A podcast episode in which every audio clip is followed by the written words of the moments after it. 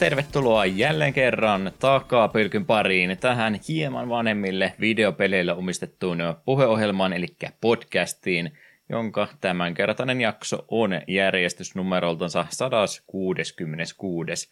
Julkaisupäivämäärä tälle on 12. syyskuuta 2023. Ja pääaina meillä tällä kertaa tänään olisi Valven kehittämä pulmapeli Portala 2 vuodelta 2011. Siitä ja vähän muustakin juttelemassa ovat Juha. Luulin, että täällä olisi kakkua tarjolla Lehtinen sekä Eetu. Sain testitulokseni takaisin ja ne kertovat, että olen kamala ihminen. Kapanen. Ei tämän pitänyt mennä näin henkilökohtaisesti, mutta heipä hei. Mä mietin, että vaihanko mä sittenkin viime hetkellä nämä toisinpäin, mutta mä ajattelin, että Eetu tämän vitsin kestää. mutta nyt se on virallista. Hyväksyit tuloksesi. Kyllä, kyllä. Joo, kyllähän tosta... En tiedä missä kohtaa, en tiedä missä kohtaa olet puhunut mun vanhojen opettajien kanssa. Kyllähän portalista tota, kaikkia hyviä one löytyisi ykkösestä sekä kakkosesta, mutta ää, tuo, tuo jälkimmäinen oli sen verran hyvä, että jommalle kummalle se oli pakko antaa ja sovitaan nyt vaikka tämä arvoin tämä sitten. Olisi, olisi se minuakin voinut koskea. Mutta arpa onni oli tällä kertaa näin päin. Kyllä, kyllä. Hei portalista ja tämmöistä voisi kaikkea kovastikin kysyä. Mulle tuli muitakin aloituskysymyksiä kyllä mieleen, mutta ne oli enimmäkseen semmoisia, joita olen ehkä jo esittänyt aikaisemmin, mutta nyt kun puhutaan ei-VR-pelaamisesta vielä, se olisi sitten tietysti asia eriksensä, mutta ihan portailla ykkösen sekä kakkosen kanssa ihmiset on puhunut, että vähän kun ruveta portaalista toiseen lennähtelemään ja välillä saattaa se orientaatio olla mitä sattuu, niin on, on jo, joitain ihmisiä, jotka kommentoivat, että ihan tämmöinen ei-VR-laseilla pelattava peli, niin sekin aiheuttaa aiheuttaa sitten heidän, heidän pääkopassa pahoinvointia, niin oletko samanmoiseen törmännyt ei-VR-pelaamisen kanssa? Onko ikinä tullut videopeleistä vähän semmoista oloa, että nyt, nyt ei, oikein, ei ole kiva katsella tätä peliruutua, mitä siellä nyt tapahtuu? Mm, en mitään suurempaa keksi, että mikään peli olisi aiheuttanut. Kyllä välillä liiku tuntuu, että joissakin peleissä, että nyt kyllä tapahtuu liian, liian paljon partikkeleita ruudulla, että minä en, minä en ymmärrä, mitä tapahtuu. Sitä kyllä, mutta ei mulle huonoa oloa tai semmoista niin pääsärkä tai mitään ole ikinä ei VR-peleissä tullut. Ja VR-pelejä, mitä vähän kokeillut, niin ne aiheutti vähän semmoista silmissä ikävää tunnetta. Mm. Oot kumminkin testannut VRääkin, että on, on sieltäkin kokemusta. Joo, on VRllä ö, joskus. Jo joitakin vuosia sitten kaveriporukalla oltiin mökillä, niin siellä yhdellä oli mukana, niin tätä Batman, Batman ihme detective-hommaa testailin, ja on, on mielestäni tässäkin puhunut, että suurin hupi, mitä me sitä sain, oli, että me heitin Alfredia kaiken maailman lehtiöillä ja kaikella, mikä irti vaan lähti. Mm. Et ei, ei VR-pelaaminen ei ole minun varten, mutta kyllä siitä tuli hetki aikaa, kun pelasi, niin tuli vähän semmoinen ikävä olo. En, en silleen tykännyt, niin tuskin tulen ikinä VR-pelaamiseen koskaan itse sen enempää sitten panostamaan. Kuulostaa siis kovasti siltä, mitä mä oon itse aina miettinyt, ja kun mä kovasti uhosin, uhosin uuden vuoden lupauksena, että VR-pelaamista tullaan tänä vuonna – vihdoin viimein harrastamaan ja syyskuussa olla ja ei ole kyllä vieläkään yhtään laitetta hyllyssä, että jos VR-pölkky joskus alkaa, niin se on siis mun suoluprojekti tältä pohjalta Joo. päätettynä. Ot, niin ootko ikinä pääsit testaamaan? En, en, en että se, että kyllähän okay, tilaisuuksia sit... periaatteessa olisi ollut, että se on ollut vähän se syypää siinä, että no olisi se kiva kokeilla, mutta se, että pistit sen puolen tonni rahaa edestä laitteeseen kiinni, että testaa tätä, tuleeko sulla mitään sivuoireita sen pelaamisesta, niin vähän, vähän on jännittänyt sepä just, että kannattaa käydä jossain testaamassa ennen kuin tekee se sijoituksen. Se on ikävä huomata, että kun ostat kaikki pelit ja vehkeet ja sitten olet silleen, että aha, viiden minuutin pelaamisen tuli oksennus. Mm. Hienoa, hyvin käytetty rahat. Se just, että ei sitä oikein tai millään muulla pysty päättelemään, mutta kun sitä suoraan testaamalla, että ei, ei, ei, ei taida mistään tota, julkisissa kyydissä olosta tai tai, tai, tai huvipuistolaitteista tai semmoisestakaan pystyä päättelemään, että ei mulla niistä kyllä ikinä ole koskaan mitään, mitään se erikoisempaa no, tullut. Mutta... Sepä just, että itse kanssa just on, ei ole ikinä huvipuissa missään mikään laite niin kuin aiheuttanut minkä hirveästi pahaa oloa tai mitään, ja sitten VR tuli melkein heti, ja samoin niin kuin, ihan vain jo 3DSn 3D-efekti aiheuttaa mulle kanssa sen, että ei, nyt, nyt ei tullut mm. hyvältä. Joo, se voi olla se, että mulla ainakin meni. Ei, ei, 3DSistä ei tullut huonoa oloa, mutta menee se viisi minuuttia ensinnäkin, että silmät asettuu siihen, että niin sitä on mukava katsoa ja silti huomaat, että silmä väsyy siihen paljon nopeammin sitten kumminkin kuin muuta ruudun mm. katseluun, niin se voi kyllä olla, olla pieni, pieni ongelma sitten. VR-pölkky peruttu, sori. Kyllä. en, ennen kuin se edes alkoikaan. Kyllä vain, kyllä vain. No, mitäs tota, jos et ole aiheuttanut itsellesi pahoinvointia VR-pelaamisella, niin mitäs olet mahdollisesti sitten mieluummin tehnyt? Joo, no siitä Discordin puolella jo viime viikolla paljon kirjoittelinkin, että nyt on muutto tehty ja on tähän oma asuntoon päässyt asettumaan. Niin, niin siinä mielessä on ollut kyllä paljon aikaa pelailla, kun nyt on ollut myös, äh, tai nyt sitten kun eka viikonlopun jälkeen sai aika pitkälti kaiken niin kuin paikoilleen ja onhan täällä vielä paljon tekemistä. Mutta on kuitenkin päässyt silleen asettumaan ja päivät on aika helkästi mennyt siihen, että töistä kun tulee, niin rojahtaa sohvalle ja pleikkari päälle ja Jakusa kutostahan mie on hakannut ihan tolkuttomasti ja juuri tuossa noin 20 minuuttinen nautusten alkua, niin pamahti End-ruutuun ja nyt on Kiryun tarina tällä erää koettu ja ai hyvä helvetti, Jakusa kutonen oli kyllä hyvä peli. Mulla on siitä tosi paljon sanottavaa ja todennäköisesti me onhan puolet, mitä mun pitäisi sanoa tässä tämän löpinnän aikana, mutta silleen se, jos ihan ekana sen tärkeimmä sanoo, niin 4 kautta 5 ei ole niin hyvä minun mielestä kuin Zero tai Vitonen pelimekaniikasta tälleen, että tämä on siinä on ehkä vähän ongelma, kun tässä pelataan nyt vaan Kirjulle, joka toisaalta oli kivaa, mutta jotenkin sitten se taisteleminen kaikki rupesi vähän tuntumaan samalta, kun vitosessa just tottu siihen, että kun oli kuitenkin neljä eri niin tappelu, tappelun keskittyvä hahmo ja kaikki toimi vähän eri tavalla, niin siinä vaihtuvuus pysyy vähän parempana. Ja tuntuu jotenkin, että tässä ehkä oli vähän vähemmän sivuaktiviteetteja ja tällaisia, vaikka niitäkin kyllä oli, niin tavallaan tämä oli niin pelimekaanisesti ehkä vähän suppeempi kuin muutama muu, mutta tarinalle tosi hyvä. Öö, myönnän, loppu viimeisen bossin jälkeen tapahtuneita asioita oli helvetin pitkä välivideo, joka hyppäsi tilanteesta toiseen ja tälleen, niin se oli tunteiden pyörimyrskyä ja kyllä se niinku huomasi silleen, kun olen Kirjun tarinaa seurannut Zerosta asti, niin tiettyä kiintymystä on tapahtunut useampaan hahmoon ja sitten miten ne, ihan jo pelkästään kutosenkin aikana tutustuttuihin uusiin hahmoihin, niin kanssa heidänkin kohtalonsa niin aiheutti, aiheutti sekä vihaa että iloa, niin todella hieno niin kuin, kirjun tarinan päätös. No, no siis tällä erää, mehän jo tiedetään, että on tulossa tämä, tai tiedetään, että Kirju on vie, ainakin Seiskassa vielä kuvioissa ainakin, niin kuin, ainakin sivuhahmona mukana ja samoin ilmeisesti tulevassa kasissa. Ja sitten nythän on tulossa se öö, hetkinen, Like a Dragon Gaiden, Man Who Erased His Name, joka just sijoittuu kutosen ja seiskan väliseen aikaan kirjuilla pelattuna, niin itse asiassa katoin siitä trailerin tuossa heti kutosen jälkeen, että ei jumalauta, minä haluan tuota päästä pelaamaan. Näytti pirun hyvältä. Mutta oli kyllä niin kuin hyvä paikka siis sille, että ne olisi voinut olla siltä, okei, okay, tämä oli viimeinen kerta, kun kirjoita nähdään Jakusa pelisarjassa. Ne olisi voinut tehdä sen, ja olisi ollut tosi looginen paikka tehdä niin. Hieno, hieno peli. Ja sisälti kyllä paljon sitä omitusta ja kusamaisuutta. Siitä Discordin laitoinkin linkin tästä live-chatista, joka oli se oli kaikin puolin kiusallista ja hämmentävää. Ja mitä te teette? Ja tilannetta ei helpota yhtään, että just kun katsoin tuon äh, Gaidenin traileri ja siinä näkyy, että siinä on kabaret-klappia, jossa pääsee jututtamaan naisia ja ne on, ne on live-videoita niin kuin oikeasta ihmisistä. Sille, että ei apua, tämä menee vieläkin kiusallisemmaksi. Voi Japani, älä ikinä muutu. En kirjoita modernimmassa ympäristössä tunne vielä niin hyvin, mutta jotenkin sitä näppäilytyydistä ja muustakin vähän tuli semmoinen olo, että kirjo, kirjo ei tiedä, miten liitetiedostoa laitetaan sähköpostiin tai miten tehtävien hallinta avataan, niin oli vähän semmoinen, että ehkä osaa siis koneen käynnistä ja sinne live suoraan mennä, mutta ei yhtään mitään muuta. Aika pitkälti jo kyllä. Sille piti peli aikana myös, kun älypuhelin toimii valikkona, niin ihmisten kertoo, että hei, sille voi ottaa kuvia ja kaikki. No niin. Mut joo. Ei, mutta oli siis tosi, tosi, tosi hyvä peli. Ei, ei sarjan parhaimmistoa, mutta tarinallisesti tosi hyvä paikka. Oli siinä se ehkä harmi, että vanhoja hahmoja näkyy tosi vähän loppujen lopuksi. Mietin miettiä, miten tämän puhuisi ilman spoilereita. No tavallaan on ymmärrettävää, tarinan takia on ymmärrettävää, että Harukalla ei kauhean isoa osuutta tässä pelissä ollut.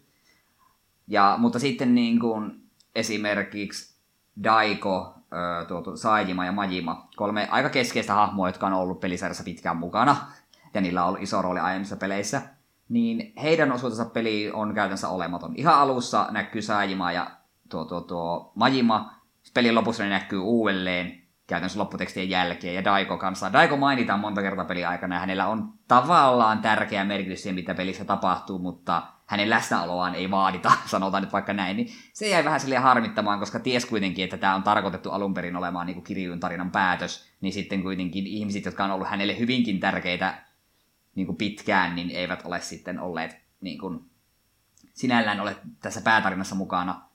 Jonka tuossa tavallaan ymmärtää, koska se päätarina toimi ihan hyvin tälleensä uusilla hahmoilla niin poispäin. Mutta kuitenkin jäin kaipaamaan e, niin kuin enemmän interaktiota näiden vanhojen hahmojen kanssa. Se jäi vähän harmiksi. Ja en todellakaan kaikki ruvennut tekemään. Noin 20 tuntia taisi pelikello näyttää ja mitäköhän jos se sanoi, en tehnyt edes puolia substoreista. Se oli nyt sellainen sääli, että kun oli aikakohtaisia, että vasta aikapelin loppupuolella tuli vaihtaa, että hei, voit niinku vaihtaa aamu ja yön välillä, ihan milloin haluat. Niin, niin sitten kun substorit on, oli silleen, niin kuin, että jos oot väärään aikaan tietyssä paikassa, niin substory ei alakkaa. Niin, ja sitten kun pelin tarina aina välillä vaatii, että pitää olla tietty ajankohta, niin sitten se saatat vain niin missata substoria silleen, että okei, enpäs tiennyt, että mä tuolla paikassa siihen aikaan. Niin mm-hmm. Se kanssa vähän sinällään harmitti. Joka toisaalta kyllä vitosessahan oli jopa silleen, että heti kun substorit on mahdollisia, niin ne ilmestyy niin kuin minima. Tai ne ilmestyy kartaille, että hei, me niin siellä alkaa substory. Tässä sitä ei ollut, että se oikeasti ihan vain kirjallisesti vahingossa eksyit substorien pariin. Se on vähän ristiriitaista, onko se hyvä vai huono asia, koska sitten taas herkästi missaa asioita, mutta toisaalta sitten se tuntuu niin kuin luontevammalta. Se on vain kävelemässä katuja pitkin ja yhtäkkiä pelintä heittääkin, että hei, by the way, tällä ihmisellä on ongelma, mene auttamaan. Niin. Kuulostaa aika mahdottomalta siis ekalla peri kerralla kaikkea tehdä ilman, että on sitten toinen, toisella ruudulla walkthrough koko ajan auki, mikä taas vähän sitä iloa vie siitä myöskin pois. Niin, kyllä sepä just. Ää, Sanokko vielä vielä uudestaan, montako kymmentä tuntia pelasti? 20. Hmm. Tämä ei, ei, ei kuulosta nyt joku se pelaamiselta. Jotain mä en nyt ymmärrä. Saatte jatkaa. Odota, no niin, odota, sinun tahdilla sä oot kutosta pelaamassa joskus vuonna 3000, että ihan miten vaan. Mun muistinpanot videota varten on kesken. Yritän nyt ymmärtää, mä voin vielä kivaimmin aloittaa. Sitten sivuaktiviteeteissa, kun niitähän pitää joka jakusessa olla, ainakin joku semmoinen isompi, niin tässä niitä oli muutama. Tässä oli tämmöinen ihme Clan Creator päästämisiä klaanitappeluita järjestämään. Kivami kakkosessa oli vähän vastaava, ja se on hyvin aivotonta.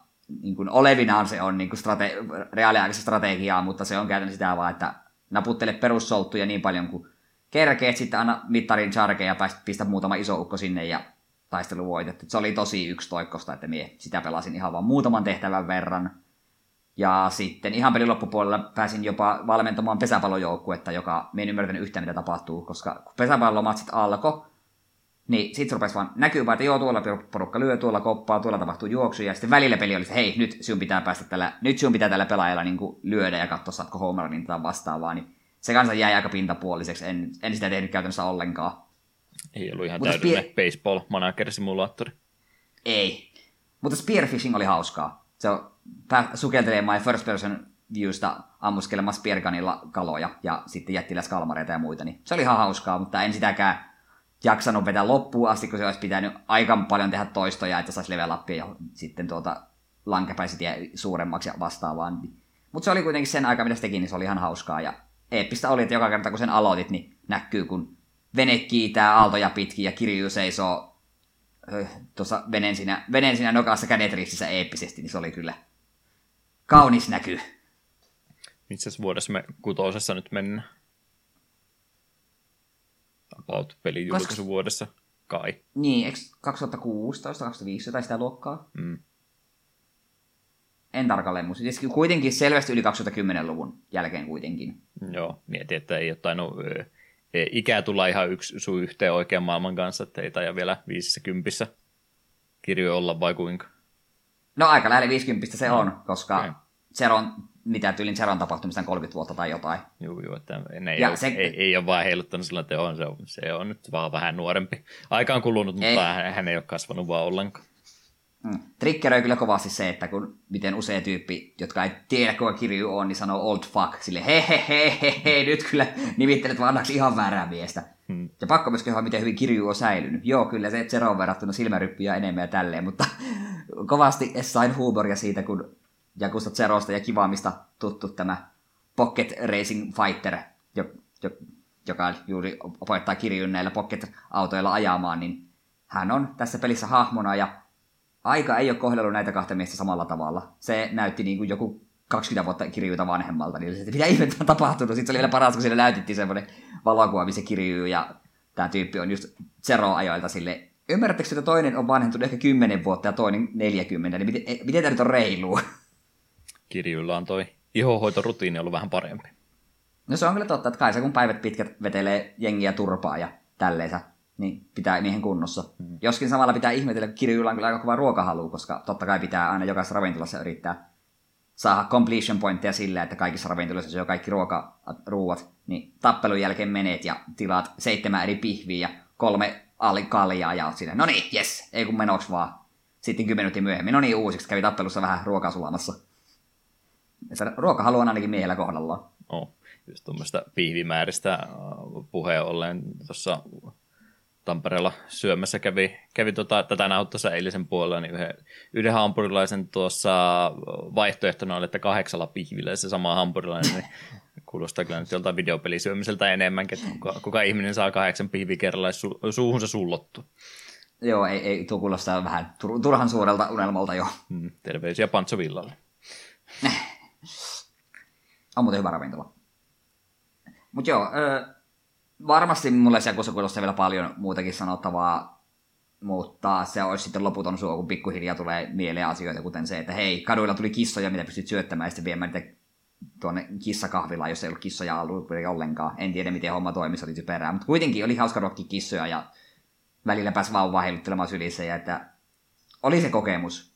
Mutta hyvä kokemus. Tykkäsin kyllä. Ja lupasin itselleni, Juhallekin tosiaan sanoin nauhoituksia, että en vielä aloita seuraavaa, mutta kyllä me laitoin jo Yakuza Like a Dragonin levyn sisään ja sitten ilmaisen PS5 upgradein lataamaan, että en mistä seuraavaksi aloita. Me lupasin itse, että me en aloita sitä vielä, mutta siellä se odottaa. Ja, ja sitten olisi totta kai Judgmentia, Lost Judgmentia, hmm. Like a Dragon Ishin, että ei tämä suo vielä ohi ole, vaikka, tu, vaikka kirjuun tarjoa tällä erää onkin vähän niin kuin paketissa. Öö, muuten pelipuolella vähän pienemmälle huomiolle jäänyt, vaikka aloitinkin pari päivää aiemmin. Fire Emblem Engage. Sehän mulla on ollut oottamassa julkaisupäivästä asti, mutta nyt vasta oli tilaisuus sitä aloitella. Viisi tai kuusi tuntia taitaa pelikellossa ja se on Fire Emblemia. Tarina on tähän mennessä ollut ihan perushöttöä, kierretään maailmaa, kerätään näitä hemmetin Engage-sormuksia ja pistetään Feldragonia turpaan, että en ihmeitä odota ja onkin kuullut, että tarina on hyvin basicki. Mutta pelimekaanisesti se on taattua Fire Emblemia ja se tuntuu hyvältä. Sitä on kiva pelata. Öö, pakko kyllä vaan sanoa, että kun itse aloitin vaikeusasteena hardin, eli toiseksi vaikeimmalta keskimmäisen, ja otin tämän niin sanotun casual form muodon, eli hahmot, hahmojen kuolemat ei ole pysyviä, niin täytyy kyllä sanoa, että ne, ketkä sekopäät, kuten käsittääkseni NK, jotka pelaa vaikeimmalla vaikeudessa, eli Maddeningillä, ja sitten vielä klassikilla, eli kuolleet mutta pysyy kuolleina, mikä teitä vaivaa? Koska tuo on oikeasti hardilla semmonen, että oho, en ottanut muuten yhtä asiaa huomioon, mun maakin one-shotattiin alas. Tai tuo yksi tyyppi 2 prosentin chanceillä critical hittas multa minun jätkän alas, niin sille apua. Joo, tuo siinä on se aikakristalli, mitä pystyy niin kuin jo tiettyyn pisteeseen asti ja käy taipelun aikana niin kuin kelaamaan aikaa taaksepäin ja kokeilemaan uusiksi. Että jos on tekee virhe, niin se antaa sitten vähän siimaa, mutta apua ei minulla ei riittäisi hermot tuota peliä pelata noin absurdilla vaikeudella. Että tuo hardi on jo oikeasti, kun se on oikeasti sitä, että enpäs muuten kattonut tuota oikein ja sitten hahmo vain sotataan. Ja sitten tavallaan minä tuota aikakristalli mie en niin kuin suostu käyttämään, että mie niin kuin, jos, koska kuitenkin jos porukkaa kuolee, niin ei kuolenkaan kuole pysyvästi. Ja tuossa ilmeisesti on hyvä systeemi, että jos tulee game over, niin pelisten kysyy, että haluatko kokeilla uudelleen sille, että jo tullut expa säilyy. Eli tavallaan se voit grindata samaa tehtävää uudelleen, jos se kuolet siinä, niin aloitat alusta, jos on hahmot on pikkusen vahvempia kuin ekalla yrittämällä. Tietenkään, että jos se pelaat klassikilla, eli kuolet, mutta kuolleena, niin sitten tässä tulee ongelma, kun sulla on vaikka päähenkilökohtainen hengissä, mutta kuitenkin. Sillä että Respect. sanoit, että kuolleet ei pysy kuolleena, eli ne on sitten taas heti käytettävissä uudestaan. Se, joo. joo. Ei mä rupesin miettimään tuossa, sä haluat kertoa, mä rupean miettimään ihan kaikkia muita asioita, niin voisiko tuommoisessa pelikenressä olla semmoinen vähän tota, ante, anteeksi, että puhun NRistä tai jostain muusta urheilupelistä, mutta pitäisi näissä loukkaantumiset, eli ne ottaa vahinkoja ja sitten on X verran tehtäviä poissa. Että ne on, siinä olisi rangaistus, mutta ne jos kokonaan poissa kuitenkaan tulee jossain kohtaa takaisin, niin voisiko toimia tämmöinen vaikeusaste? No siis se olisi itse asiassa aika näppärä. Eikö tuossa X-komissahan oli, että ainakin tässä uudessa, että oli, että tyyppi saattoi tappelun jälkeen olla niin kuin loukkaantunut sen verran, että okei, että se ei pysty osallistumaan seuraavaan tehtävään. Se ei kuitenkaan mm. kuollut, no, mutta joo. se loukkaantui. Niin, niin Fire Embleminkin tapaisessa peleissä toimisi. Se olisi oikeasti ihan hyvä. Että se antaisi vähän semmoisen niin keskitien tuohon kasuaalin ja klassikin välille. Mm. Ja voi olla vaan tuosta tasapainotuksen kannalta kyllä tosi, tosi hankala, jos on levelipohjasta hahmokehitystä olemassa ja sitten onkin vaikka viisi tehtävää poissa, niin voit, voitko sä enää käyttää sitä sen jälkeen? Niin, totta. On tuossa kuitenkin pieniä, no ei nyt suoranaisessa grindausta, että aika rajallinen määrä on vapaaehtoisia tappeluja tämmöisiä, mutta kuitenkin sen verran, että jos siellä käytät sun hahmoja tasasta ainakin pyrit siltä, okei, okay, tämä on mun tämä perustiimi, tälle me pyrin pelaamaan hyvin, niin, niin pidät huolta, että ne pysyy kutakuinkin recommended levelin kohdalla, niin ei pitäisi suuria vaikeuksia olla. Voi tietysti olla, että asia menee erilaiseksi pelin loppua kohde. Mutta on siis tykännyt. Tarina, niin kuin sanoin, perushöttöä ja en tykkää, että päähenkilöllä on ihme sinipunaiset hiukset, se näyttää tosi tyhmältä. Mutta muuten niin perus Fire Emblemia tykkään ja respektit ja huolestuneet terveiset teille, ketkä pelaatte Maddeningillä ja Klassikilla, että mikä tätä vaivaa. Se on nyt muodissa, kuule toi HC-pelaaminen. Niin.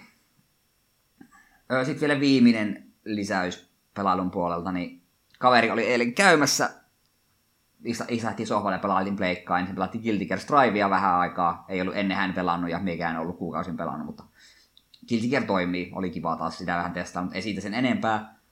Ja sitten katseltiin vähän, että mitäs mulla olisi semmoista, mitä voitaisiin jotain co pelata. Ja olin joskus tyyli vuosi sitten vai pidempi aikaisesti ostanut Warhammer Chaos Banein alennuksesta, mikä on siis Diablo-klooni. Ja kyseinen kaveri itse on Diablo-fani ja Diablo 4 muun muassa hakannut paljon. Ja no, kokeillaan tätä.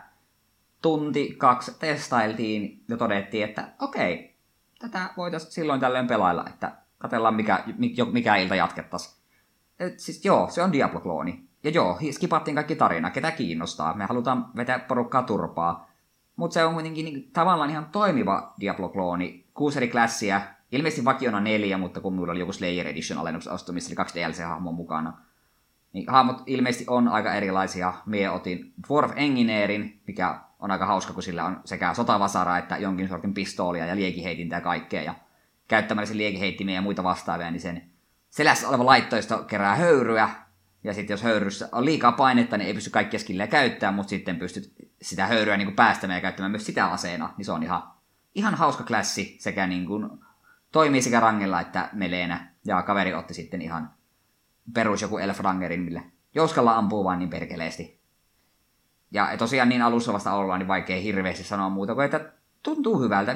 Tuntuu, pelejä on hauska pelata kahdesta, etenkin samalta sohvalta. Ja sitten tuntuu, että tuossa on tosi paljon sellaista niin kuin, otettu huomioon, että hei, porukka haluaa pelata tätä niin kuin, monin pelinä, niin tehdään sitä mahdollisimman saumatonta. Esimerkiksi kumpi tahansa pelaaja voi, tai no, jopa neljällä pelaajalla voi ilmeisesti pelata, kuka tahansa voi mennä inventaario katsomaan ja ekuippaamaan tavaroita ilman, että peli keskeytyy. Ja se myös jopa huomattiin, questin jälkeen mielehin juoksemaan niin seuraavalle questin antajalle, kaveri rupesi katsomaan ekuippejaan, sen hahmo juoksi automaattisesti perässä, kun se oli inventaariossa. Eli tosi nokkelaa sitä voi niin vuorotellen tehdä, että hei, juoksis tuot tuonne, mie mun skillit ja ekuipit. Hmm. Hienoa. Ja samoin sitten myös, totta kai kaikki raha, mikä tippuu, niin jakautuu tasaisesti molemmille. Hyvä. Ei tarvi niin kuin, silleen mennä toisen edeltä. Ja kun arkuissa droppaa ekuippeja. Ne on suoraan silleen, että tämä on sinulle, tämä on minulle. Mutta vaikka mie nostasin tavaroita, mitkä on kaverille, ne hyppää kaverin inventaarioon. Eli ei myöskään tule sitä, että molemmat juoksee hikipäässä, että ei perkele, minä haluan paremmat ekuipit napata sieltä, vaan ne automaattisesti jakautuu, koska ne on niin klassikohtaisia tälleen, niin jos siellä poimit rangerkamaan, niin ne hyppää rangerikaverin inventaarioon. Äärimmäisen hyvä systeemi. Ja skillejä siinä sulla on hetkinen kaikessa neljässä näissä niin kuin Facebootonissa, kun pleikkaruisissa pelataan, niin joku skilli ja sitten kahdessa takanäppäimessä. Ja alkuun totta kai, kun sateenkoja levelet, sulla vaan unlockautuu muutama uusi. Ja nyt päästiin kuitenkin siihen pisteeseen, että rupesi tulemaan parempia versioita vanhoista skilleistä, mutta sulla on vain tietty määrä skillpointteja käytössä, että sä et pysty kaikkia niin upgradeaamaan. Ja se voit jättää myös tiettyjä niin kuin, slotteja tyhjäksi sille, että minä haluan ehdottomasti nuo kaksi superior skillia käyttöön, niin minä petän tämän mun yhden slotin tyhjäksi, että sitten mulla on vähemmän hyökkäyksiä käytössä, mutta mulla on ainakin ne, mitä me haluan käyttää. Ja vaikuttaa just siltä, että kun eikö tuossa Diablo 3 taisi olla pleikkarilla se, että siinä se oli ihan se, että kaikki skillit oli niinku tavallaan paindattu tiettyihin kiiput, noihin face että ympyrälle oli omat skillit ja niin poispäin, niin tuossa se pystyt ihan vapaasti sekoittelemaan, että siihen, vaikka X on sun vakiona sun perushyökkäyskilli, niin siihen voit iskeä sinne mistä tahansa slotista niin kuin hyökkäyskillit. Sulla voi olla tavallaan niin kuin kaikissa Facebook-toneissa ympyrä, tavallaan hyökkäyksiä, mitkä tavallisesti olisi niin kuin ympyrän takana. Että mm. ilmeisesti suo aika paljon niin kuin, mahdollisuuksia, miten passiiveskillejä, niin passiivilla tietysti omat slotit. Niin tuntuu siltä, että ilmeisesti antaa se loppuun aika vapaat kädet, että minkälaisia hahmoja haluat niin rakentaa.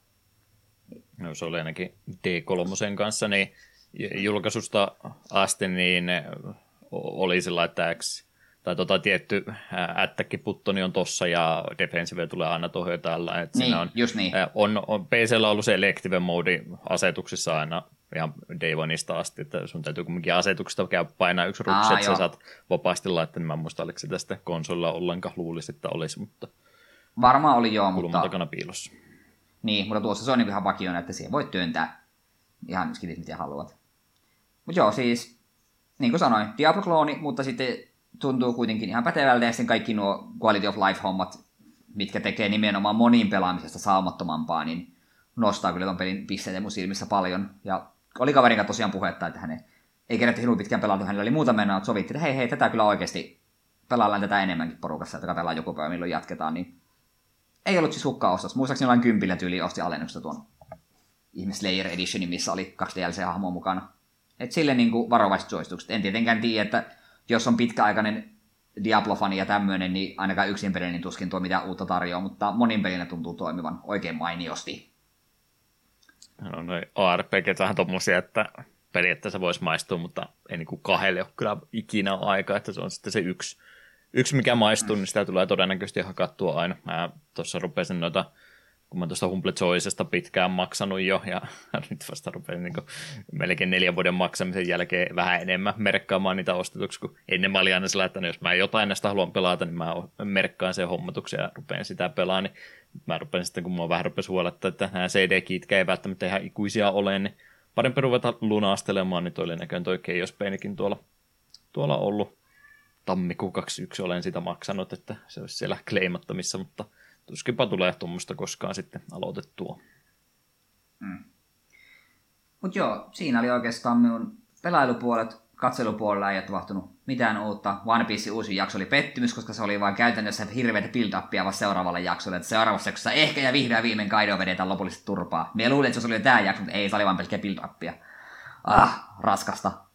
Muuten katselupuolella ei mitään uutta on. Disney, Disney-leffoja katsellut muutaman silloin tälleen kun Norsukampa just haukkui, että me joka toisessa jaksossa puhutaan One Piecestä, mikä ei pidä paikkansa, mutta nyt tuli taas hups. Var- varoituksen sanat, seuraava peli, minkä me ajattelin aloittaa One Piece Odyssey, että...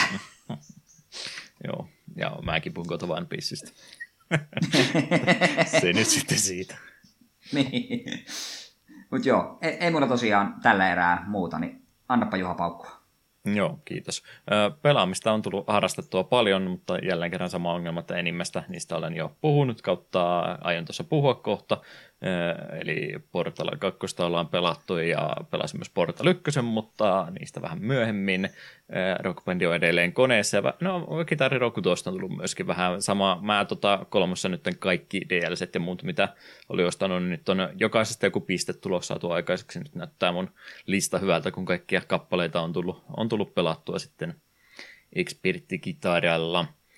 Mutta mut vähän keho kuin tuostakin tuossa vaihtelun vuoksi, niin samaa sielläkin tehnyt, soitellut semmoisia kappaleita, mitä jostain Band Heroista tai muusta tullut aikanaan. Siirtokoodit hommattu ja muuta, mutta ei tullut sitten sillä alustalla pelattua, niin yrittänyt vähän monipuolisemmin pelata, että maistuu, maistuu, maistuu tuo rytmipelaaminen enemmänkin, ja se on oikeastaan sitten se ainut, ainut tota, mitä onkin tullut ei-aiheeseen, pää, jakson pääaiheeseen liittyvää pelaamista harrastettua, niin e, Tumppisooni silloin mainosti mulle, että oli noin Persona-tanssipelit sitten tuolla Pleikkari Storeen puolella isossa alennuksessa, niin otin, otin ne kaikki kolmoset, kaikki kolme, eli kolmosen, nelosen ja vitosen tanssipelit, ja ei, ei tainnut olla edes julkaisujärjestys sitten tanssipeleille, mutta kun pelit on mennyt tuossa järjestyksessä, niin sillä tota kolmosta nyt sitten halusin Dancing in the Moonlightia testailla pikkasen matkaa. Se periaatteessa seitsemän painikkeen rytmipeli kyseessä, että D-padista kolmea painiketta ja sitten facepattonista kolmea, kolmea käyttävä peli UIlta on käytännössä semmoinen, että yllättävän paljon omistettu ihan niin kuin niille tanssirutiineille ja muille, ja ymmärrän nyt toki sen, että Persona-brändinä on semmoinen aika värikäs ja monia, monia puhutteleva, niin on haluttu sitten, että annetaan sille vähän kuin tanssirutiinille ja tämmöiselle, tämmöiselle kovastikin tilaa, niin on kaikki nuo painallukset ja muut sitten ihan tuonne TVn laitoihin laitettu pelkästään se, mikä on vähän, vähän semmoinen itse aluksi häiritsevä asia, mutta nyt mitään nyt helpompia kappaleita sieltä päästään vielä, niin tässä vaiheessa pysynyt kärryllä kyllä. Mut voi, olla, voi olla vähän samaa efektiä, mitä tuossa nyt en ruvennut kaikissa miettimään, mitä on ää, kitariron jälke, jälkeistä maailmaa tullut rytmipelejä pelattua tuota ja taikoa ja mitä sitten kaikkea muuta tuossa onkaan matkan varrella ollut, niin huomaan kyllä, että e, isosta TVstä ei ole mitään apua melkeinpä haittaa vaan näiden rytmin pelien kanssa, että pitäisi melkein suosiolla e, tietokoneen ruutuun sitten vaan laittaa, kun noita harrastaa. Huomattavasti näppärämpää, kun sun näkökenttää helposti kaikki, kaikki asiat mahtuu kerralla, eikä tarvi päätä pyöritellä, että mikäs, mikäs painikin se sieltä on tulossa. Mutta kyllä se näkee, vaikka ne painallukset tuleekin sieltä ruudun keskeltä ja leviää sitten TV-laitoja kohti, niin kyllä sä melkein vaikka keskustaa tuijottaisitkin, niin näet mihinkä suuntaan se painallus lähtee ja jonkinlainen rytmitaju on ja kappaleen PPM on sellainen mielessä, niin ei kyllä todennäköisesti osaat painella ilmankin, että sun täytyy tuijottaa sitä timing zonea, mihinkä ne painikkeet sieltä tuleekin. Niin, tottumiskysymys, tottumiskysymys aika erikoisia remiksejä on kyllä tuohon täynnä ollut, että periaatteessa olisi varmaan toiminut ihan jo niillä kappaleilla, mitä pelin sisältä suoraan löytyy, mutta ne on sitä halunnut remiksata ja monista tutuista kappaleista on sitten useampikin eri remix-versio tuossa. Että, että on, on aika intensiivistä meininkiä, rupeaa vähän semmoiselta osun pelaamiselta enemmänkin kuulostamaan ne jotkut kaikkein hektisimmät kappaleet, mutta persoonan musiikkia kumminkin, niin kyllähän se aina maistuu. Ja ihan hyvältä näyttääkin se, että tuommoisessa pelissä, kun se nyt on periaatteessa, no minulle nyt sen enimmäksi olisi melkein pelkästään sitä, että vaan sitä gameplaytä, gameplaytä koko ajan, mutta siihen on silti haluttu sitten saada näitä social link-juttujakin laitettua mukaan, että sun täytyy mennä niin kuin päävalikkoon asti takaisin periaatteessa sieltä valita sitten social linkit, jos haluat vähän keskustelua ja muuta pätkää tehdä, mutta kun ei tämä nyt oikeasti mikään mikään tarinavetoinen peli ainakaan vaikuttaisi olevan, niin mä en tiedä, onko ne social linkit ihan vaan social linkien takia – mitenkään erityisen jänniä, ottaen huomioon, että niiden kuuntelusta ja katsomisesta palkintona on lähinnä jotain hattuja ja jotain muuta tämmöistä, niin en tiedä, onko tämä nyt sitten ihan sitä aja-arvosta se, että voi olla todennäköisesti, että mä skippaan kaiken tuommoisen sosiaalilinkkijutun ja koitan vaan sitten ää, mahdollisimman vaikealla, vaikealla noita kappaleita soitella läpi ja samaa tehdä sitten nelosen ja vitosen kanssa ei jäänyt Jakusa Zerossa semmoista fiilistä, kaikki pelit pitää vetää prosenttisesti. No ei missään tapauksessa, että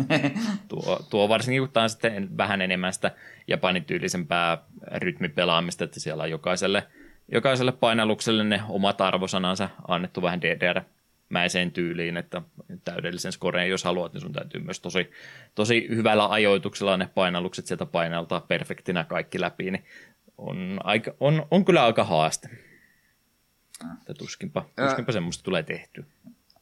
Onko sinne miten, niin kuin totta kai rytmipeleissä pitää olla taustallakin jotain, että se ei ole pelkästään nappien painosta, niin onko sinne miten näyttävää visuaalista ilo, tykity, tykittelyä siinä niin kuin video, taustalla videolla? No, mitäs nyt vaikka kolmosesta jotain lokaatiota ehkä saattaisit muistaa, mikä nyt mahtaisi olla tämä platformi, missä tota viimeistä tappelua on mennä, niin kuvittelet siis sen, sen platformin, paitsi että jostain kumman syystä siellä on tota, vähän Japanin idolityyppistä tanssikoreografia menossa siellä taustalla. Että sen tyyppistä lähinnä. Yleensä, no siellä on varmaan siis ne loppukappaleet on semmoiset, että kaikki on mukana, mutta yleensä se on siinä, että se on se yksi, yksi päätanssija, mikä on ainakin alkupäässä päätetty sun puolesta, ja sitten tullaan se avustaja, joka tulee sitten välillä jossain kertosäkeiden tai muiden kohdalla tekee jotain koreografioita myös, mutta se on niin kuin siis tämä musiikkivideo pyörii sillä taustalla käytännössä, että se siihen mitenkään vaikuta. Etkä, jos sä sitä oikein kunnolla keskityt, niin että sä hirveästi sitä ei kattelemaankaan. Joo, tuota mä just mietin, että kun en rytipelejä ihan kauheasti ole pelannut. Pitäisi se uusi Final Fantasy Theater Rhythm Switchille jossain kohtaa napata, hmm. mutta just kun tuossa Jakusa vitosessahan oli tämä eh, Haruk, Harukalla tämä pop-tähti just niin kuin tarinamoodissa ja sitten piti niin kuin, just väliä tuossa rytmipelissä painella biisin mukana ja tälleen, niin siinä minun jäi vähän harmittamaan, että me en oikein ikinä katsoa sitä, niitä hienoja tanssiesityksiä, koska piti keskittyä vaan siihen, että mistä tulee seuraava nappi. Niin, niin se on ehkä ryhmäpeleissä vähän ongelma. Että me, olisiko melkein paras ryhmäpeli semmoinen, että olisi vaan tyylisä yksivärinen tausta ja siinä on, että paina näitä nappeja, että se ei kuitenkaan mitään muuta katso. Hmm. Mutta toisaalta sitten taas olisi vierestä katsojalle ehkä vähän tyylisää, mutta toisaalta kuka haluaa katsoa vieressä, kun toinen pelaa rytmipeliä ja naputtelee vaan pleikkarinappeja muutenkin.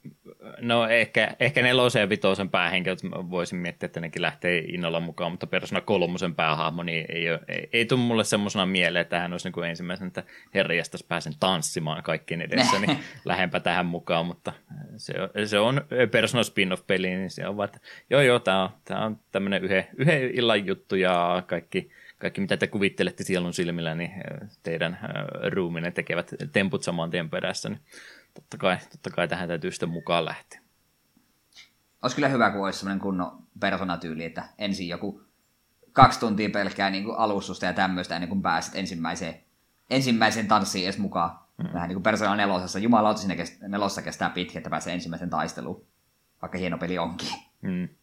Kyllä, kyllä. Se, että tarvisiko näitä kolmea olla, kolmonen, nelonen, vitonen, kaikki erikseen, niin olisin ehkä nauttunut enemmän, että olisi yhdessä paketissa ollut ja siitä täyden hinnan maksanut, kuin se, että niin, Atlus pyytää melkein täyttä hintaa kaikista kolmesta, ja oliko näistä joku, oliko se tämä kolmonen nyt justiin vai nelonen, jompikumpi niistä oli semmoinen vähän niin kuin ekstra, että se piti niin kuin ostaa se, jos fyysisenä ostettu, niin piti ostaa se dual pack, missä oli molemmat, että sä sait edes sen kolmannen version hommattua, niin se oli jotenkin tällainen, diginä sitten sai, sai tämän yhden vielä eriksensä. Mm. Se, sekin vielä, mutta kyllä se Atlus tykkää näköjään noista erikoisjulkaisuista ja DLCstä ja muista myöskin sitä rahaa vastaanotto. Niin.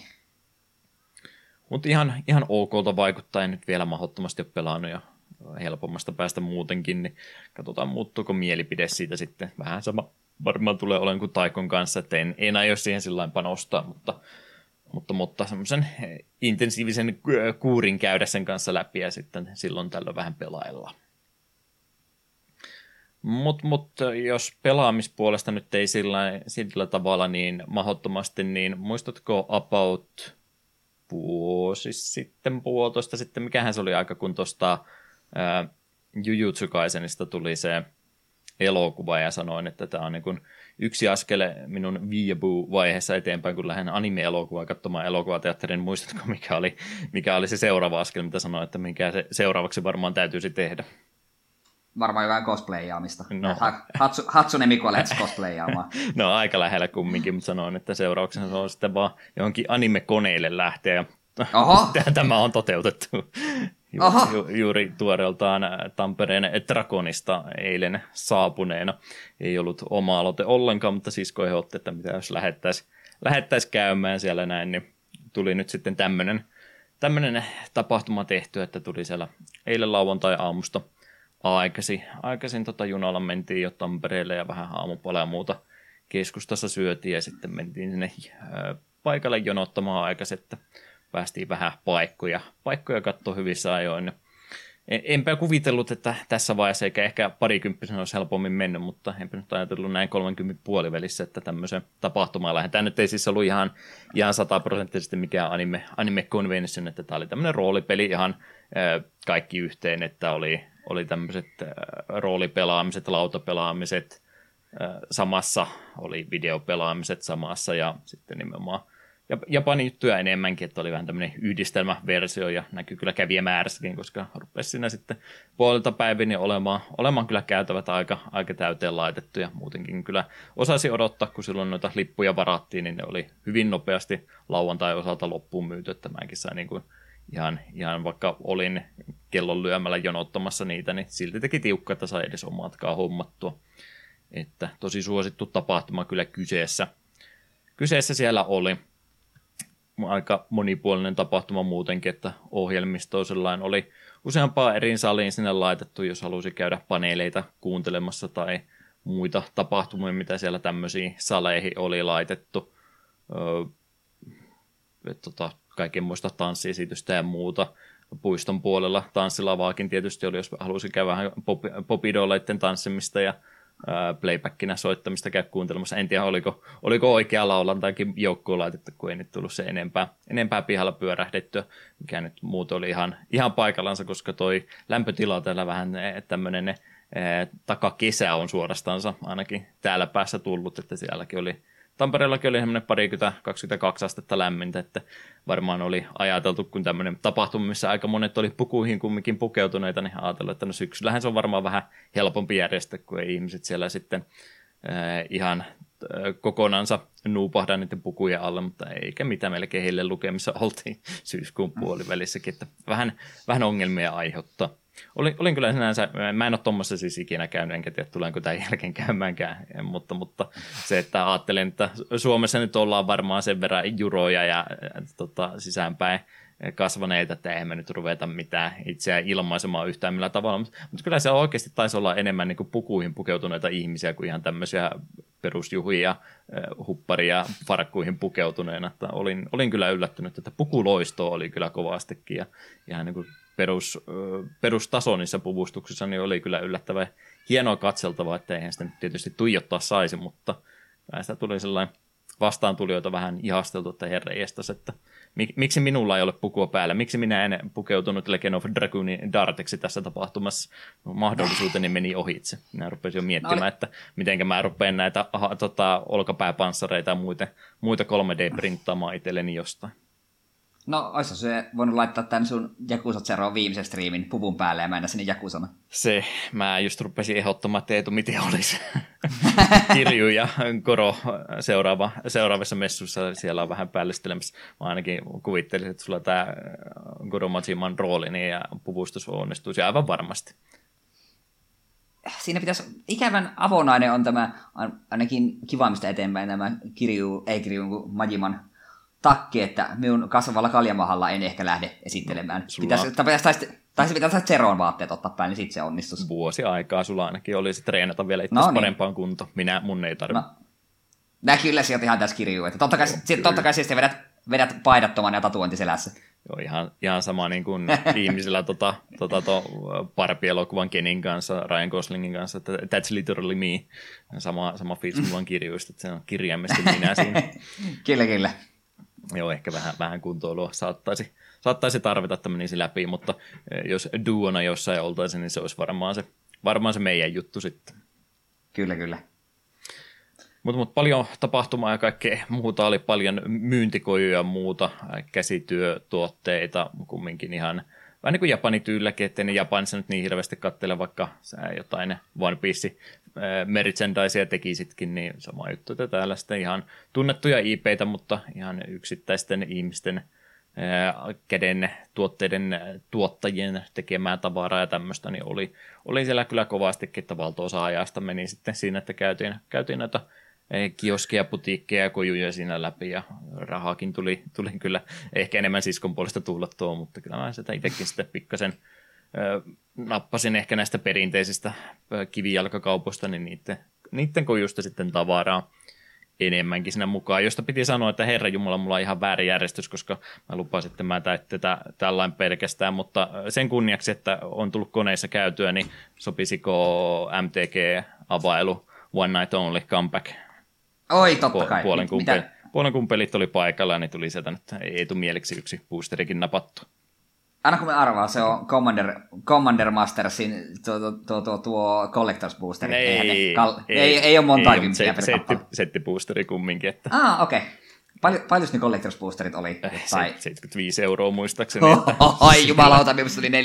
me oli 40 tiedoilla. Ei, joo, tää oli settiboosterikin hei jo 20, että älä, älä nyt rupea, älä nyt rupea, älä nyt hulluksi rupea sentä.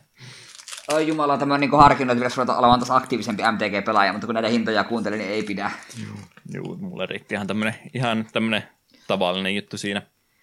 Tavallinen juttu siinä mukaan. Mä niin nappasin tää vähän siinä vaiheessa, kun oltiin sitten lähdössä jo kotimatkaa kohti tai juna-asemalle takaisinpäin, niin tämmöinen omituinen tapahtuma, kun kävin siinä tiskiltä pyytämässä tätä settiboosteria vielä, ja hän ohjasi sillä, että tuu tuohon viereiselle kassalle, ja hän sulkee tänne, ja hän laittoi ton uh, Tears of the Kingdomin Collectors Editionin laatikon siihen pöydälle, niin sisko pinkas sieltä takalaalta, että mitä sä oot tekemässä, että et sen tuommoista 170 peliä rupeaa ostamaan. Sanoin, että joo, ei, en mä osta mä kuin yhden, yhden MTG-boosterin, vaan että älä, älä, älä tule estelemään minua.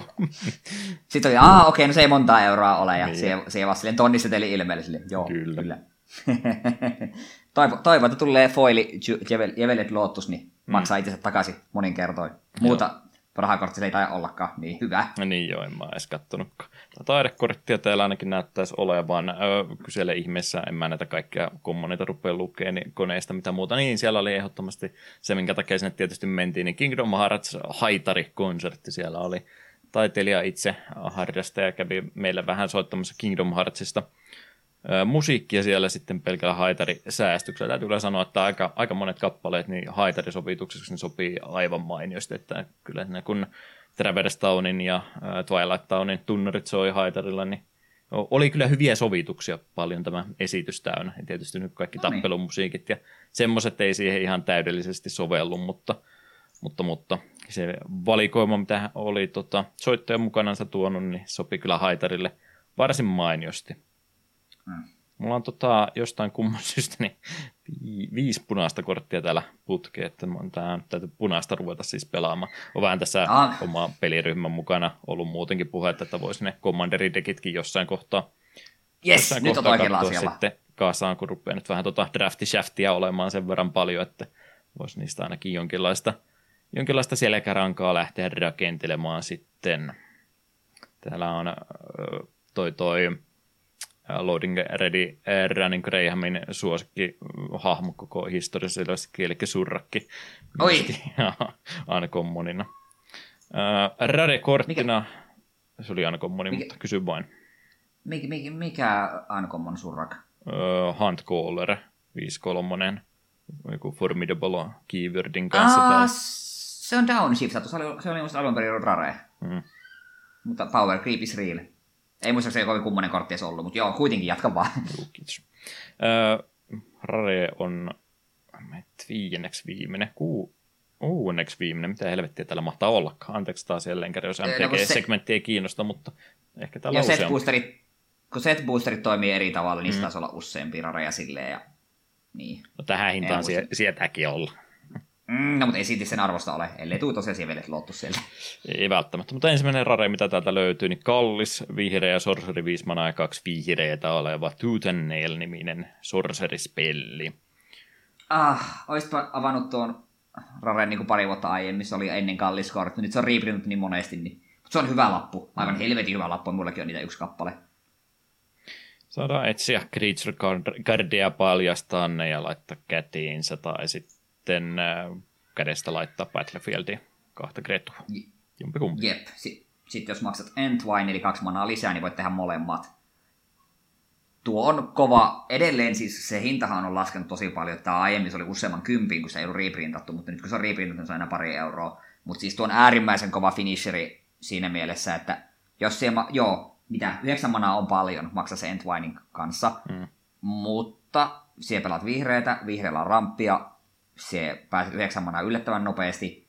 Sitten se haet sun dekin kaksi kovinta kretua, lätkä sitä saman tien pöytään ja todennäköisesti voitat peli, jos toinen niistä kretuista, mitä se etit, niin on tyyli Greater Hoof Behemoth tai tällaista, että äärimmäisen hyvä lappu. Harmillisesti ei enää ole vaan arvokas, mutta hyvä lappu, että sitten vaikka Commander rupet rakentamaan, niin laita vihreitä, tuuta neili sulla on jo. Hmm. Saanko mä sanoa mun MTG-hotteikin? No, tähän kohtaan. Mun mielestä me voitaisiin nostaa mustista bordereista niin kuin lähteä kokonaan pois. Eikö tämä voisi olla tämä Extended Art, niin kuin tämä vakio kaikissa korteissa? Eikö se olisi aika jo vähän päivittää? No siis joo. Ei, ei sitä haittaa olisi. Se alkaa, ne alkaa, niitä on nykyään joka puolella, niin ne ei pistä edes niin silmään. Hmm.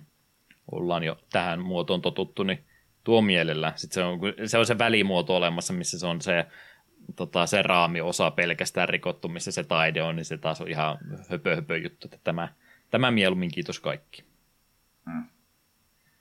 Kyllä vain. Sen takana löytyy dinosaurus, jota olen tutustunut myöskin Mars- Martsisetin kautta, mutta nyt en ihan omaanansa yksikkönänsä, ja jos tota, tota, seitsemän manaa tai yhdeksän manaa Entwinin kanssa ei kuulostanut paljolta, niin miltä se kuulostaisi kymmenen manaa ja kaksi viireitä kaltaa Prime Hunger niminen Aa, no. Dinosaurus 1212 niin semmoinen. Luen kaltan teksti, niin se huomaa, että se ikinä maksaa niin paljon manaa. Mm, joo, ei, ei tarvitse ihan niin paljon maksaa, että powereitten mukaan, mitä pöydässä on, niin sen mukaan tuo kymmenen manaakin myös halpenee. Trample mm. tietysti löytyy myös. Kalta on hyvä lappu siinä mielessä, että jos se pelaat jotain vihreitä stompia tai ylipäätään sulla on, no ylipäätään sulla vihreitä, se pelaat isoja kretuja, niin sitten kun se isket jossain kohtaa kahdella manalla sinne vielä 12-12 tramplen pöytään, niin se on aika hyvä value. Se on oikeasti ihan hyvä lappu. No niin, siitä vaan vihreitä pakka rakentamaan. Näköjään se on. Kyllä mä oon muutenkin tuossa, mitä tota, ollaan noita pelejä nyt, kun on päässyt ihan oikeilla korteilla pelaamaan, niin mä oon koko ajan enemmän vihreä se ollut kallella. Mä oon näköjään huono matematiikassa, mä oon todennut, että matematiikka on blokkaajille. Vihreä, vihreitä pöytään, kääntää niitä poikittain. Blokkaaja voi laskea, että miten tässä täytyy tehdä. Minä vaan pelaan manakurven mukaan niin ison kretun pöytään kuin mahdollista käännän sen poikittain, niin se kuulostaa minun Magic the Gatheringin pelaamiselta ja filosofialta. Mm. Oikein. Jotta ei ihan pelkkää vihreäseen menisi, niin kyllä tätä lisääkin rareja tosiaan löytyy. Sinistä instanttispelliä, Fierce Guardianship, joka on counterspelli, mutta jos on Commanderi kontrollissa, niin sitten ei maksa mitään. Unohdin, että tuo reprintatti. Hyvä nosto, taisi maksaa just sille boosteri. Kuulostaa kyllä ainakin varsin yleisyödylliseltä kortilta, mikä menee about kaikki, kaikkiin Commanderin missä vaan sinistä pelaat. Cardmarkissa katso, onko siinä se extended artti tai Ei mikä valitettavasti, että ihan, ihan perusversiona vain. Mm, joo, no extended artilla näyttää on 25 euroa Cardmarketissa. Mutta kuitenkin siis, unohdin, tuokin nuo reprintas nämä If You Control Commander-kortit, koska siis tuo oli niitä yksi halutuimpia, ja vielä totuuksen ohella tuo on varmaan paras nosto. Hmm.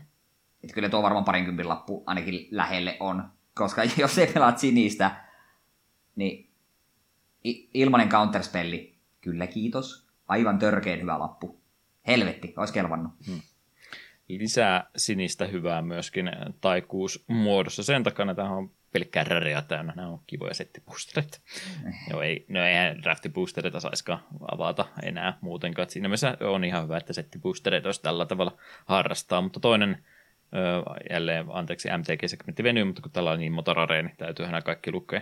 Tuolla on yksi toukkeni takana, niin ei sitä lasketa, mutta tokavika kortti, mikä täältä löytyy, niin Commandeer-niminen spelli. Se viisi manaa ja kaksi, kaksi sinistä spelli, jossa ehtona on, että jos exilaa kaksi sinistä korttia kädestänsä, niin sitten ei tarvitse myös maksaa tuota manakostia ollenkaan, ja mikä tästä ilona on, niin saadaan vastustajalta kontrollit hänen non-creature-spellistä. Valita myöskin uudet targetit niille. Okei, okay, control target non Niin, niin, niin. Kallis.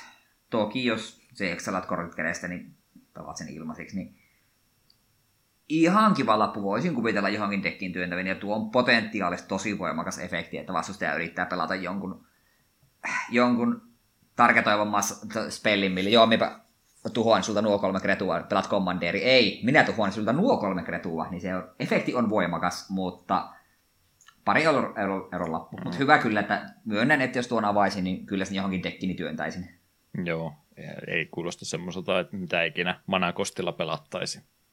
Joo, äärimmäisen harvoin kyllä. No jos se satut olemaan, no mulla on, nyt käsi, mulla on kädessä vaan tämä yksi kortti, mulla on vitusti manaa, niin mm. olen valmis. Senkin voi tehdä. Jensis, se oli viimeinen rare, sen takana oli vaan ihan foilikreatu, niin ei sitä tarvitse edes kertoa. Fierce Guardianship pelasi sinut, ihan niin raha-arvoinen boosteri.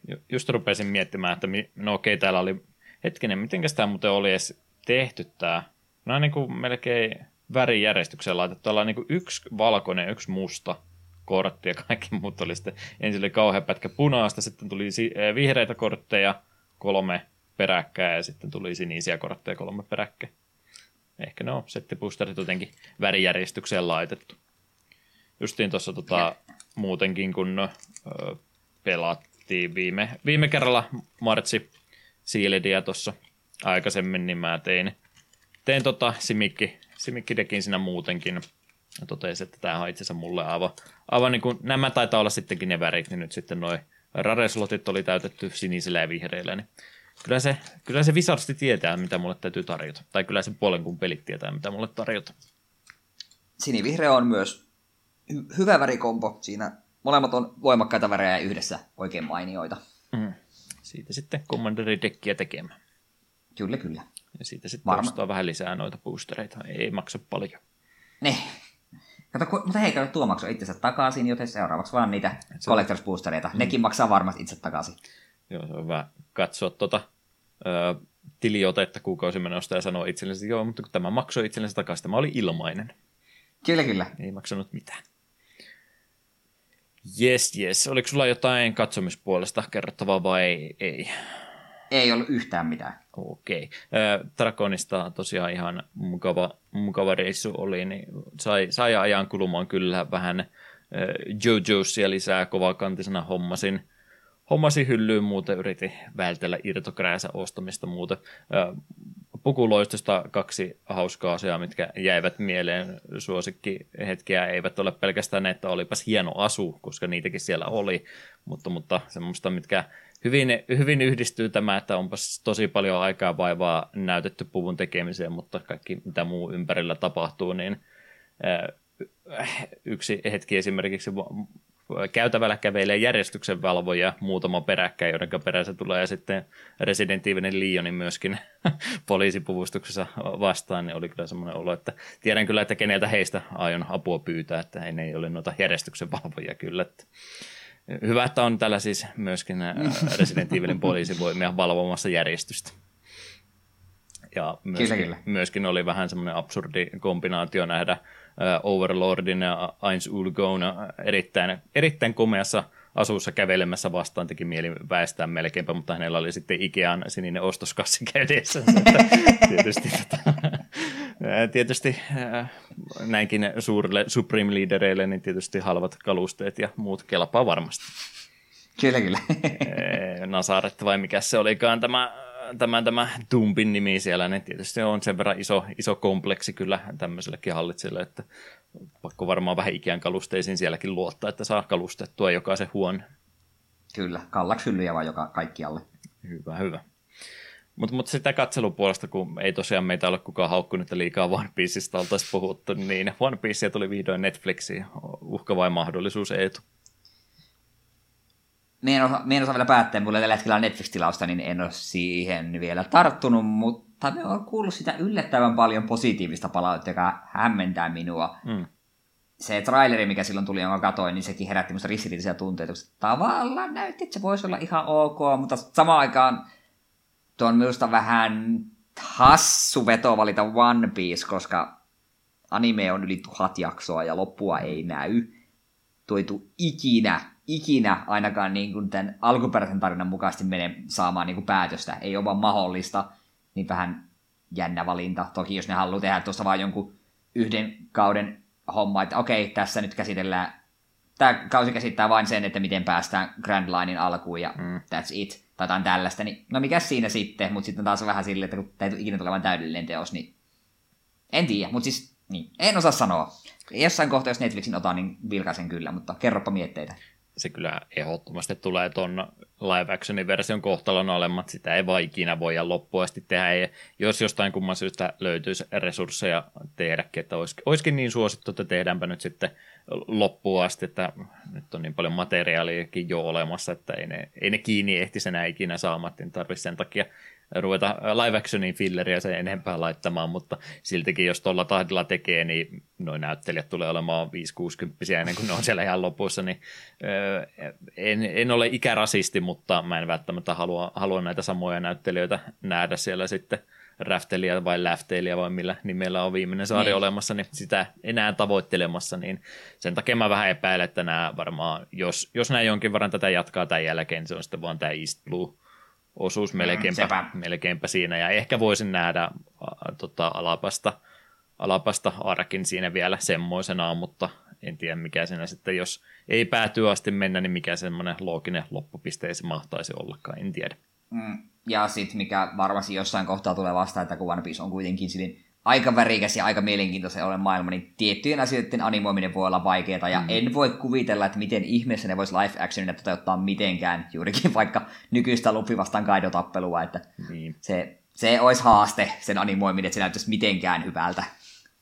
Se on siinä mielessä tykkään muutenkin, että nykyaikana vähän tuommoiset äh, tämä nyt ei supersankari juttu, mutta että tämmöiset fantasia-henkisemmät, tota, fantastisemmat sarjat, niin aika paljon CGIhin luottaa, niin kyllä tässä on, on sillä aika minimissään pidetty, että ei vaikkapa Zoron tappeluissa, niin ei siinä mitään CGI ole, että se on sitten ihan vaan tota, miekkataistelukoreografia ja tämmöistä, mikä on just, just sitä, mikä siihen riittääkin ihan mainiosti ja jotain pientä ekstra efektiä siihen nyt voi näyttelyn kautta tuoda sitten mukaansa. Että melkein ainut CGI, mitä tuossa itsekään on nyt, kun puolet jaksosta vaan kattonut, kattonut tähän mennessä vaan, niin muuta semmoista ekstra ole ollut sitten muuta kuin tota, Lufin venyvät raajat, mitkä toimii ihan hyvin ja paki tietysti vähän palaiseksi lentelemässä, että nämä nyt on oletettavasti pykälän kevyempää CGitä kumminkin kyseessä. Mutta ihan hyvä muutenkin vaan, ettei nyt ihan, ihan äärimmäisyyksiin mennä sitten tietokonegrafiikkojen kanssa tässäkään. Alkupäätä One Piecestä kumminkin, kumminkin vielä pykälän rauhallisempaa meininkiä kumminkin on. Niin, ja totta kyllä siinä mielessä, että kun alkupuoli One Piece on sille vielä suhteellisen maanläheistä. Ei ole, ei ole monta jaksoa, mitä just valittaa siitä, että nykyään alkaa mennä vähän kaikkien taistelut elämää suuremmiksi ja Soron yhdeksi miekan heilautus räjäyttää planeettoja tyyliin, niin mm. se voi sitten olla jo haaste. Mutta alku, alkupuoli on sinällään maanläheistä ja Luffin isoimmatkin hyökkäykset on sinällään vielä aika pientä verrattuna nykymeininkiin. Mm. Kyllä, kyllä. Mutta mut, hyviä puolia, mitä ehdottomasti sarjasta sanoa, niin nimenomaan tämmöiset koreografiat taistelussa ja muussa, niin toimii, toimii tosi näppärästi minun mielestäni. Se, mikä olisi pelottanut, mikä olisi herkä, herkästi tapahtunut tuossa, että sitten menee puvustuspuoli ja semmoisen semmoisen puolen, että se näyttää vain sieltä isolta cosplay-tapahtumalta eikä miltä oikealta sarjalta, mutta kyllähän ympäristöihin ja nimenomaan sitten näihin puvustuksiin ja tämmöisiin niin on, on panostettu tosi paljon, että niin kuin se vain pisi ulkoasu tulee minun mielestäni tässä live actionissakin kyllä tosi hyvin esille, että ei missään tapauksessa liian synkäksi se homma mene, eikä myöskään liian semmoiseksi harrastajateatterimaiseksi kompromisseiksi, että se, siinä puolessa kyllä kaikki on ihan mainiosti, ja näyttelysuorituksetkin on, on varsin vahvoja kyllä. Oliko mulla jotain muita hyviä puolia, mitä muuta ottaa. Neut- neutraalin puoleen menee varmaan se, että ollaan tietysti vapautu- äh, vapauksia otettu nyt sitten lähdemateriaalista aika paljon, mikä on vaan semmoinen asia, että se täytyy hyväksyä. Olisi mm. tietysti Usopin saari, voisi se ihan kiva, jos mentäisi ihan yksi yhteen, mutta tässä niin ne pääpointterit ollaan laitettu esille, että Usoppi on tykännyt valehella niin kovasti ja sitten kun kakka osuu oikeasti tuulettimeen, niin kukaan ei sitten häntä uskokkaan, niin tämmöiset elementit on siinä otettu, otettu kyllä hyvin esille, mutta jos odotettiin olla vaikka suosikkitappelussa, kun Usoppi puolustautuu sitten yksin koko piraattiarmeija vastaan, niin tässä ei ole mitään semmoista, semmoista tapahdu ollenkaan, että koko käytännössä Usopin saaren juttu niin tapahtuu kartanon sisällä yhden, yhden illan aikana, että kaikki tappelut on sieltä siirretty ja Djangoa esimerkiksi ei, ei nähdä ollenkaan, että se on täytynyt oh. sitten valitettavasti tiivistää, tiivistää sen verran, että se on sitten vain Kuro ja pari muuta Black Catia, jota vastaan koko, koko tämä saaren tapahtuma siinä tapahtuu, mikä on tietysti harmi, koska nyt oli Usopi ensimmäinen iso miehistymisen hetki, että nyt täytyy ainakin hetken aikaa yksin pärjätä ennen kuin sieltä sitten vähän vahvempia tulee avustamaan, mutta valitettavasti joutuu tällä tavalla asioita tekemään ja esimerkiksi Karpilla on paljon isompi rooli heti tässä alku, alkujaksoja aikana kuin mitä se silloin oikeasti oli, että Karppiakin nähdään yllättävän paljon tässä näin, kuten Joo. myös Koupia ja Helmippoa. Ja josta täytyy Joo. sanoa, että erikoinen valinta minulta ehkä, mutta Helmeppo näyttelijä, niin aivan, aivan loistava suoritus. Helmeppo oli paras tässä alkupääjaksossa ainakin. Hämmentävää. Hmm. Äh, tuossa piti sanoa, että joku, tuo oli yksi se, mikä Twitterissä iski silmät, joku just sanoi, että Usopka done dirty, että nimenomaan kaikki hänen niin kuin, sankarallisemmat asiat, mitä teki jo ensimmäisilläkin tapaamisilla, niin on jätettiin pois. Ja antaa hahmosta ehkä, ehkä vähän väärän kuvan, että koska nimenomaan vaikka jo Usopp on pohjimmiltaan pelkuri, mutta on silläkin tietty ylpeys ja se silloin tosi paikan tullen sekin niin kuin, kyllä puolustaa omiaan. Niin. Mm. Itse olen kova Usopp-fani. Usopp on helvetin hieno ja hyvä hahmo. Minusta on hyvä, että One Piecein maailmassa kuitenkin Luffin miehistä pääsääntöisesti on aikamoisia hirviöitä kaikki, niin Usopp on välillä niin se järjen ääni, että hei mitä helvettiä, että minä olen, minä olen tavallinen ihminen täällä, että, mutta silti kuitenkin tar- tarpeen tullen on kyllä myös kova äijä. Ei pidä paikkansa, vaan One Piecein maailmassa hirviöitä ja sitten on God Usopp. Niin, no okei, okay, totta. mut, mut. Se nyt menee ehkä sen neutraalin puolelle, että kun joudutaan sovittavaa, sovittamaan sitten vähän eri jakso, mitä ympärille ja muuten, niin on jouduttu sitten vapau- vapauksia ottamaan, mutta kyllä se pääsanoma siellä edelleenkin, edelleenkin olemassa on. Ja sitten jos sitä negatiivistakin kerran saa sanoa, niin valitettavasti huumori ei mun mielestä oikein tässä live actionissa toimi, mikä on aika pitkä miinus. Se on kumminkin One Piecelle se huumoripuoli. Puoli. Tuota me vähän pelkäsin. Ehkäpä nyt sitten jopa ihan viime, viime hetkien tota, tota, paljastuksien myötä, niin olisiko huumori jopa suorastaan pääroolissa koko sarjassa pääsarjassa to- olemassa, niin se ei tota, oikein sitten tässä live se ihan samalla tavalla iskostu, ja se johtuu enimmäkseen siitä, että Lufin näyttelijä hoitaa roolinsa hyvin, siis mitä hänelle on annettu, mutta kun Luffy on vähän semmoinen no, Luffy nyt menee ja ei juurikaan ajattele ollenkaan, niin Luffy nyt on enemmän ihan perus, perus, perus tota, sankari tässä roolissa, jolla on vaan tämmöinen mahtipontinen unelma sitten olla pirattien kuningas jonain päivänä, niin siinä sitten se semmoinen mikä animaation kautta ja tämmöisen kautta tulee paljon paremmin esille, niin sitä nyt ei valitettavasti Netflixi Lufista löydy oikeastaan ollenkaan. Että kyllä tietysti Lufi on persoruualle ja jotain tämmöisiä, tämmöisiä tota, sosiaalisia mokia saattaa tapahtua, mutta muuten sitten se semmoinen semmoinen tota, vapaa-henkinen Lufi, niin ei tästä sillä, sillä, sillä tavalla samallansa välity kuin mitä animaatiosta, niin se on iso harmi tuo on yksi asia, mitä me pelkäsin just, että kun Luffikin on kuitenkin sille se loppuksi yllättävän monipuolinen hahmo, niin vähän olinkin huolissani, että miten ne pystyy sen live actionin saamaan sen kaiken. Ja sitten just tuo huumoripuolesta muutenkin One Piece on täynnä aika pöliä slapstickia ja tosi monet vitsit ja tämmöiset toimii nimenomaan, koska animaatio sallii pöhköjä ilmeitä ja kaikkea tällaista, mm. niin, niin se ei vaan live voi toimia. Niin se, on, se on harmi tuolta, me vähän pelkäsinkin. Joo, valitettavasti ne on melkein Netflixin parhaimmat läpät on sitä nykyaikaisesta Marvel-luokan läppää, että jotain, jotain tapahtuu ruudulla, ihmiset katsoo pari sekuntia toisensa, well that just, that just happened, lol, okay. ja siitä eteenpäin. Niin valitettavasti se huumoripuoli niin ei, ei ainakaan neljässä ekassa jaksossa ole vielä toiminut. Mm, harmi, kun rupesin just miettimään, niin alkupuolellakin on tosi paljon ihan pöliä slapstickia ja kaikkea tuommoista. Tulee yksi mieleen, mikä minua on aina huittanut silloin just Bakin, äh, siellä Baki-homman jälkeen pakenevat sitä saarelta. Ja sitten kun Nami on jo innoissa, että jes, nyt on kultaa ja rahaa, ja Luffy sitten mainitsi, ää, me ne sinne, niin sitten kun Nami yrittää hukuttaa Luffin ja Soravan nauraa vieressä, kun tämmöinenkin, niin se on vaan hienoa toimia kohtaa, ja se näyttää, näyttää niitä hahmoja, niin en usko, että oli live-versiossa. Mm. Ei, ei ainakaan tuossa nelosjakson lopussa vielä ollut. Oi voi. Valitan, valitan. Mutta, mutta kyllä mä se loppuun tuun katsomaan, jos lisää tulee, niin varmasti myöskin ne katsottu, että ei, ei miinukset kautta neutraalit asiat, niin ei niin paljon vaakakupissa paina, etteikö tästäkin voisi nauttia, mutta en mä missään tapauksessa tätä live actionia todellakaan alkuperäislähdemateriaalia, varsinkaan manga yli tule ikinä suosittelemaan. Mm. Mutta pa- paljon pahempaakin olisi voinut pelätä, että ei ole mikään Dragon Ball Evolution juttu missään tapauksessa kyseessä. Mutta olisiko siinä meidän aloitusmateriaalit sitten tälle kertaa? Joo, mennään ihmeessä eteenpäin. Se sopii kyllä. Musiikki Breksuliini ja sen jälkeen uutisotsikkoja ja muuta semmoista.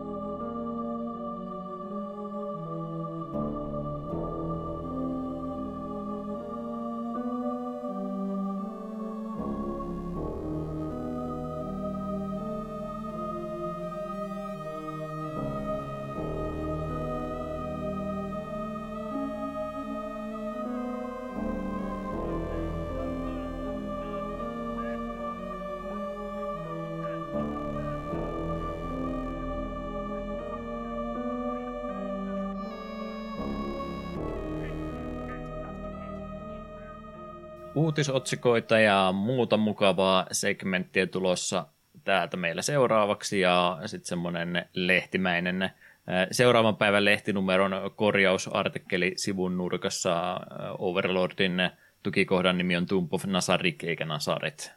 Olen pahoillani asiavirheestä. Joo, Nasaretissa oli joku ihan eri tyyppi. Se oli jo jostain toisesta fandomista muistaakseni se juttu. Nimenomaan. Kyllä, kyllä. Mutta puhutaan jostain muusta. Mistä? se oli cue sulle sanoa, mistä me puhutaan. Aa, niin jo. Tänä päivänä pelihistoriassa, eli mitä tapahtui ainakin kymmenen vuotta sitten. Kiitos, kiitos. 12. päivä syyskuuta oli se meillä tosiaansa tällä kertaa tarkastelun alla ja viisi pelipoimintaa täältä haaveilemme, muistelemme vanhoja menneitä, että mitäs me ollaan tänä päivänä joskus aikana hypistelty, ehkä mahdollisesti ei välttämättä vanhemmasta päästä vuodelta 86 olla tätä vielä tehty, mutta joku toinen on saattanut tehdä, niin hyvästä muistella. Eli 12. päivä syyskuuta vuonna 86, 37 vuotta sitten, NES-alustalle julkaistiin ensimmäinen Adventure Island-peli, joka oli Hudson Softin kehittämä tasohyppelypeli ja heidän suosikki henkilönsä pro-pelaaja ennen kuin eSportsista tai mistään muusta puhuttiin, niin japanilaisten yksi kovimmista pelaajista, Master Higgins, oli tässä seikkailemassa ja hän elelee rauhassa pelkkä lätsä ja lannen vaate päällänsä, kun julma Witch Doctor kidnappaa Tina tyttöystävän. Ja pelastusretkelle hän siinä sitten pitäisi lähteä sivuttain scrollaavaan seikkailuun, jossa viskotaan kirveitä, tulipalloja ja skeittilautaakin välillä vähän hyödynnetään. Ja matkan teko on tietysti kuluttavaa, koska Hikkinsillä on aika, aika kova nälkä jatkuvasti ja siinä pitää sitten ruokaesineitä eh, kerätä aika ahkeraan tahtiin matkan varrella, ettei henki lähde. Onko Adventure Islandi yksi suosikkisarjoistasi? No en nyt sano suosikki, mutta olen äh, esimerkiksi tätä Orkis Adventure Islandia, niin olen kyllä pelannut ja onhan se ihan passellisen ekat 10 minuuttia ja sitten pistää pois. Korkeintaan 10 minuuttia, että on se myös aika ää, ää, anteeksi antamaton peli. Joo, ja samaan aikaan myös tosi yksitoikkoinen. Hmm. Että semmoinen pelisarja, missä kyllä useampi osa tuli, mutta en, en näe välttämättä hirveän, hirveän todennäköisenä, että Adventure Islandia hirveästi enää näiden, näiden vanhojen osien jälkeen tullaan sen koskaan jatkamaan. Hmm. Mutta osansa pelihistoriaa ehdottomasti nuokin pelit. No, yksi pelisarja, joka muutaman osan on myöhemminkin saanut, on vuodelta 98, eli 20 vuotta, 25 vuotta sitten, tasan neljännes vuosisata sitten, niin tämmöinen pieni tapaus Game Boylle julkaistu Japanissa kun Pokemonin Yellow-versio, eli Special Pikachu Edition. Ykköskenistä oli tämä kolmas variantti, tai no periaatteessa neljäs, jos nyt screenikin lasketaan, mutta näin länsimaalaisittain kun puhumme kolmansista versioista, niin tämä on se ensimmäinen tapaus siitä, kun saatiin, saatiin se vähän päivitetty versio ennen kuin sitten uutta kokonaista sukupolvea Pokemoneista saatiin. Yellow oli, oli se itselle se versio, mikä omasta hyllystä löytyi. Kyllä on tullut Yellowia paljonkin pelattu, ja mun mielestä Yellowin suurin vahvuus on, että siinä saa kaikki, starter, ka- ka- kaikki kolme alkuperäistä starteria mm. kolmannen salin mennessä olet saanut kaikki. Joo, kyllä. Niin se on aina plussaa. Ja suuri heikkous on, kun se Pikachu kiukuttelee, kun sitä yrittää sinne PCC tunkea pois ja siitä tulee paha mieli. Niin. Mutta aloittaa sillä pitäisi. Se, se on kumminkin sitä, sitä aikaa omassa Pokemon pelaamisessa ollut, että on, on ollut niitä semmoisia vahvoja tota, Pokemonien hyödyntämisiä, muun muassa äh, Thundershock, Thunderbolt, Thunder, Thunder Wave, Pikachu, jota on komple mainitoimassa ollut sitten luokkaa Ember Flame Tower, Trover, Firespin, Fireblast, Charizard ja muita mahtavia kombinaatioita, että tästä nyt muuta, muuta kuin ottaa sitä saman tyypin ättäkin muuveja eikä mitään muuta. Nimenomaan. Osasin, osasin silloin muksuna selvästikin tuon Pokemonin pelaamisen paljon paremmin kuin aikuisena. Dragonissa oli myöskin Pokemon salihaasteita ja siellä oli ihan kunnon kunnon Pokemon pelaamismättöäkin, että ei, ei ollut nyt valitettavasti mun competitive tiimiä rakennettu sitä varten. Mm. Olisi päässyt harrastamaan kumminkin. No, mitenkäs seuraava tapaus, peli, jota on meemitetty Suomen pelimediassa varmaan ihan tarpeeksi, niin tarviiko meidän tähän mukaan lähteä, mutta lähdetään nyt tällä kertaa kumminkin 16 vuotta, 16 äh, vuotta sitten äh, vuonna 07 julkaistiin Pleikkari kolmoselle mestariteos, merkkiteos Heavenly Sword. Ninja Theory oli kehittänyt tämän kolmannen personan toimintapelin, jossa päähahmo Narikon klaani on vannonut suojelevansa legendaarista asetta, eli Heavenly Swordia maailman pahoilta voimilta mutta uuden uhan noustessa tälle aseelle olisi taas käyttöä ja se päätyy sitten pelaajan käytettäväksi.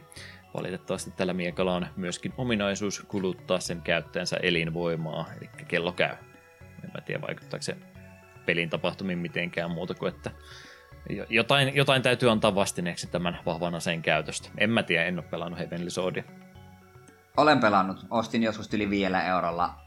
Ja ei sinne montaa tuntia tainnut mennä, kun peli oli läpi ja varsin unohdettava tapaus. Ei siinä niinku mitään erikoista ollut. Siinä taisi olla tuo e- elinvoimahomma, että olisiko siinä ollut joku tyylin Berserk-moodi tätä vastaavaa, että pystyt aktivoimaan nyt peliäksi enemmän damagea, mutta imesuhelaa. Tai joku tämmönen juttu siinä oli mahdollisesti. Äärimmäisen unohdettava kolmannen persoonan peli. Ei sitä niinku, jos sitä ei olisi vaan meemitetty ja hehkutettu, että kattokaa minkälainen mestariteos on tulossa, niin ei tuota kukaan muista. Olisi vaan yksi peli muiden joukossa. Eikö sittenkään ollut 10 kautta 10? Ei ihan. Eikä no. kukaan sellaista arvosana tuolle antaisi, vai mitä? No, mulla on vielä pelaamatta, että voidaan vielä jaksoa aiheeksi jonain päivänä ottaa. Hmm. Se on sallittua meille. No, jos Pokemon-annos ei Jelon myötä vielä riittänyt, niin miten kelpaisi seuraava tapaus. 14 vuotta sitten vuonna 09 julkaistiin Pokemon Gold sekä Soul Silver-versiot DSlle tuolla Japanin suunnalla. Ja vähän sama juttu kuin Yellow'n kanssa, niin tässä oli sitten päivitettyä versiota, mutta tämä oli sitten jo pikkasen, pikkasen myöhemmin tehty, että tämä oli sitten jo tätä remake että kun ruvettiin pikkasen noita vanhempiakin pelejä uudestaansa tekemässä ja monet kovasti vannovat, että nämä on ne parhaat Pokemon-pelit ikinä nämä päivitetyt kakkoskenin pelit. Öö, no paras ikinä on aika vahva sana, mutta on ne ihan törkeen kovia. Kyllä me muista silloin, kun silloin julkaisupäivänä Savonlinnassa kuumeisesti etsin kävin sittarit ja kaikki läpi ei löytynyt ja sitten piti ajaa vähän, kau- vähän, vähän matkan päähän Prismaa ja Prismassa oli julkaisupäivänä jo, niin sain Soul Silverin matkaa ja ilo oli ylimmillään. On, on edelleen tosi hyvä. Kakkoskenissä on omat ongelmansa, jonka myönnän, ja Soul Silver jossain määrin niitä vähän korjaili. Ja oli siis myös ja hyviä pelejä, tosi hyviä remakeja. Että en oikeastaan tiedä, kannattaako nykyaikana oikeastaan alkuperäistä kakkosgeniä juurikaan edes pelata, kun pelaisi mieluummin noita. Mm. Jossain määrin korvikkeita vielä, ja tässä kohtaa myös sanakorvike on tehty sillä tavalla, että oikeasti, oike, oikeasti päivitetty asioita, eikä sitten olla taas puolivilloin jätetty jotain asioita siihen kolmoskenistä ottamatta mukaan niihin remakeihin. Kiitos näistä Game Freak sitten taas myöhemmissä mm. remakeissa. Jos joku haluaa kiitoksena loistavasta podcastista lähettää minulle joko Hardcorein tai Soul Silverin, niin yksityisviestit on auki. aika vaikea ostaakaan enää mitään kautta, vaikka yrittäisi kuinka lompakkoa raottaa. Mm, totta. Kelpaisi kyllä, kelpaisi kyllä. Jeps, jes, jes. Yksi, kaksi, kolme, neljä. On tuossa viisi peliä sentään ollut kuusi, jos nyt molemmat Soul Silver ja Hard Gold lasketaan, mutta jos ei lasketa, niin tällä kertaa viimeinen tapaus olisi tasan kymmenen vuoden takaa, mikä aina kiinnostaa kovastikin, että mikä se olisi sitä takapelkkylaillista pelattavaa tänä päivänä, niin se olisi kuulkaa semmonen äh, moderni militalisuutteri äh, tai oikeastaan vähän semmoinen simulaattorihenkisempi semmonen Arma 3 on kuulkaas julkaistu tasan 10 vuotta sitten tänä päivänä Steamin kautta Windows-versio julkaisupäivämäärä löytyy tälle päivälle. Bohemia Interactive oli tosiaan kehittänyt tämmöistä pikkasen realistisempaa armeijan räiskyttelypeliä. Eli tulitaistelut käydään tässä pelissä pikkasen isommalla taistelukentillä ja komentajilla on enemmän taktikointivaltaa sen kanssa, miten omia joukkoja siinä lähdetään ohjastamaan. Ja koska iso, isoja karttoja löytyy, niin myöskin välimatkoille tarvitaan erilaisia kulkuajoneuvoja, joilla sitten ajellaan paikasta toiseen. Ja tämä pelihän on tietysti, ja kuten se aiemmatkin osat, niin Arma, Arman johdanteiset modit ovat johtaneet sitten moniin muihinkin pelitapauksiin, että on sitä modauskulttuuria, niin tätä Arma 3 löytyy vaikka kuinka ja paljon, että paljon, paljon on käyttöaikaa ja iloa kyllä tästä, tästä pelipohjasta saatu ja edelleenkin niitä tehdään ja Arma 4 taisi olla sieltä julkaistu, että sekin olisi jossain vaiheessa tulossa, mutta paljon hyvää on Arma 3 ympärille kyllä saatu rakenneltua. En ole ikinä yhtään Armaa pelannut ja tuskin tulen koskaan pelaamaankaan. Tämä olisi semmoinen, jos olisi jonkun Soviet henkisen ihmisen kaverit, olisi semmoinen peliporukka olemassa, jotka se, semisäännöllisesti armajohdanteisia pelejä pelaisi, mutta ei nyt ihan liian vakavalla asenteella kuitenkaan, niin olisi, olisi varmaan hienoja kokemuksia, mutta en mä tiedä oikein yksin pelatessa näitä pelkkää joku kampanjatila läpäiseminen, niin se olisi niin vasta varmaan se 10 prosenttia siitä pelin tarjonnasta. Mm multiplayerin kautta tämmöisistä saisi kaiken, kaiken vasta irti. Mutta Arma 3 voitaisiin siis jonain päivänä käsitellä, jos käsiteltäisiin ja pelattaisiin vaan pelkkä single playeri läpi, niin todennäköisesti saisimme aika negatiivista palautetta tuommoisesta jaksosta, niin ehkä jätetään se toteuttamatta.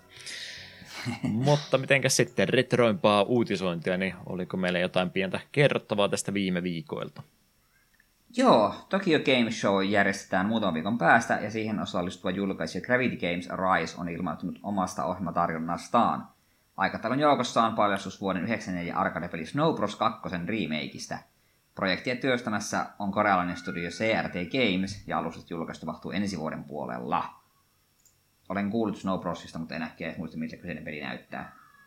Niin on vähän ne Snow Bros. 1 ollut semmonen, että siihen aikaan kun oma retro-pelaamisen niin tarkoitti lähinnä sitä, että tuleepa NES-pelejä testattua mahdollisimman monipuolisesti, niin Snow Bros. oli niitä semmoisia keräilykohteita, mistä ihmiset aina puhuu, että tämmöinen pitäisi jostain saada kerättyä, mutta mä edes muista, oliko se alkuperäinen Snow Bros. mikä oikeasti hyvä peli vai puhuttiinko sitä ainoastaan vain sen takia, että vähän printattu peli, joka oli jossain arvoissaan se jo silloin kauan sittenkin parikymmentä vuotta sitten, niin sen takia jäänyt nimi sitten mieleen. En mä itsekään muista, että olisi alkuperäisen pelin pelaamisesta niin paljon nauttinut. Nyt kun katson kuvi, äh, pelistä kuvia ja luen kuvausta, niin tämä on vähän bubble tyylinen mm. peli. Ok. Samassa hengessä, Tarvi... mutta vähän eri fysiikoilla. Mm. Tarvitseeko tämmöinen uudelleen julkaisu? En usko, mutta jos tekee jonkun iloiseksi, niin miksi ei? Joo, ja kuulemma kakkonen jo on huomattavasti parempi pelikin, niin kaikki kelpaa. Sitten 30-vuotisen uran pelikehitystyön tehnyt Volitionin, Volitionin taival on päättynyt. Osana Embracer Groupin uudelleenjärjestelyjä studio siirrettiin osaksi Gearboxin kokonaisuutta, ja nyt se suljetaan lopullisesti itsenäisenä studiona. Heidän viimeiseksi peliksi jäi viime vuonna julkaistu viimeisin Saints Row-peli. Öö, mitäs muuta Volition on tehnyt kuin Saints Row?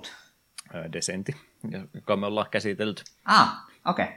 No sehän oli ihan kiva peli, vaikka, no. joku, vaikka, vaikka joku ei karttaa sitä löytänytkään. Joo, mä en muista mitään muuta pelistä, mutta mä en löytänyt sitä karttaa, että se oli se ainut asia, mitä siitä, siitä tota jaksosta taisi elämä, elämään jäädä sitten myöhemminkin.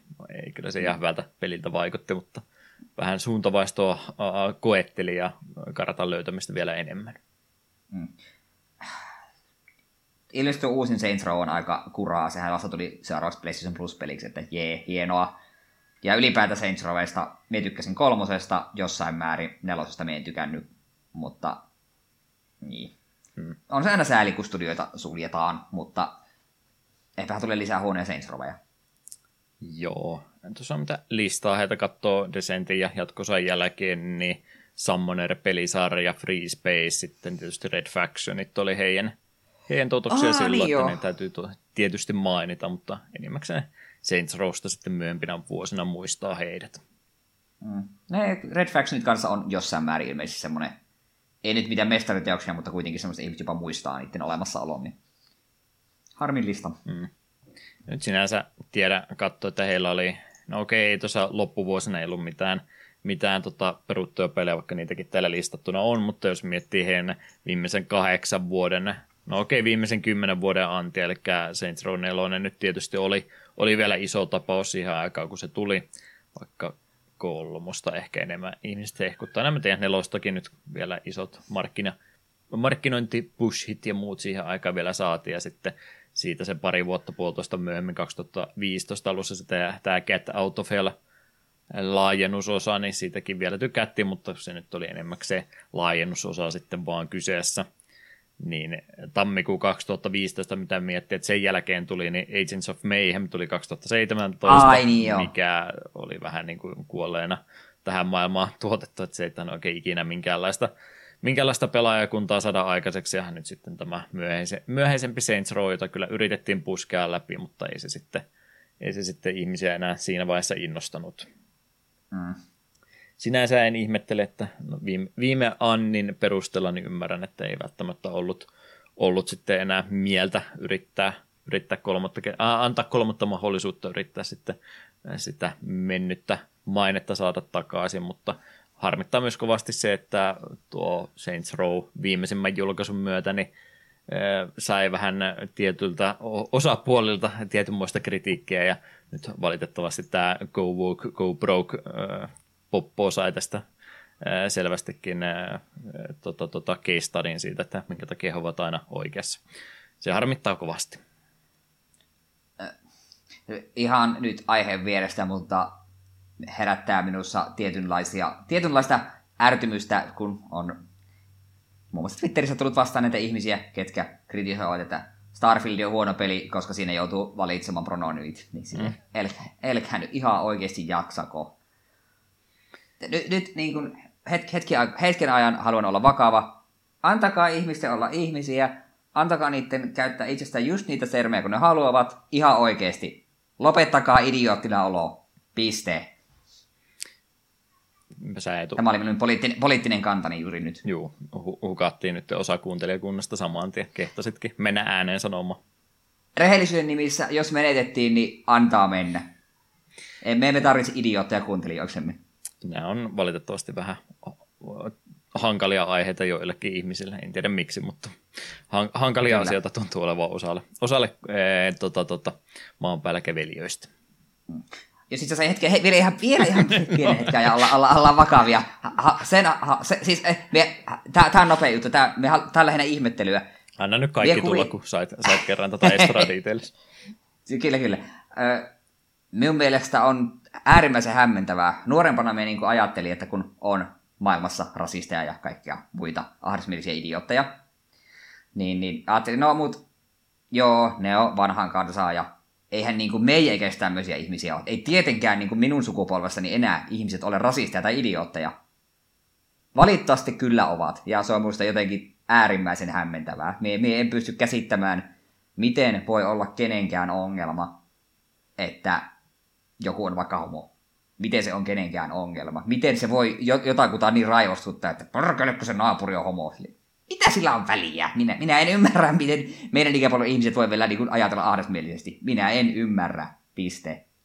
Haukkukaa suvaitsevaisesti, antaa tulla. Ei, se on aika, aika mieto, mieto loukkaus. En ymmärrä, miksi me voisi siitä loukkaantua. Kyllä, kyllä runko sen kestä. Nämä haukkumiset kyllä. tänne suuntaan. Mutta joo, ennen kuin me suututetaan enempää idiootteja, niin mennään eteenpäin. Joo, se oli silloin tota, Mäkin jäin jumittamaan tämä. no niin, hyvä, jatka. Yes. Silloin, silloin kun tota, tota, Trump pääsi presidentiksi, niin kyllähän toi vähän rupesi aika monet podcastit ja muutkin sitten vähän vapaammin sitä omaa, osa, omaa vasemmalle kallella olevaa tota mielipidettänsä jakamaan, että kyllä nyt itsekin sinne suuntaan aika vahvasti kallella on, mutta ei me nyt kieltämättä sinne suuntaan olla hirveästi juurikaan koskaan vihjailtu se enempää, koska ei se nyt niin. tietysti aina, aina tämmöisen pelipodcastin muutenkaan liity, mutta ja nyt jotenkin tuli tästä Saints Rowsta vaan mieleen, kun se tuntui jotenkin heti siitä, että siellä oli aika paljon ihmisiä kannustamassa sen floppaamisen perään ennen kuin oltiin edes peliä julkaistukaan. Mm. Että en tiedä, en tiedä, minkä takia näitä, näitä asioita joutuu niin usein tämmöisessä aiheessa käsittelemään. Mm. No, mutta kun se on sitä vokea ja tuputtamista ja pakkosyöttöä ja bla bla bla bla bla. Se on, se on tämmöistä. Jep se on liikaa vaadittaa elettäisiin maailmassa, missä kaikki ihmiset on toisilleen kivoja. Se ei vaan ole mahdollista. Hmm. Kyllä. Mites tuonne Switch Onlinein puolelle on tullut? Joo, okei. Okay. Joo, tosiaan Switch Online laajenee tällä kertaa enimmäkseen peleillä, joita japanilaiset tilaajat olivat jo päässeet pelaamaan. Kyseessä oli Down Down Nekketsu Mart Super Awesome Field Day, eli tämähän on siis näitä Reverse Ransom tyylisiä pelejä kyllä. Näytti ihan kivalta. Mutta joo, sitten Joy McFight en ikinä kuullutkaan. Quest for Camelot, äh, niin no kaksi ensimmäistä oli Nessille, sitten Quest for Camelot Game Boy Colorille, ja sitten se isoin, ja minä olin oikeasti se on vähän iloinen, Nessille, Kirby Star Stackeri, Woohoo! Me ollaan Star Stackerissa tehty jakso Game Boylle, ja meni tiennyt siitä Nessi-versio. Varmaan myös se mainittiin siinä jaksossa, mutta en todellakaan tiennyt, että siitä oli... Että onkaan ei niin joku paranneltu versio Nessille tai jotain, mm. mutta... En, minä olen iloinen tästä. Kivaa. Muuten sille tuo Down Down Neketsu March, mikä onkaan niin, niin kaikki niin kuin nuo Reverse Ransom tyyliset pelit, vai mikä Kuniokun vai mikä sen nimi niin. nyt onkaan, niin, niin Kuniokun se oikein, niin kyllä. Niin, niin, ne on oikeasti ihan kiva lisää, tulee varmaan testattua, mutta Questor Camelot ja Joy McFight, niin ei herätä mitään tunteita. Kyllä tämä ihmiset vähän tästä on jo näreis, että mitä, mitä ihme japsipaskaa te vaan tänne työnnätte. Että on tämä kokoelma aika tämä on mielenkiintoinen valikoima, mutta ei mulle nyt hirveä ongelma näiden kanssa ole. Kuniokuninkin toi, mitä on, tota, mä en muista nyt mitä termiä näistä näistä 70-80-luvun tota, ongelma-opiskelijoista aikanaan se käytettiin, mutta kunio kunio kyllä saisi edelleenkin tulla, vaikka se nyt on niin tiettyä ajanjaksoon painottuvainen tyyliltä, sen siltikin, niin kunio kunio saisi olla edelleenkin juttu tänäkin päivänä. Kyllä. Tehdäänkö me jossain kohtaa sitten joku HD- tai remake-jakso Star Stackerista, kun se on SNES-version kanssa tarjolla. Joo, se, että yksi kokonainen jakso Star Stackerille tuhlattiin, niin se ei tule riitä, täytyy saada toinen se oli ihan kiva peli. Joo, ei siinä mitään. Se on vaan jonain päivänä. Se, se mikä mulla on, tota, kuinka pitkäksi mä haluaisin tämän podcastin projektin venyttää, niin mä haluan, että me oltaisiin vähän sama niin kuin Simpsonin jaksot on ollut, että South Parkin meemittää, että no, kun Simpsonit on tehnyt jakson siitä, niin toivottavasti jonain päivänä takapölkystä voi samalla tavalla puhua, että no se on jo takapölkky Star Stackerista jakson tehnyt, että so, sori, sori, ne ehti ensin. Mm. Me veikkaa, että suuri riski on se, että me itse tajuta, että voi perhana, me ollaan tehty tuosta jo jakso. Sitäkin rupeaa jo pikkuhiljaa tapahtumaan. Mutta, mutta enimmäkseen tosiaan semmoista peliä, mitä siellä Japanin päässä oli jo julkaistu, niin nyt tuli meillekin ja ilmeisesti ilman mitään käännöksiä, että mä nyt esimerkiksi Kamelotista tiedä, että miten se toimii, vai oliko tässä nyt jotain lisäyksiä ollut. Ymmärsinäkin näin, että ne oli ihan semmoisenaan lisätty nyt vain. Jos joku puzzle-peli tai tämmöinen on, missä vaan valikoista täytyy selvitä läpi ja muuten osaa ilman tekstiymmärtämistä pelata, niin minun puolesta saa tonne palveluun kyllä tullakin. Mm. Ei niin minua nyt niin paljon hämmennä kuitenkaan. Pikauutisissakin muutama juttu tähän nopsaa heitettäköön. ESRP-listaus olisi vihjailemassa siihen suuntaan, että Ubisofti saattaisi olla valmistelemassa 20-vuotisjuhlaversiota Beyond Good and Evilista. Herättääkö tunteita? Se oli hyvä peli. Siitä jakso ollaan tosiaan tehty. Ainut mikä tässä on harmillista, niin nyt porukka vähän että okei, meinaako tämä nyt sitä, että kakkosta ei oikeasti ikinä tule? Niin. ESRP-listaus ei vihjaile siihen suuntaan vielä ainakaan, että Ubisoft olisi valmistelemassa 15-vuotisjuhlaversiota Beyond Good and Evil 2 ensimmäistä trailerista.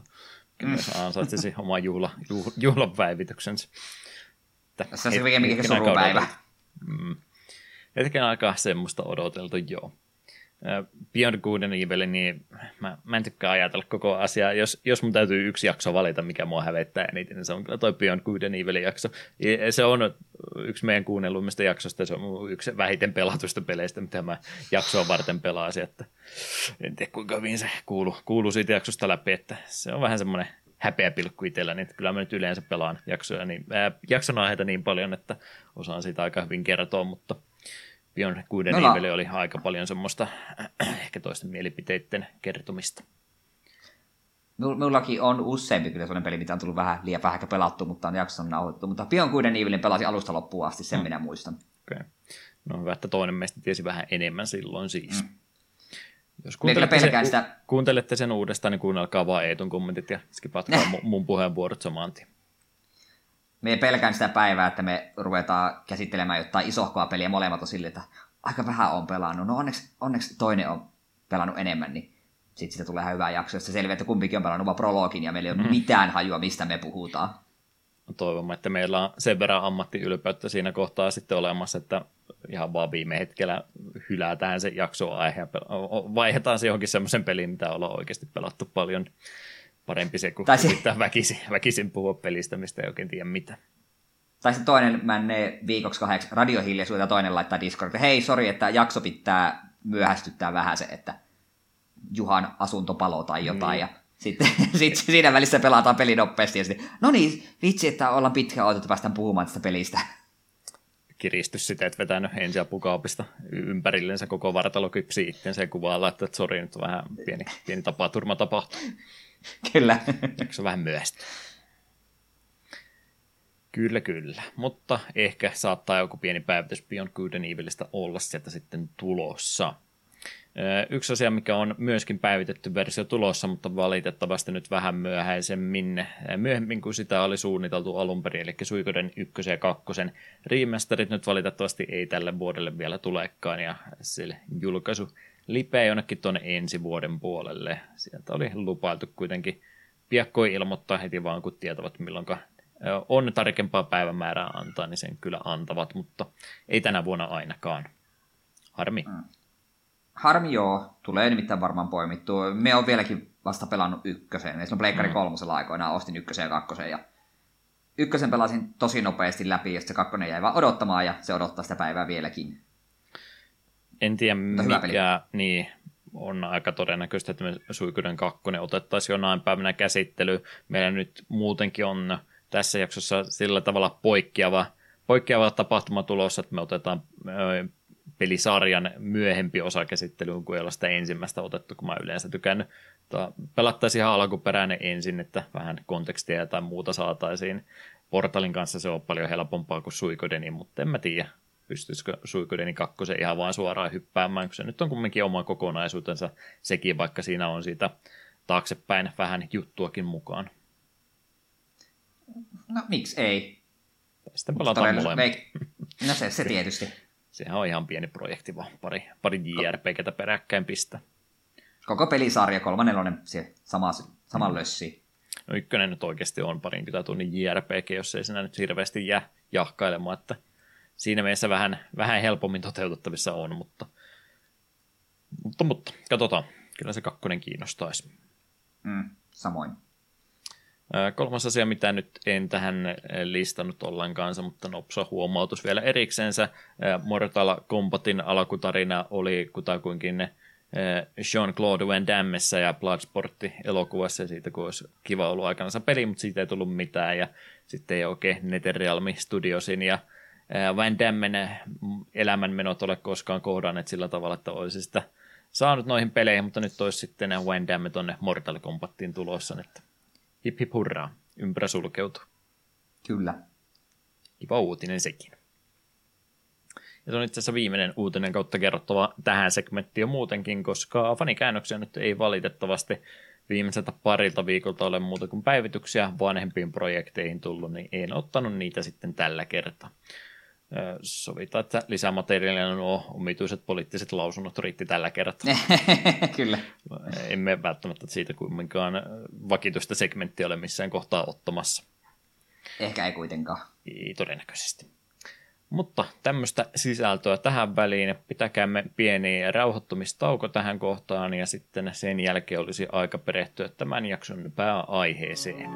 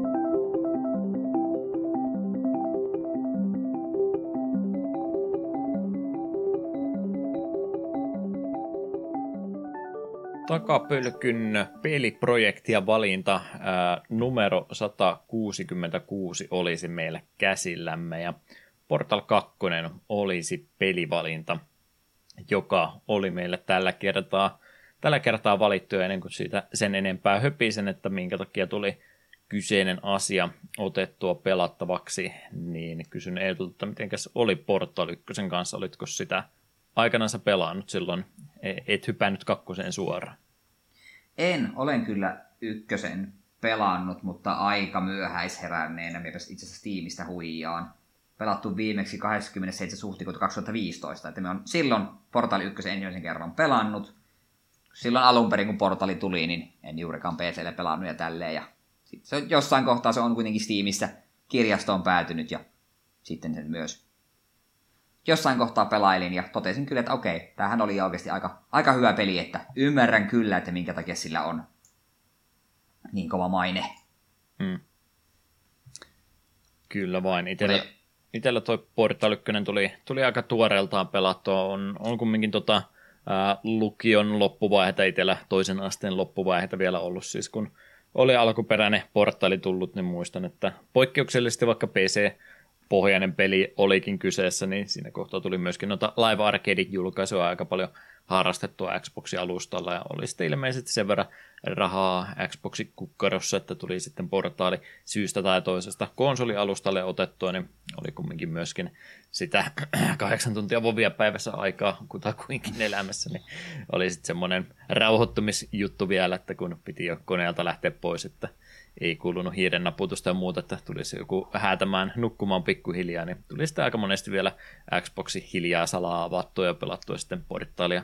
Pieni pätkä vielä ennen nukkumaan menoa siinä sitten omassa rauhassa, niin jäi ei portaali ykkönen kyllä hyvällä tapaa mieleen. Siinä oli muutama semmoinen tosi kiva elementti, niin kuin ihan ää, miten se tarinan kerronnan hoiti siinä ykkösessä ja muutenkin sitten se twisti, mikä siinä ykkösen puolivälissä kautta loppupäässä tapahtui, niin semmoisia elementtejä, mitä en, en, tota, aina etsin vielä muistakin peleistä tänä päivänä, että on, on siinä mielessä Portal 1 kyllä hyvällä tavalla jäänyt mieleen. Mutta mut, molemmilla sitten kuitenkin siitä huolimatta käynyt sillä tavalla, että ei oltu kakkosta pelattu, pelattu ollenkaan, vaikka se itselläkin mielessä pitkä oli, että kyllähän se pitäisi ottaa – ottaa kyllä työn alle ja sitten ne vuodet vieri ja yhtäkkiä ruvettiin jotain tämmöistä vähän vanhemmista peleistä, vanhojen pelien ympärille tehtyä podcastia tekemään. Ja loppuviimeen huomattu, että no perkele, siitäkin on nyt jo yli vuosikymmenen aikaa, kun Portal 2 oli julkaistu, niin ehkä se on nyt sitten korkea aika tämäkin, tämäkin päätös viedä loppuunsa asti ja pelata tämä kyseinen pelitapaus on, on ollut kyllä itsellä mielessä tosiaan Portal 2 pelaaminen pisemmän aikaakin ja ihan sellainen sitä varten mielessä, että voisi, voisi sen podcastissa käsitellä, mutta ei sellainen eh, koskaan mieleen juolahtanut kautta ollut sitten just sitä kutkuttavaa hetkeä, että nyt, nyt sen voisi ehdottaa, mutta kävi tämmöinen omituinen, omituinen sattuma ää, nelinpelin mökkimiitissä. Ihminen kysyi, että mikä on sinun suosikki pelisiä. Mä rupesin miettimään, että aina kun mä sen varovaisen Megaman 2 vastauksen vai sen mun rehellisen Legend of Dragoon vastauksen, niin kun sitten rupesi nimimerkki nimeltä Kajanana, kun tästä vielä Tumppisounilta tämän varmisti, niin hän rupesi sitten kertomaan, minkä takia Portal 2 on hänen suosikkipelinsä, niin päätin sitten siinä sillä hetkellä ää, tota, tota, näin, että no perkulle otetaan sitten Portal 2 takapölkkynkin vihdoin ja viimein käsittelyyn. Kyseinen henkilö ei, ei tiedä, että minä teen podcastia, ei ole koskaan varmaan takapölkystä kuullut mitään, eikä varmaan koskaan tule tätä jaksoa myöskään kuuntelemaan, mutta onpahan nyt Portal 2 sitten käsitelty, että oli tämä kyllä itselläkin mielessä, mutta tämä oli se, tämä oli se tota, rohkaisu, minkä minä selvästikin tarvitsin, että päästään Portali 2 pelaamaan. Terkkuja vaan sinne eh, ikuisuuteen, vaikka se ei eh, toista henkilöä todennäköisesti ikinä tavoitakaan. Mm. Mutta Portal 2, mitä me voimme kertoa siitä sekä sen kehittäneestä studiosta, eli Valvesta. Olemme Valveen tutustuneet aikaisemmin hyvin hyvin kauan sitten jaksossa numero 12, kun pelattiin ensimmäinen Half-Life-peli silloin. Olimme nuoria kokemattomia miehiä vielä siihen aikaan, emmekä vielä tietysti podcastin tekemisestä ää, vielä juurikaan mitään tienneet, eikä oikeastaan tänä päivänäkään vielä juurikaan yhtään sen enempää, mutta oli kumminkin huomattavasti vähemmän, vähemmän ää, tota, tota, materiaalia siihen aikaan tuotettu ja enpä ollut näköjään myöskään silloin niin paljon tutustunut studioihin sitä ennen, ei tullut sitten sieltäkään luntattua niin hirveästi, mitä tuli sanottua, mutta Valve on tosiaan 96 vuonna perustettu yritys, jonka perustajina toimivat Gabe Newell sekä Mike Harrington. Molemmilla oli jonkin verran Microsoftin suunnalta sitä koodaamista ja muuta kokemusta, mutta heillä oli sitten enemmän halu lähteä tänne pelin kehityspuolelle, e- eikä sitä ohjelmistojuttua, mitä Microsoft nyt enemmänkin harrasti, niin he halusivat sitten lähteä omaa, omaa studiota, pelistudiota kehittämään, ja sen myötä Valve sai alkunsa. Ja monet studiot joutuvat pitkän aikaa odottamaan, että mikä on sitten se läpilyöntijuttu, millä he tulevat sitten kuuluisiksi, niin Valve päätti, että he tekevät asiat kerralla oikein, ja tosiaan tuo alkuperäinen Half-Life oli sitten saman tien semmoinen jymypaukku, että oma, omaan tota, paikkansa koko FPS-genrestä saa, ja varsinkin semmoisesta tarinakerronnallisesta FPS-pelistä, niin ehdottomasti Valve saman tien sai paikkansa semmoisena isona studiona ensimmäisen julkaisun jälkeen, ei tarvinnut sitä odottaa ollenkaansa. Ja muutenkin se Half-Life 1 myötä, kun heillä oli, oli sitten Engine ja muu olemassa, niin FPS-genre tekijänä hän sellainen profiloitui studion alkuaikoinaan, että kaikki Half-Life johdanteiset Team Fortressit ja Counter-Strikeit ja tämmöiset, vaikka ne ei välttämättä ollutkaan automaattisesti sitä Valven käsialaa, mutta he oli sitten näitä Half-Life-modien tekijöitä ahkerasti rekrytoimassa, niin sitä tietotaitoa saatiin sieltä studio ulkopuoleltakin ja liitettyä sitten sitä ammattiosaamista Valven omaan työntekijäryhmään. Niin heillä on tämmöinen modauskulttuuri kyllä ollut myöskin todella tärkeässä roolissa edelleen tänäkin päivänä. Tästä sisältöä kyllä heidän muihinkin peleihinsä on pystynyt yhä tänäkin päivänä tekemään ja edelleenkin niitä tekijöitä sitten tämmöisten demojen ja muiden projektien pohjalta, niin Valve, Valvelta on saattanut työpaikka heille aueta.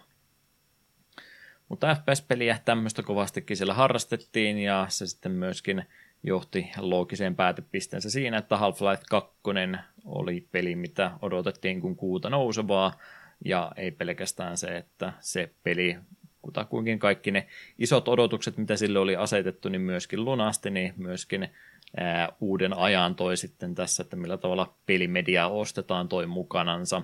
Eli Valve toi sitten tämän Steam-käyttöjärjestelmän tässä samalla markkinoille, jota oli nyt ehkä alkuperäinen tarkoitus se, että Valve omien pelien digitaalisten versioiden ostamista niin ruvetaan sen kautta harrastamaan, mutta siinä sitten kun ensimmäisenä paikalla oltiin tai ainakin ensimmäisten joukossa ja tehtiin se hyvin, niin Steamista sitten pikkuhiljaa rupesi muodostautumaan se digitaalinen paikka, mistä niitä pelejä lähdetään ostamaan. Ja kaikki muut ovat sitten seuranneet kutakuinkin tuota Steamin tekemistä sen jälkeenkin. En tiedä, voi, jos sadalta ihmiseltä kysyä, että mikä se on se PC-alusta tai kauppapaikka, miltä ostetaan, että vastaako sata ihmistä Steam, että mikä se on se, se tärkein paikka, mutta kyllä se niin kuin vähän siltä tuntuu, että Steam on niin kuin se etupaikka ja sitten on, on niitä vaihtoehtoja olemassa, jos ei Steamia halua käyttää, mutta edelleenkin tänä päivänä niin kyllä se Steamilla varmastikin iso jalansia tuolla digikauppapaikoilla on tänäkin päivänä. Ei ole se yksin oikeuspaikka asioita ostaa, mutta iso, iso on varmasti tänä päivänä edelleenkin. Mm, varmaan ainut oikea kilpailija on varmaan nykyään GOG, koska sielläkin nykyään on uusia pelejä, mutta väitän, että nekin, jotka enimmäkseen käyttää GOGia, niin kyllä myös käyttää paljon Steamia. Mm. En jaksa uskoa, että on ketään, joka PCllä pelaa ja käyttäisi vain ja ainoastaan vaikka GOGia, mutta periaatteessa että joku käyttää vain ja ainoastaan Steamia.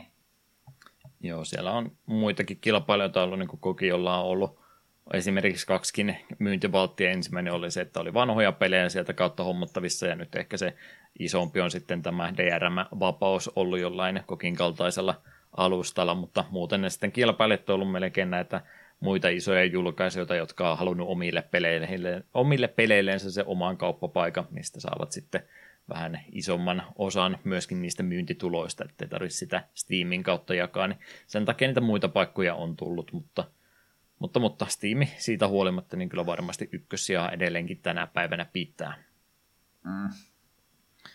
Mut, mut, half... jos miet... mm niin rupesi miettiä, että kun on myös näitä muutamia järkyttävän kamalia tapauksia. En tiedä, onko ne nykyään niin yleisiä, mutta jossain kohtaa oli näitä, että ostat Steamin kautta pelin, muun muassa just tämä Valiant Hearts taisi olla semmoinen, että sitten kun se käynnistät sen, niin sitten se käynnistää ensin Uplane, että sitten se käynnistyy se itse peliin, niin se oli kanssa semmoista, että eh, eh, miksi näin? Mm. Voitteko te Ubisoft nyt ymmärrä, että kukaan ei halua käyttää Uplayta? Ei ne ottanut ymmärtää. Mä tiedän, Onko se edes olemassa? Mä just mietin, että oliko se, se ei just, mikä oli mennyt pois. Ainakin jotain tämmöisiä lopettanutkin sen takia, että ei kannattanut sitten niin monta eri kilpailijaa, kilpailijaa samoille markkinoille laittaa kuitenkaan. Mm. Parempi ne Steamin kautta myydä kuin ei heidän kautta ollenkaan. Niin, koska suuri osa tekee silleen se, että ai okei, okay, jos haluan Ubisoftin pelejä mun pitää käy, niitä jos Steamissa, niin ne pitää käy, mennä Uplayn kautta. No sit me pelaa tuota Ubisoftin pelejä. Mm. Se on se vaihtoehto aina myöskin. Mutta mut Half-Life 2 tuli, Half-Life 2 myötä tietysti myös uusi peliengine, eli Source Engine tuli sieltä myöskin mukanansa. Sen myötä päivitettiin vanhoja klassikoita uudestaan, saatiin Counter-Strikeista Source-versiota, saatiin äh, Half-Life Deathmatchia saatiin, Day of Defeatia saatiin, äh, muutakin erilaista julkaisusysteemejä yritettiin harrastaa. Sieltä ruvettiin esimerkiksi episodipohjasta pelaamista koittaa se Half-Life 2 chaptereiden kautta. Ja kaikkia muutakin sitten oli mukana. Ja jossain kohtaa, kun tuli hetki, että pitäisi sitten tuonne konsolialustallekin taas vähän paketoida näitä pelejä, pelejä enemmänkin yhteen, niin siellä ruvettiin sitten Orange Boxi kokonaisuutta tekemään, jossa oli Half-Life ja muuta pelattavaa. Ja ehkäpä yllättäen melkein kaikille, varsinkin julkaisijoillekin tuli se, että Half-Life äh, tota, ei välttämättä ollutkaan se iso juttu, mitä siellä oli, vaan se oli tämmöinen pieni pulmopeli nimeltä Portal, mikä sitten tämä kokoelmapaketin myötä niin sai kovasti lisää julkisuutta. Olihan tämä jo sitten word of, word of mouth-tyyppistä markkinointia kovasti jo PC-puolella myöskin saanut, mutta vielä hienompi juttu se, että se laitettiin osaksi isompaa kokonaisuutta, niin oli sitten myöskin muita tapoja päästä kyseistä pulmopeliä pelaamaan. Eli Portalkin oli sitten oli semmoinen samanmoisella idealla kuin Counter-Strike enemmänkin tullut, että tämäkin oli tämmöinen opiskelijavoimin tehty tekniikka-demo alun perin, joka sitten Valven työntekijöistä jonkun huomion öö, sai puoleensa ja sen myötä sitten Valvelle ehdotettiin yhteistyötä heidän kanssa, tehdäänpäs tästä ihan oikea peli. Ja sen myötä sitten tämmöinen öö, pulmapeli saatiin julkaistu, joka löi sitten itsensä läpi ja myöskin miettii siitäkin jo 15 vuotta aikaa, niin kyllä niin kuin alkuperäisen portalin inspiraatio niin monessa 3, 3D-ympäristöpulmopeleissä niin näkyy edelleen tänäkin päivänä, että myöskin omalla tavallansa, oman, ei ole oman kenränsä keksiä, mutta on kyllä semmoinen merkkipaalu myöskin, että edelleenkin siitä paljon inspiraatiota tuoreemmatkin pelit ovat ottaneet. Kyllä, kyllä. Source-pohjaisia pelejä tosiaan kovasti Left 4 Deadia, ää, tai no joo, Left 4 Deadia tämmöistä, tämmöistä myöhemmin tuli, mutta kaikkien muutakin siellä sitten on myöhempinä vuosina kokeiltu. Dota-lisenssi saatiin kammettua sieltä Blizzardin puolta, kun se oli vähän harmaalla rajalla, niin Dota 2 oli sitten virallisesti Valven peli. Artifactiakin esimerkiksi koitettiin, saatiin ihan Richard Garfieldi tekemään omaa korttipeliä Valvelle, mutta valitettavasti Artifacti nyt ei ihan ihan sillä tavalla menestynyt kuin sitä ehkä toivottiin. Muutakin, muutakin tuotantoa sieltä Valvelta on tullut. Se oikeastaan se mielenkiintoisin puoli, mihin tämä nyt pitkään on, on tota, oletettu, että olisi Valve niin kuin vahvemmin hyökännyt siihen kiinni, mutta se on ollut tämä VR-pelaaminen sitten, ja kyllähän siitä nyt sitten niitä vilauksia ollaan saatu, ja yksi jälleen kerran tärkeä, tärkeä asia koko VR-pelaamisen ympärillä, varmasti tämä Half-Life Alyx on ollut edelleenkin, että niitä parhaimpia esimerkkejä siitä, mitä VRllä voi tehdä, mutta sinänsä yllättävää, että nyt kumminkin ollaan melkein, kauanko sitten nyt on aikaa, kun noin VR-lasit kuitenkin rupesi olemaan semmoista kuluttajajuttua jo ää, enemmänkin, niin ei niin oikein vieläkään sitten ole sitä VR-pelaamista niin paljon sieltä Valven puolelta tullut. Olisin ainakin kuvitellut, jos olisi multa kysytty kysytty silloin, kun noin VR-lasit tuli ja saatiin vinkkiä siitä, että Valve olisi myöskin kovasti sinne VR-pelaamiseen panostamassa, että ei ole niin sitä Valven omaa VR-pelaamista vielä vuonna 2023, niin sen enempää vielä kuitenkaan tullut. Niin siitä olen vähän ihmeessäni. Oletan, että sillä on varmasti paljon, paljon tota playtestiä ja muuta tehty eri pelien puolesta, mutta kyllä se aika, aika kaposta vieläkin toistaiseksi on, että kyllä se Valve nyt enemmänkin on, on sitten niin kuin sen Steam-palvelun ylläpitäjänä profiloitunut näinä päivinä kuin niiden uusien pelien tekemisestä enää, mikä kyllä harmi on. Mutta kyllä siellä edelleenkin sitä osaamista ja muuta löytyy, että olettaisin, että kun aika oikea on, niin kyllä niitä Valve-pelejäkin sieltä varmasti vähän useammin voitaisiin saada kuin mitä se tahti nykyaikana on ollut. Mm. Se VR-pelaamisessa on ne omat suuret haasteensa ja se voi olla, että Valvekin on niin huomannut, että meillä ei ole näihin kaikkiin vielä ratkaisuja. Mm. Mutta, mutta, mutta ei missään tapauksessa voi sanoa, että olisi niin Valven parhaat päivät jo takanapäin, että kyllä tosiaan se työvoima ja muu resurssit siellä edelleenkin löytyy, että se voi olla yksi, yksi yllättävä päivä vaan, kun sieltä traileri, traileri napsahtaa nettiin jostain Valve uudesta pelistä, niin tulee todennäköisesti huomiota kovastikin saamaan ja ihan pelkästään jo studion nimellä, niin isot myyntiluvut sitten oli peli minkälaatuinen tahansa, mutta kyllä sitä yleensä sitä hyvää tavaraa on tullut, että ei tarvitse yleensä pelätä, että mitään hirveän katastrofaalistakaan sieltä olisi tulossa. Mutta tämmöisestä studiosta olisi Valven kanssa kyse. Onko Eetulla mitenkä Valve-pelien kanssa muuten historiikki?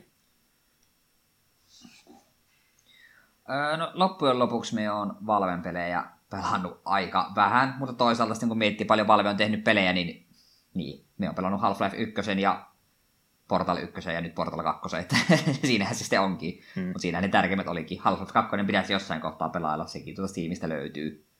Mutta sehän kun itse kuitenkin silloin nuorempana ja tälleen, kun en FPS-peleissä välittänyt, niin sen takia just joku Half-Life ja tämmöinenkin, niin sieltä vastaavat. Niin, niin totta kai on just sitten nämä Team Fortress vastaat, kun ei vaan, ei vaan minua kiinnostanut, siksi niitä ei tullut pahemminkin perehdyttyä. Arvostan kyllä niin kuin Valvea kovastikin juurikin Steamin takia tälle ja tiedostan, että Half-Lifeit ja Portalit ja nää, niin on varsin merkittäviä pelejä. Mm. Mutta ei, ei ole minulle se, kun tosi moni tai nyt tosi moni, mutta olen tavannut ihmisiä, jotka sanoo, että Valve on paras pelikehittäjä tälleen. Niin siinä kohtaa ne vähän kostaa, nostaa kulmia, että tiedätkö, miten vähän ne loppujen lopuksi pelejä tehnyt? Sepä se, että voi olla, että on vaan niitä Valve johdanteisia pelejä sitten tullut niin paljon pelattua, että sen takia sitten se emoyhtiö täytyy sieltä esille nostaa. Tai sitten mm. joku yksittäinen niistä peleistä on, on ollut niin tärkeä, että ihan jo pelkästään sen voimalla uskaltaa tämmöisen mielipiteen ilmoille heittää. Mm. Toki täytyyhän se myöntää, että joo, Valve on tehnyt vähän pelejä, mutta sitten kun yleisesti katsoo niiden pelien laatua, niin on se niin kuin laatu korvaa määrän, sanotaan vaikka näin. Mm. Kyllä, kyllä. Itellä tota, siinä mielessä yksi yhteen tuon oman PC-pelaamisen.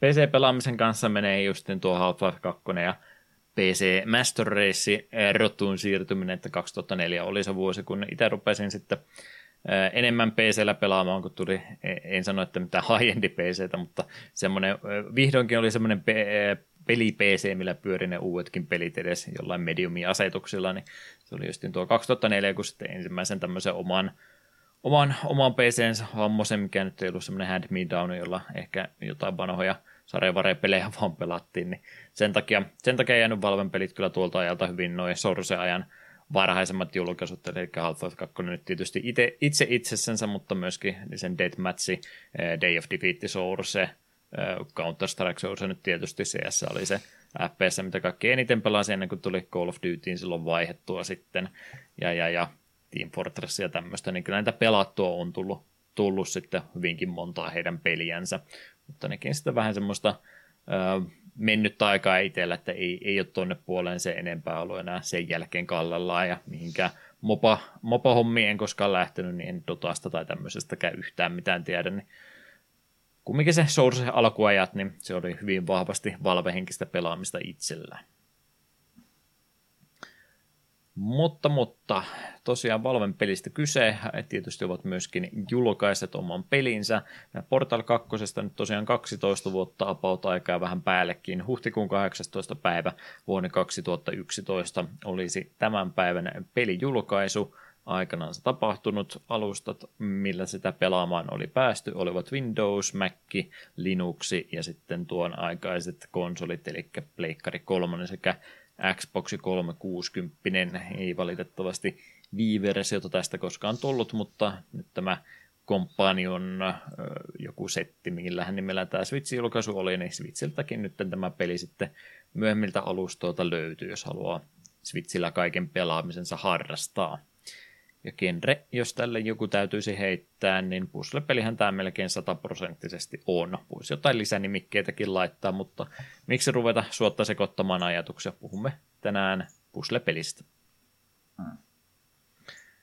Mutta, mutta, mitenkäs nyt, kun kerran puzzle-peli on kyseessä, ne on aina ollut semmoista vähän tuskallista podcastin materiaalia. Miettiä, että no, Eetu ehdotti nyt Kirpis Star Stackeria jakson aiheeksi, että mitä ihmettä me tästä puhutaan enemmän kuin viisi minuuttia, niin puzzle-peleissä tietysti on vähän semmoinen huolenaihe, että ei näissä nyt mitään tarinaa ole ollenkaan, mutta portaalihan tekee asiat ihan eri tavalla, vai kuinka? Joo, no ainakin tarinahan tässä on yllättävänkin isossa roolissa, ja tämähän sijoittuu tap, ö, aikaan Portal 1 jälkeen. En tarkkaa aikamäärättä muista, että minkä verran yksi tapahtumien jälkeen, mutta kuitenkin päähenkilö Shell on edelleen Apertile Sciencen koehenkilönä, kun hammot alkaa mennä siellä vähän niin kuin metsää, ja tekoäly Wheatley yrittää auttaa Shellin turvaan hajoavasta laitoksesta. Harmillisesti tämän paon aikana sitten tapahtuu pieni kömmähdys, ja tämä ykköstä tuttu varsin ikävä tekoäly GLaDOS herää jälleen henkiin, ja GLaDOShan on oikein mielissä, että pääsee jälleen kerran teettämään Shellille testejä. Hmm.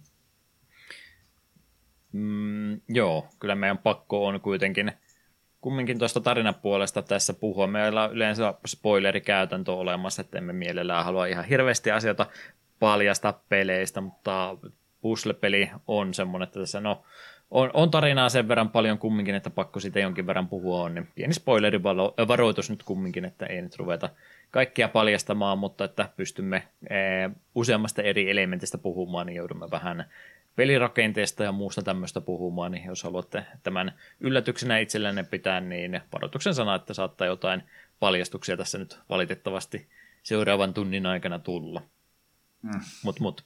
Ykkönen, ykkönen tosiaan, jos siitä nyt nopsa sananen heittää, niin ykkönenhän nyt ei sellainen tarinavetoinen peli missään tapauksessa ollut, mutta sekin vähän mitä siinä oli, niin toimi varsin tehokkaasti. Ykkönenhän nyt tosiaan oli, että lähdettiin sitten näitä testi, testikammioita käymään läpi ja niitä oli ainakin piti olla X määrä siinä tarjolla. Meillä oli tämmöinen tekoäly tai muu vastaava taho GLaDOS kertomassa, mitä, mitä tota, hän haluaa meitä olla siellä testauttamassa ja muuta nokkelaa kommenttia aina välille heittämässä ja ykkösessä sitten pieni twisti siellä loppupäässä tapahtui, että sitten kun rupesi testichamberit olemaan siinä pisteessä, että olisiko homma kohta ohitse, niin sen sijaan, että oltaisiin sitä ää, houkutinta, eli kakku olla missään, ta- missään kohtaa saamassa, niin valitettavasti GLaDOS oli sitten valmis meistä hankkiutumaan eroon erään test chamberin loppuvaiheessa, ja siitä alkoikin sitten vielä semmoinen pieni,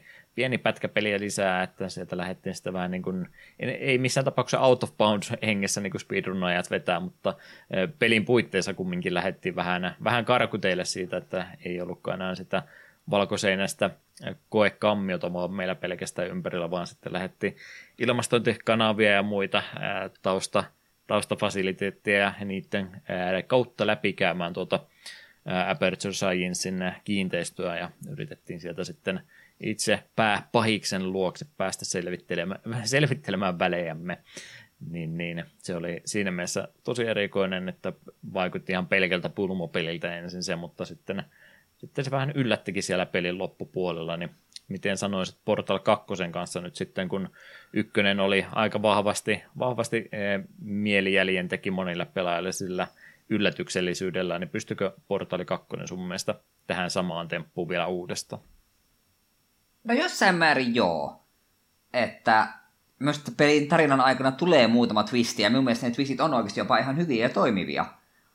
Ja yksi, mikä se suuresti vaikuttaa, on, hyppään vähän asioiden ääninäyttelystä, sekä GLaDOS ja tämä pelin alussa sinulle jutteleva tekoäly Wheatley, niin vetää roolinsa tosi hyvin, ja heidän pölötyssään on ilo kuunnella ja tämä olisi selvästi heikompi peli, jos tässä ei olisi minkäänlaista tarinaa, jos taisi pelkästään kaikki, mitä tämän pelin niin testikammit ja kaikki muut, jos olisi vaan yhtenä pötkänä minkäänlaista tarinaa, niin tässä on selvästi heikompi tapaus. Mm. Ykkönen nyt lähinnä oli se, että tosiaan meillä oli se GLaDOS siellä ää, juttelemassa, selvästikään ei ihmismäinen hahmo ole, että jonkinmoisen tekoälyn tai muun kanssa jutellaan, ja silläkin oli tämmöiset valmiit valmiit linerit siellä olemassa, jotka yleensä siinä huoneen alussa kertoo ja ehkä joku kommentti sitten vielä ratkaisun peräänkin saattoi tulla, mutta suht rajallinen määrä sitä dialogia ykkösessä kumminkin oli, niin kakkosen kanssahan meillä on aika paljon enemmän. Meillä on, anteeksi, Glados tulee takaisin, niin Glados on juttelemassa myöskin kovasti tämän kakkosen aikana, ja sitten tuo Wheatley on tosiaan siinä heti pelin alussa asti, joka myöskin meet pelin tutorialiosuuden läpi enemmän tai vähemmän johdattelee, niin myöskin äänessä sitten vielä yksi kolmaskin henkilö tuolla juttelemassa on, niin menee, meneekö jopa jo ylijäyräidenkin siinä kohtaa, että joku rupeaa liikaa sitä jutustelua tässä pelissä olemaan? No se riski olisi olemassa, mutta minä sanoisin, että koska tämän pelin niin kuin ensinnäkin dialogi on käsikirjoittu tosi hyvin ja ääninäyttely on hyvää, niin se ei silleen niin kuin tule, se jaksoi, minun jaksoi viihdyttää sekä Gladoksen varsin, varsin nokkelat solvaukset ja muut, ne jaksoi hymyilyttää sen jälkeen sitten Wheatlin vähän erilainen luonnekin tuli kuitenkin hyvin, hyvin esille. Tämä kolmas ääni, joka täällä siinä, mitäköhän sanoisi, ei pelin, no pelin ehkä keskivaiheelta tuonne, tuonne ehkä no 75 prosenttia asti, niin ollaan täällä vähän, ale, vähän alempana täällä Aperture Science, niin täällä on tämä kolmas ääni, niin siitä mulla ei oikein mitään mielipidettä. Se, se muuta meni vähän toista korsia ja toisesta ulos. Ai Kyllä se niin kuin, Claudius ja Wheatley oli minulle niin kuin ne the, the jutut. Sekin on mielipide kyllä, mutta mahdollisesti väärä semmoinen. ja katsotaan kohta, katsotaan kohta, kun käydään noitakin, noitakin alueita siinä läpi, mutta siinä mielessä semmoinen laajennettu pelikokonaisuus kumminkin kyseessä on, että ykkönen oli, oli suht öö, tiukka paketti kyseessä. Toki mä nyt pelasin, kun mä itse olin tuon Portali ykkösenkin tätä varten pelannut, ei sillä olisi tarvinnut, mutta jäi kakkosen jäljiltä vähän semmoinen fiilis, että voisi vois vähän enemmän ottaa, ja miksei sitten vaikka alkuperäistä pelaisi uudestaan, niin ykkönen on aika, aika, aika nopsa peli, toki mulla nyt oli myöskin pieni tuntuma tuohon pelaamiseen, kun kakkosen pelas parissa, pari, ei, parilla eri tavalla lävitse, niin sitten ehkä ei tarvinnut niitä helpompia kenttiä sen takia ykkösestä pelata uudestansa läpi, mutta tosi lyhkäinen peli ykkönen on, jos nyt ei hirveästi sinä jumittamaan jää, niin kyllähän tämä sitten niin skaalalta on jo, on jo paljon isompi moninkertainen siihen alkuperäisen portaliin verrattuna. Mm, se on totta. Minun ittenikin suorastaan yllätti että kun kat- olisin katsonut puhetta tuosta ykkösen pituudesta, niin kävi itsekin Steamista katsoa, että mitä hemmetti. Tähän pari tuntia mä sitä pelannut läpi asti mennyt. Se oli niin lyhyt teos. Tässä kuitenkin se co-op-kampanja kesti sen 5-6 tuntia ja mm. sitten yksin pelikampanja varmaan joku 8 tuntia, 10 tuntia. Ja siltäkin jäi semmoinen fiilinki, että vielä olisi enempikin maistunut. Joo, ei, niin kuin, ei, tullut, ei tullut semmoista niin kuin, hirveätä ähkyä tuntuu niin kuin silleen, että siinä mielessä semmoista sopivan kokoinen peli, että jäi vähän niin kuin tarve pelata lisää, mutta ei kuitenkaan niin kuin kerännyt kyllästyä. Se voi olla tunti kaksi lisää, niin sitten siinä sekä vähän ollut, että okei, voisiko tämä loppua. Se on tavallaan musta hyvä, että peli jättää vielä semmoisen fiilis, että voi vitsi, olisipa ollut vähän vielä lisää. Musta se on niin kuin täydellinen pelin pituus. Mm. Siihenkin vaihtoehtoisesti ratkaisu on olemassa siihenkin ongelmaan, mutta siitäkin kohta. Mutta mut tarinasta ja muusta ehdottomasti kohta vielä lisää, mutta otetaan nyt ihan pelin perusidea sitten siis tosiaan esille, että miten tämä homma nyt toimii. Ensimmäisen persoonan räiskintäpelistä siinä mielessä olisi kyse, että kuvavinkkeli on ihan sama, jos olet mitä tahansa tämmöistä vastaavammoista peliä pelannut, että siellä vähän niin kuin aseen takana seisoskeltaisi kursori meillä siellä horisontissa olisi, millä päästään tähtäämään, mutta ei mikään räiskintäpeli nyt oikeasti kyseessä ole, vaan jollain muilla apuneuvoilla pitäisi harrastaa, niin kerropa nyt Eetu niille, jotka jostain kumman syystä ei portalista mitään, mitään kuulunut, niin mikä juttu tämä portalkaan on, mitä sillä tehdään? Joo, portalkan on tällainen ase, joka pystyy hiiren toisella näppäimellä ampumaan toisen värisen portaaleen toisella toisen värisen, ja jos sinä ammut seinälle nämä olevat portaalit sinisen ja oranssin, kävelet sinistä sisään, niin tulet oranssista ulos. Yksinkertaista. Mutta siinä on tiettyjä rajoitteita, että se ei kaikille pinnoille tartu. Pääsääntöisesti jos on valkoinen pinta, niin siihen pystyy portaalin ampumaan. Ja tämähän sitten mahdollistaa ties minkälaista kikkailua, kun ensin hyödynnät portaaleja, portaaleja niin, että pääst vähän ylemmäs ja sieltä saat uuden kuvakulman ja pääst ampumaan portaaleja ihan toiseen paikkaan, niin sitten seuraavaksi sinne. Hmm. Kuulostaa yksinkertaiselta, mutta sitten kun mukaan otetaan vähän muuttuvia elementtejä ja kaikkea muuta, niin tämähän mahdollistaa varsin nokkelia pieniä pusleja. Eli jos jotenkin pitäisi oikein isolla termeillä pelimekaniikkaa kuvastaa, niin geometria oikeastaan on se, minkä ympärille kaikki rakennettu on, ja sä oot oikeastaan se puzzle-palanen, mikä siinä liikkuu, että laatikoitakin on jo, mitä liikutellaan tai jotain muita, muita tämmöisiä asioita, mutta sä oot oikeastaan itse se liikkuva osa, mikä täytyy ratkaista, niin se on se kuvavinkkeli kumminkin sinussa koko ajan, että sun täytyy itse itsesi saada sinne maaliin siirreltyä, niin sen takia on tämmöistä ensimmäistä persoonasta tätä peliä sitten kuvattu myöskin. Mm.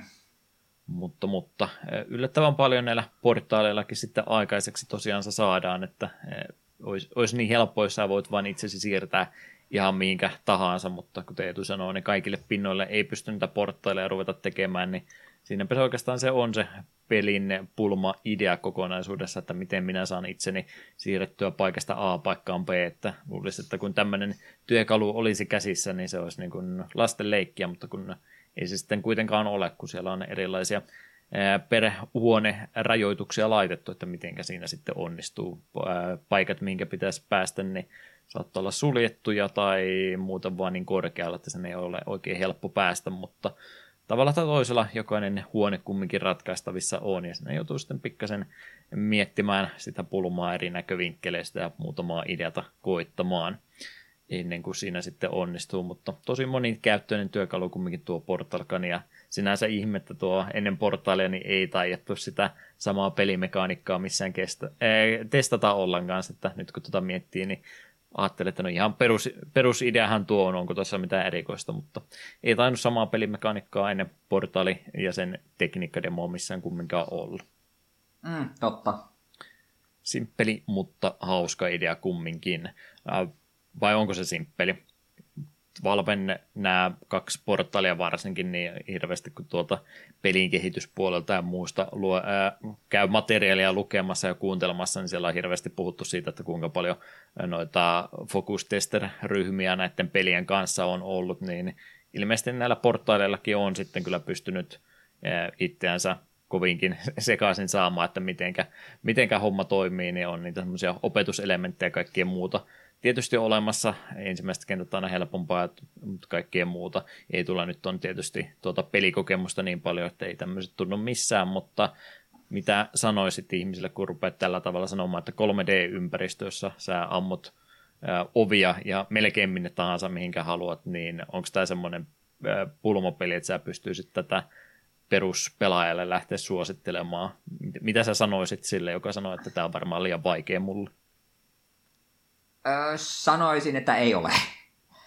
Et kun minun mielestä, joo se alku, jos he, heitettäisiin, Anne kertoisi peruselementit ja heitettäisiin jokin loppupuolen kenttään, niin kyllä siinä voisi mennä pääpyörällä, että miten taisi mahdollista. Ja välillä itsekin tuli että okei, aika iso huone, että miten tätä lähtee purkamaan, mutta muista tämä peli hoitaa niin tutoriaaliosuudet silleen hyvin, että se niin pikkuhiljaa opettaa sinulle asioita, että hei, huomaatko, se pitäisi päästä tuonne kielekkeelle. Ammu portaali tuohon ja sinne, dadaa, olet siellä. Sitten pikkuhiljaa se antaa sinulle lisää elementtejä.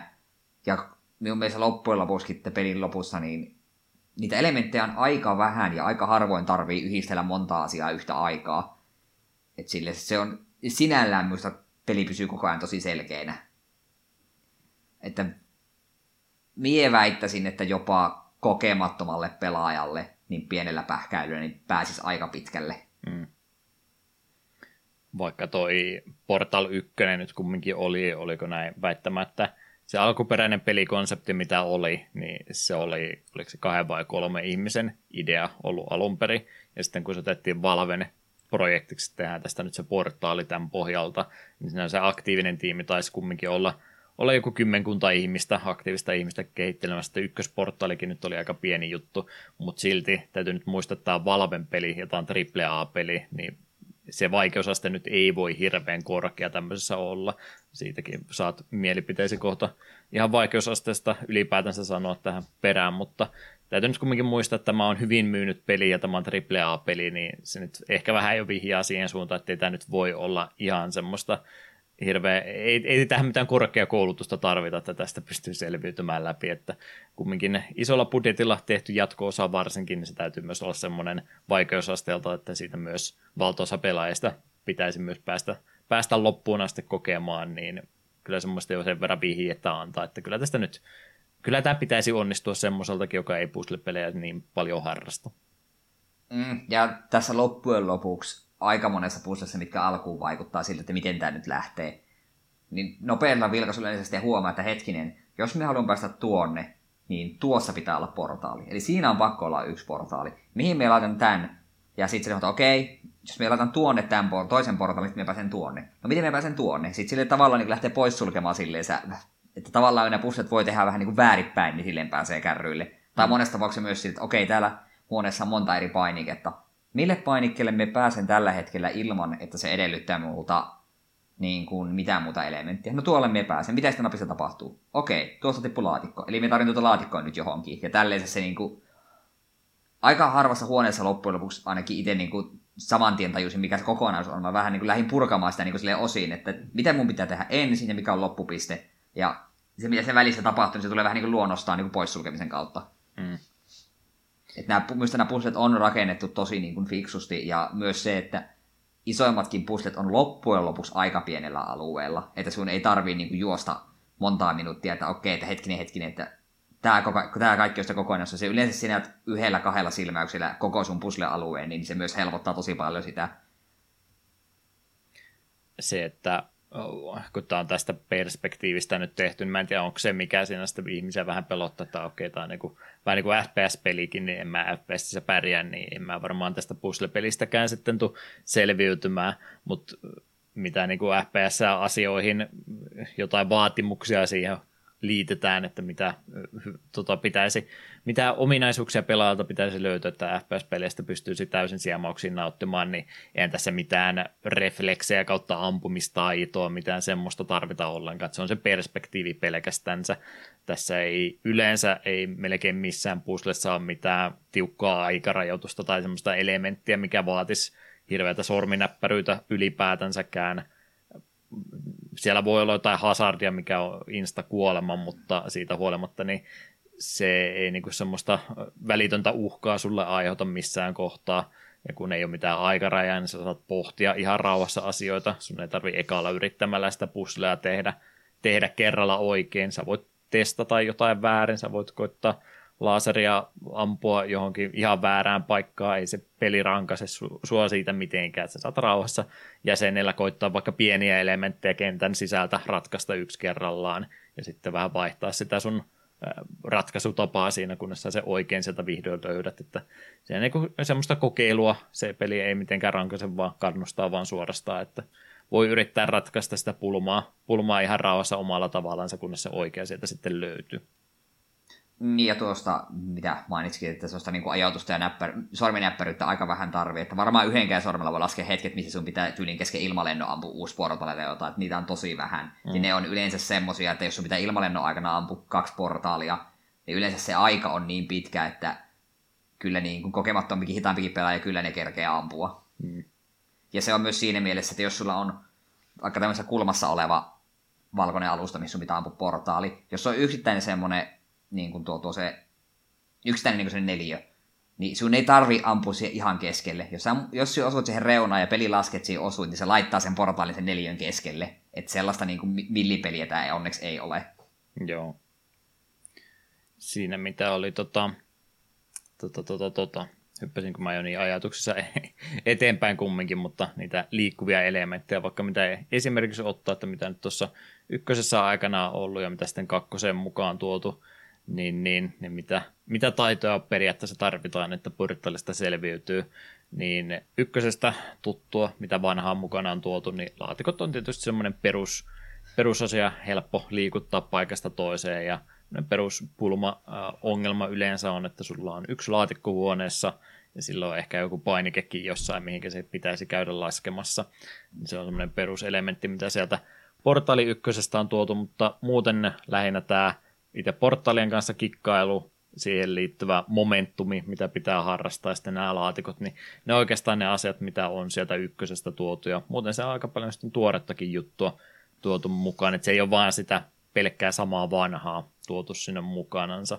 Yksi, mikä periaatteessa on, on sama asia, mutta vähän eri tavalla toteutettu, niin en tiedä muistatko Portal 1, mutta Portal 1 ei laasereita olla juuri ollenkaan. Mä just pelasin läpi ja rupesin miettimään, niin oliko nämä laasereita ollenkaan. Et ehkä muistaisi, että on ykköstä vähän aikaa pelannut, mutta ykkösessä oli niitä semmoisia sähköpalleroita. Oli joku turretti, joka ampui sähköpallero, joka kimpoili sitten vähän samalla tavalla kuin laaserikin kimpoili Aa, seinistä, joo. mutta siinä on niitä palloja, mitkä lenteli. Niin ne on nyt tässä kakkosessa korvattu sitten tuolla ihan suoralla laaserilla. Mikä niin kuin käytännössä ne on ihan samoja pusleja, mutta sekin on tuommoinen pieni muutos, paljon helpompi. Sä näet, mihinkä se laaseri menee samaan tien, sun ei tarvitse ootella, että se pallo pomppii semmoista pitkää mm. välimatkaa. Niin se on periaatteessa myöskin ykkösestä tuotu, mutta vähän helpommin luettavissa olevana versiona. Kun otit puheeksi, niin hämärästi muistan ne sähköpalot. Ja joo, laserit on siihen fiksumpi ratkaisu. Juurikin tuon takia, kun se väli, näet välittömästi sen muutoksen. Joo. Ja ne on oikeastaan ne elementit, mitä on otettu, otettu ykkösestä vielä mukaan, mutta miten sellaista uutta kakkonen tuo mukanansa? Siltaa, tätä tämmöistä valosiltaa, mikä se nimi mahtoi ollakaan, niin sitä ei ollut, niin minkämoinen väline tämä mahtaa olla? Se on ihan näppärä ja loppujen aika monipuolinen työkalu, kun joo, tavallaan se on vaan silta, millä se ammut portaalien kautta, niin et saat sillan tulemaan eri paikoista. Mutta sitten kun, jos tämä silta on, tuleekin sivuttain, niin sitten se toimii myös seinänä, jolla se voit suojella itse turreteilta, niin tämähän oli ihan siinä mielessä monipuolinen työkalu. Välillä siinä sillan kanssa, välillä vaan tuli just näitä tilanteita, se ei sinne sillan päällä, että okei, no mun portaalin tuon, niin silta tulee sieltä. Ei perkele, ammui väärän, väärän portaalin ja nyt mm. minä tipun kuolemaani.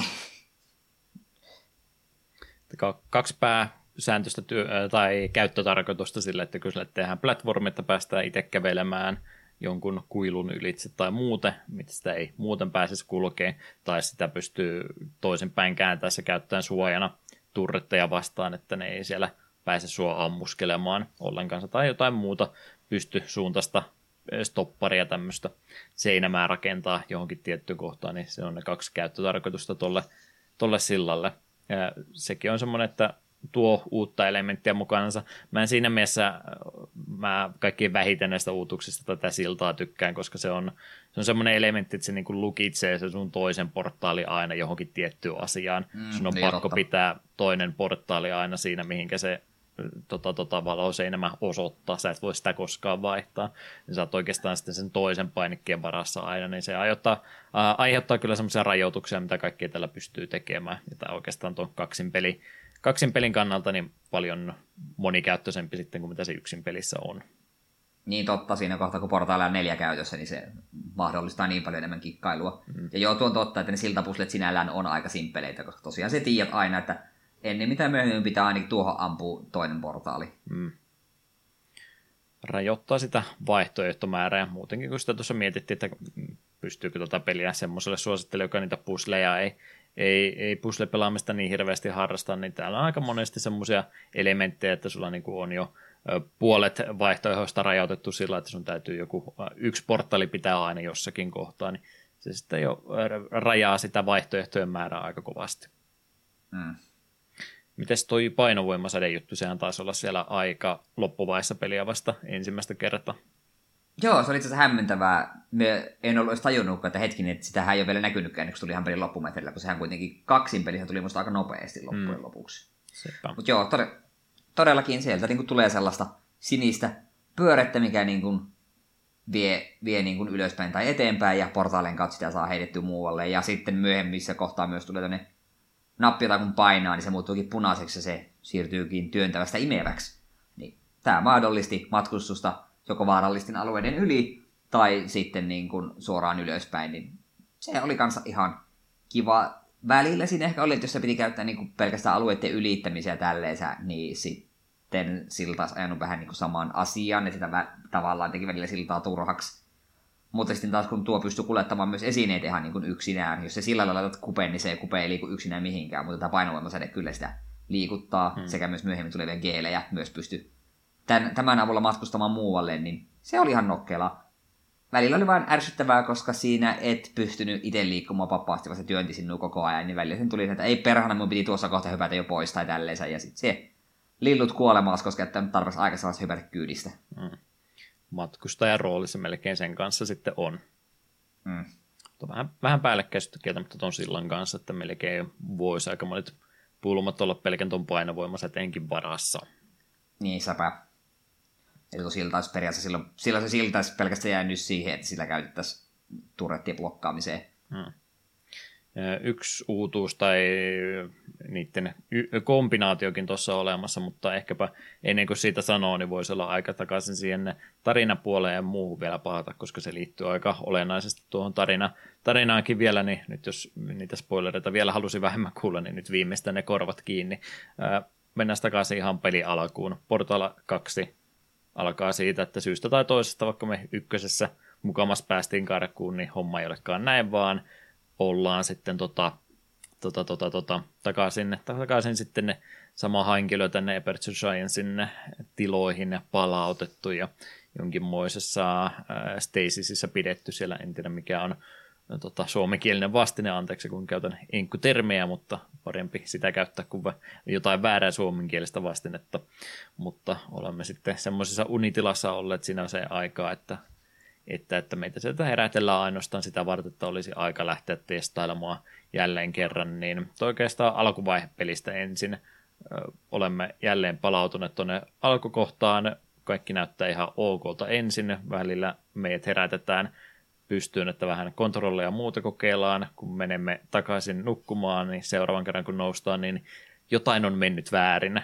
Emme tiedä, mitä on mennyt väärin, mutta paikat on kyllä aika pahasti ränsistynyt se hengiltä ja, tai sen jäljiltä sitten jo, että on, aika on jonkin verran kuluneet, kulunut siinä välissä, emme tiedä kuinka kauan, mutta jonkin verran kumminkin on ykkösen ja kakkosen tapahtumista siis aikaa siinä välissä ollut ja siinä on sitten se hetki, kun me tuosta ensikontakti tähän Wheatley-nimiseen avustusrobottiin myöskin saadaan, niin alku on aika vahvaa skriptattua meininkiä, saadaan vähän ympäristöstä tietoa, saadaan Steven Merchantin näytte- ääninäyttelemän hahmon kautta aikamoisen puheripuulinkin heti alkuunsa siinä. Lähemme jonkinmoiselle karkumatkalle, nähdään vähän ympäristöä, että siellä on meidän, meidän tota, tämä testialueet niin on ränsistynyt tosi pahasti, luonto ottanut aika paljon haltuunsa ympäristöstä.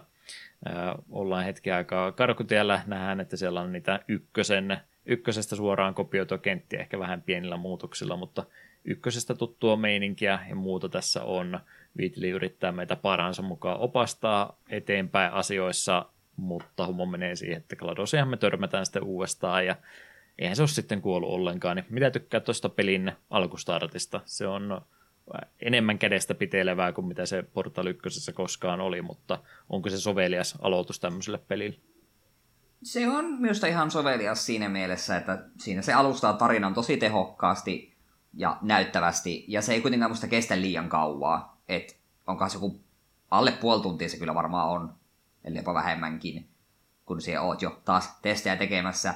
Ja sitten se on muista yllättävän kuumottavasti tehty se Gladoksen uudelleen herääminen, kun se siinä männee vähän liikaa vipuja oikeinpäin ja hissillä noustaa ja sitten Glados siitä nousee ja katsoo vaan, että kappas vaan, tässähän on minun tappajani, että mitäs kuuluu, niin se on yllättävän kuumottavasti tehty. Mm. Niin se oli musta ihan varsin toimiva pelialoitus. Joo, GLaDOS on kuulemma tota, pienet, pienet tota, mustat laatikot kautta muut suojat ollut, että jos jotain katastrofaalista tapahtuu, niin siellä on sitten hänen viimeiseltä kahdelta minuutilta vielä tallenne olemassa, minkä pohjalta päästään riipuuttamaan uudestaan. Ja GLaDOS on siinä joitain vuosia elänyt kuolemaansa uudestaan ja uudestaan, ja sitten tämä henkilö, joka hänet tappoi, niin onkin siinä silmien edessä, niin hänen sanoinsa mukaan, niin joku toinen eh, elävä olento saattaisi ehkä jonkinlaista kostoa ha, tota, suunnitella tässä vaiheessa. Että, uh, se, voi, se on vähän tukalat, eh, tukalat tunteet tässä kohtaa. Jep. Mutta, mutta siitä sitten rangaistus tietysti, että ei muuta kuin takaisin testailemaan siinä kohtaa siinä kohtaa sitten uudestansa. Mitä sanoisit heille, jotka ovat Portal 2 kritisoineet siinä, että ovat ottaneet Portal 1 suoraan, suoraan noita pusleja uudestaan tätä peliä varten ja ovat sen takia laiskoja, niin onko mielipide oikea?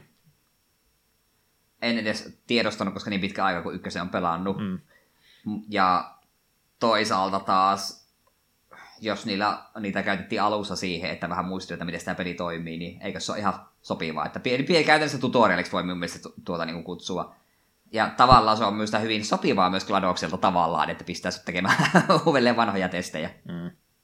Joo, ehkä, no 2007-11, että nyt neljä vuotta on välissä, että en tiedä voiko edes nostalgiasta puhua neljän vuoden aikana ihan hirveästi, mutta on tietysti ihan kiva callback siinä, että olemme tosiaankin siinä samassa ympäristössä edelleen, mutta mutta, mutta asiat ovat kaikesta huolimatta pikkasen muuttuneet. Se, että jos on Portal 1, kun nimenomaan puhutaan nyt ihan ensimmäisestä huoneesta, niin jos jotain sieltä ykkösestä otetaan, niin miksei sitten ne tutorialielementit nimenomaansa, että ne on sitten käytetty siinä uudestaan. Jos ne on oppimateriaalinen toiminut ykkösessä, niin miksi ne kakkosessakin voisi toimia. Se ajaa sitten tota, tota, kahta, kahta ominaisuutta yhtä aikaa, että tutoriaalina sekä semmoisena callbackina ykkösen tapahtumiin yhtä aikaa.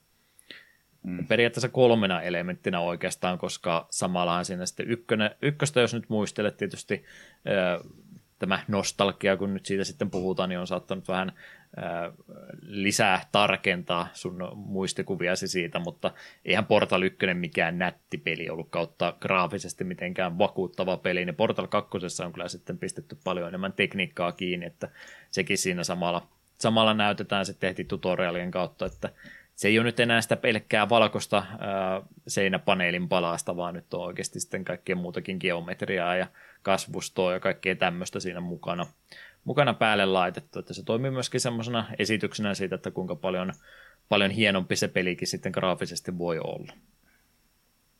Hmm. Ihan asian, Eli, mm, saat säkin mennä asian vierelle, mutta mäkin menen sen jälkeen vähän. Joo, sitä oli vasta sanomassa. En todellakaan muista, miltä ykkönen näytti, niin en osaa hirveästi ottaa kantaa. Onko kakkonen niin paljon paremman näköinen, mutta mm. kakkonen näyttää hyvältä, eiköhän se riitä. Niin, iso, iso ero siinä kyllä ehdottomasti on. Todettakoon se, että kun mä pelasin Portal 1 uudestaan, niin sen verran halusin lisää maustetta itselleni ottaa, että mä lataisin se RTX-versio nyt sitten, kun on vähän modernimpi, modernimpi näytön ohjain olemassa, niin vähän paremmalta se versio toki näytti kuin mitä se alun perin on, mutta en tiedä, onko se Portal 1 kanssa, kanssa nuo RTX-valot sen verran parempi, että se ää, punainen painike, jonka päälle sä lasket ää, tota, tota, laatikon, niin se ei ole tasainen punainen väri, vaan se on semmoinen läpikuultava, josta tulee valoefektejä läpi ja mun FPS droppaa kolmannekseen siitä, mitä se on normaalisti. Mä en tiedä, oliko se sen arvosta, mutta tulipahan testattua kumminkin. Mm.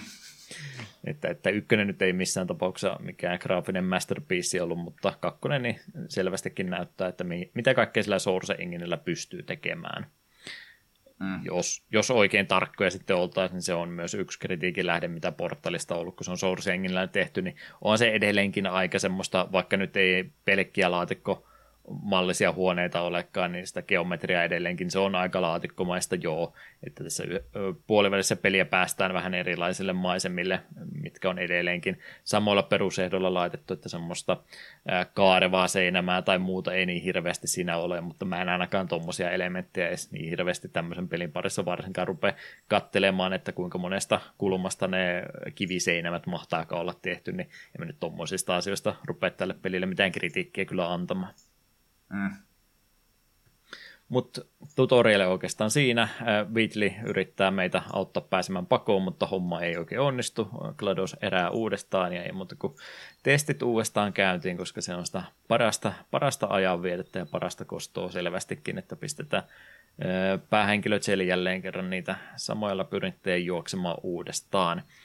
Mutta siinä kun yritetään miettiä, että miten me nyt sitten tämä homma ratkaistaan, niin Wheatley tarjoutuu, tarjoutuu meitä auttamaan tässäkin vaiheessa, mutta tässä menee sitten voimasuhteet toisinpäin, että käykin niin, että Gladosi syöstään pallasta, äh, vallasta siitä kokonaan, mutta Wheatley ottaa hänen paikkansa ja se on vähän kuin ojasta allikkoon meininki, että äsken, äsken meidän Wheatley oli semmoinen mukava, mukava rupattelevainen sosiaalinen roboti alku, ja nyt kun hänet laitetaan GLaDOSin valta-asemaan yhtäkkiä, niin ei se nyt oikeastaan sen paremmin mene sittenkään.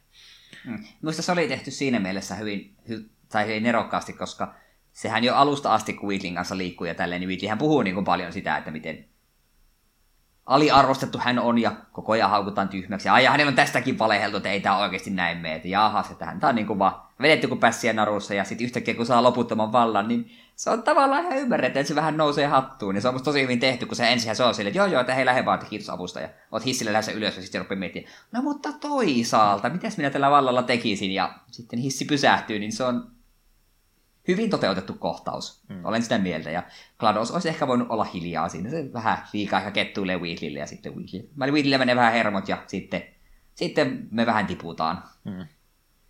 Ja GLaDOS on peruna. Se oli hienoa. Joo, se mikä oli tota itselle parhaiten ykkösestä jäi mieleen se, se hetki, kun tosiaan vapautetaan itsemme sieltä testikammioiden raameista ja lähdetään vähän sitten kulissien takaa tutkimaan asioita läpi, niin sama tapahtuu Portal 2 nyt, mutta vähän roolit on toisinpäin, että nyt on GLaDOS sitten meidän kanssa molemmat sitten karkoteilla periaatteessa. Ensin olemme me pelkästään, mutta GLaDOSillekin siinä jotain, jotain kummaa tapahtuu. Se, mitä se nyt sitten tällä kertaa on, että me ei olla vaan pelkästään konehuoneita ja tämmöisiä konttoreita käydä siellä takana läpi, mitkä vähän niin kuin tuntuu siltä, että ei edes pitäisi ollakaan täällä, niin me mennään nyt sitten vähän niin kuin peli maailmassakin jo taaksepäin samalla, samalla lävitse, eli nyt niitä isoja spoilereita, se iso, iso tota twisti, mikä tässä on, niin se alue, mihinkä me tässä pelin puolivälissä pudotaan, niin se on sitten sitä Aperture Sciencein alkuperäistä asemaa ja vanhempaa,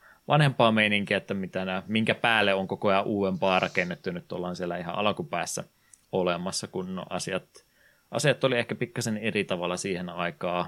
Jotain wikiä tai muuta kuin luin, niin ilmeisesti jotain 50-lukua.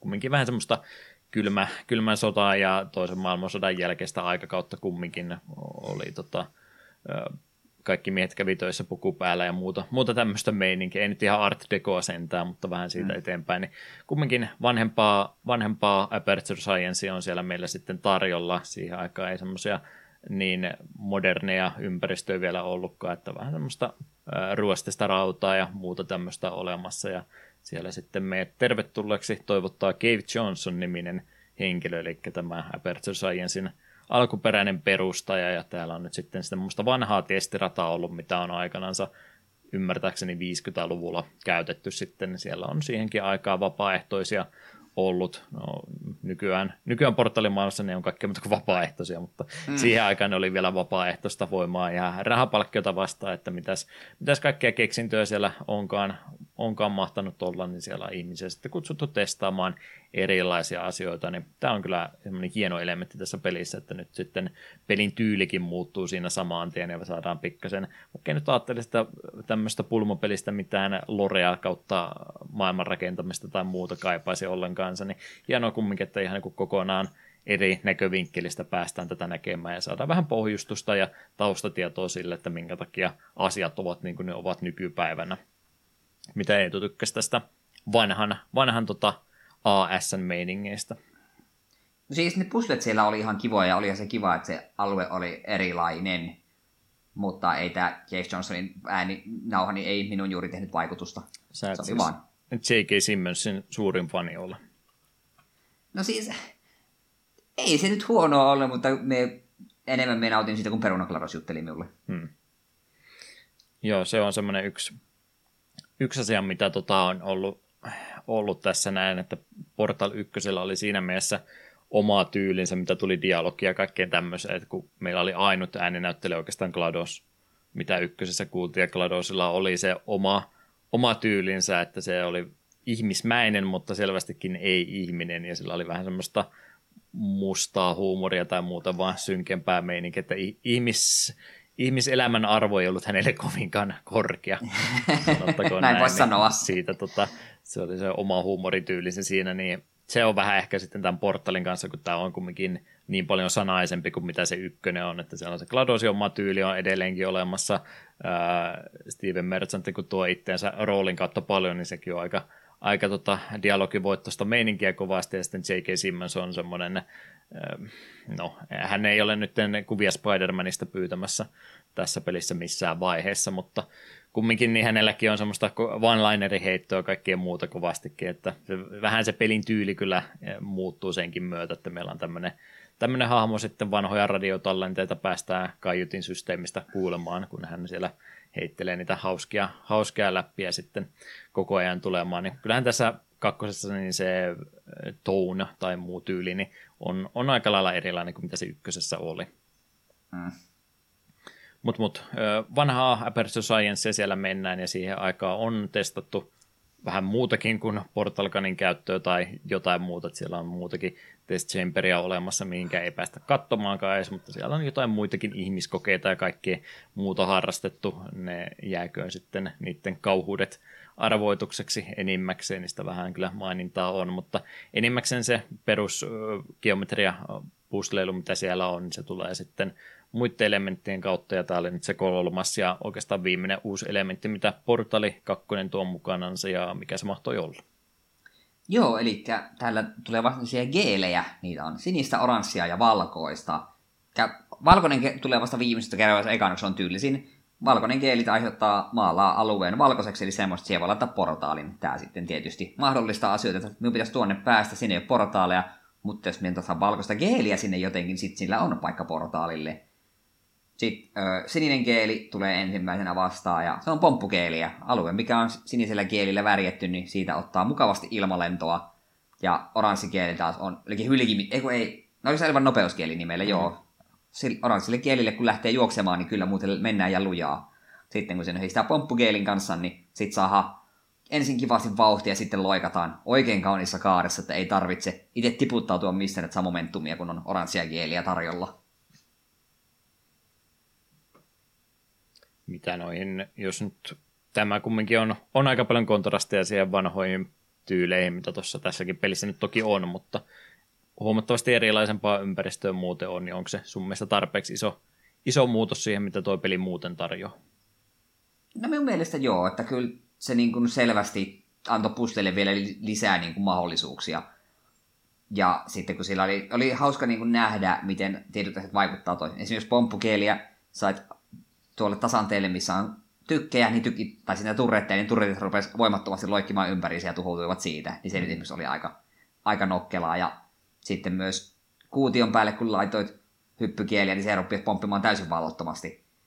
Niin myös tämä antoi vähän lisää, että kaikki ei ollut, vaikka joo, yleensä se tarvitsit portaalle, että sä sait sitä geeliä sinne mennessä ja halusit, mutta se kuitenkin tarvitsit pusleen muuttakin kuin ne portaalit. Että sun piti oikeasti hyödyntää niitä geelejä, ja musta se oli ihan, ihan hauskaa. Mm en tiedä, oletko samaa mieltä, että mulla jäi vähän semmoinen fiilingi tästä puolivälistä, vaikka tämä oli, kun se toista tyyliä ja kaikkea muuta siellä lisää, mutta ehkä sitä puzzle-puoleltansa, niin vaikka nyt olikin kokonaan tämmöinen oma elementtinsä, missä tietysti portaalia edelleenkin piti käyttää, mutta muuten ne ympäristöt, mitä siinä oli, oli vaikka olikin kiva, että vähän vaihtelua oli enemmänkin, niin on näin niin kuin vähän enemmän sellainen valmi... En ole, niitä, niitä ei ole valmiiksi ratkaistu, mutta että siellä on se valmis ratkaisu olemassa ja siihen ei sillä hirveästi ei hirveästi tarvitse muuta kuin semmoista eh, johtopäättelyä tekemään itse, kun miettii jotain test chambereita, kun sulla on niin kuin kaikki melkein siellä auki, ja sun täytyy itse ruveta mm. miettimään sitä, että mikä se on se paras paikka sitä portaalia tai jotain muuta laittaa, niin tässä on, yleensä on, että no se on se putki osoittaa just siihen kohtaan siihen yhteen länttiin, ja siellä ei ole niitä valkoisia länttejä sulla muutenkaan muuta kuin ihan parissa paikkaa vaan jo. Niin, niin totta. Siinä on vähän semmoista semmoista valmiiksi rakennetun su, tota, fiilistä enemmän kuin mitä niissä ihan perustest on. Niin, no tuo on kyllä totta, että ne välillä sen myös ne alueet oli laajempia, mutta sitten kun rupesi oikeasti katsomaan, niin okei, tässä on oikeasti semmoisia spotteja, missä me voin tehdä jotain, niin aika vähän. Mm. Että vaikka paljon ja avoimempia sitten... ympäristöjä oli, niin siltikin niin ei ne sitä peli, pelimekaniikkaa mitenkään erikoisemmin muuttanut. Mm. Yksi oli jännä, se taisi olla just siinä kohtaa, kun saatiin pe- perunakleros liittyy matkaan. Niin siinä piti just hyp- äh, painaa nappia, että tulee... Eikö niin, se Kladoksen otit sitä napilta, niin tuli se silta, ja sinne piti niin sitten hypätä. Hyppäsin sinne ja että ovi on kiinni. Miten, miten, pitääkö muuta tekemättä jotakin? Menin taaksepäin ja tutkin. En keksinyt, että mitä, täällä, mitä nyt on jäänyt tekemättä, miten mä se ove auki. Menin uudelleen sinne samaan paikkaan. Se ovi oli auki. Mä olin yksisesti hypännyt sinne liian aikaisin, että peli ei ollut vielä kerännyt avata sitä minulle. Hmm. Olin liian nopea sequence breakkaa ja Eetu. Kyllä. Ei, ei auttanut tämä sequence break speedrunia, koska hidasti vaan. No. Joo, siinä tosiaan omina voi mennä ja menneisyyden ääniä kuullaan, kun tosiaan alkuperäisen perustaja jäsenen vanhoja kommentteja niille radoille, radoille kuullaan, mutta jossain kohtaa sitten tosiaan selviää myös, mitä Gladosille sinä välissä tapahtui, ja hän on sitten perunoille liittänyt itsensä.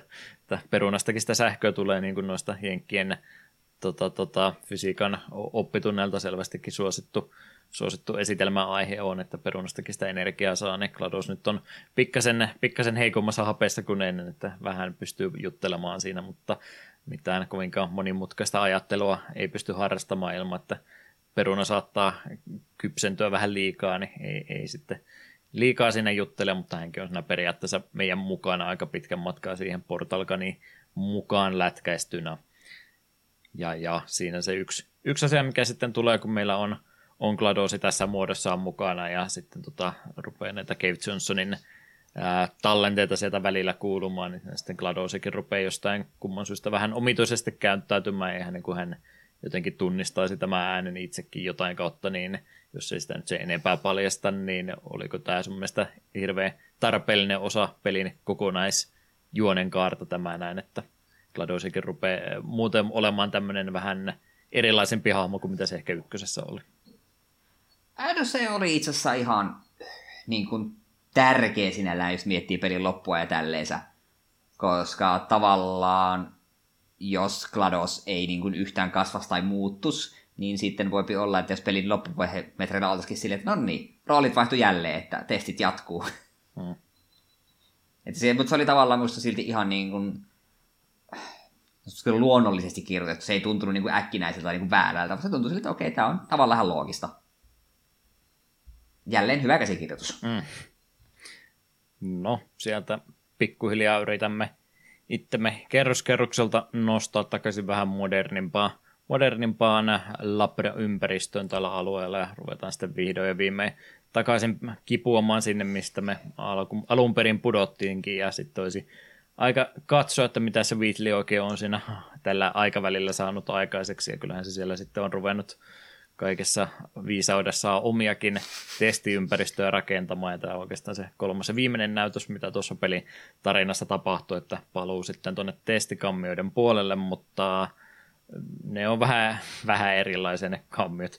Ei, ei siinä mielessä, että se tulee vähän niin kuin pelin lopussa rupeaa yhtäkkiä tulemaan tutorialipusleja uudestaan, koska nyt valitettavasti hänellä ei ehkä yhtä paljon kokemusta niiden mielenkiintoisten puslejen rakentelusta ole, niin ne on vähän turha helppoja ensinnäkin, ja sitten kun ne vaikeutuu, niin ne ei johdu Viitlistä ja hänen nokkeluudesta, vaan siitä, että kun se rupeaa runnomaan huoneita toisiinsa yhteen vähän erikoisella tavalla, niin se tulee sitten vaikeus vasta siitä, että no, nämä on nyt vähän rikkinäisiä nämä huoneet, että mitenkäs näiden välillä oikein pitäisikään kulkea, mutta kolmas, kolmas chapteri on vähän tämmöinen, että Wheatley on, sitten tekee se oman, oman tota, haasteensa, testikierroksensa läpi ja meidän pitäisi sitten jotenkin keksiä, että ei, ei päädytä siihen, miten GLaDOS yritti meidän ykkösessä saada eroon, niin tämmöinen, oma kolmas näytöksensä siinä ja sitten aika Wheatleytä vastaakin lopussa jälleen kerran taustella, niin itsellä jäi tämä kolmas vaihe tästä siitä heikoimmaksi osuudeksi, mutta en nyt huonoksi me missään tapauksessa haukkumaan.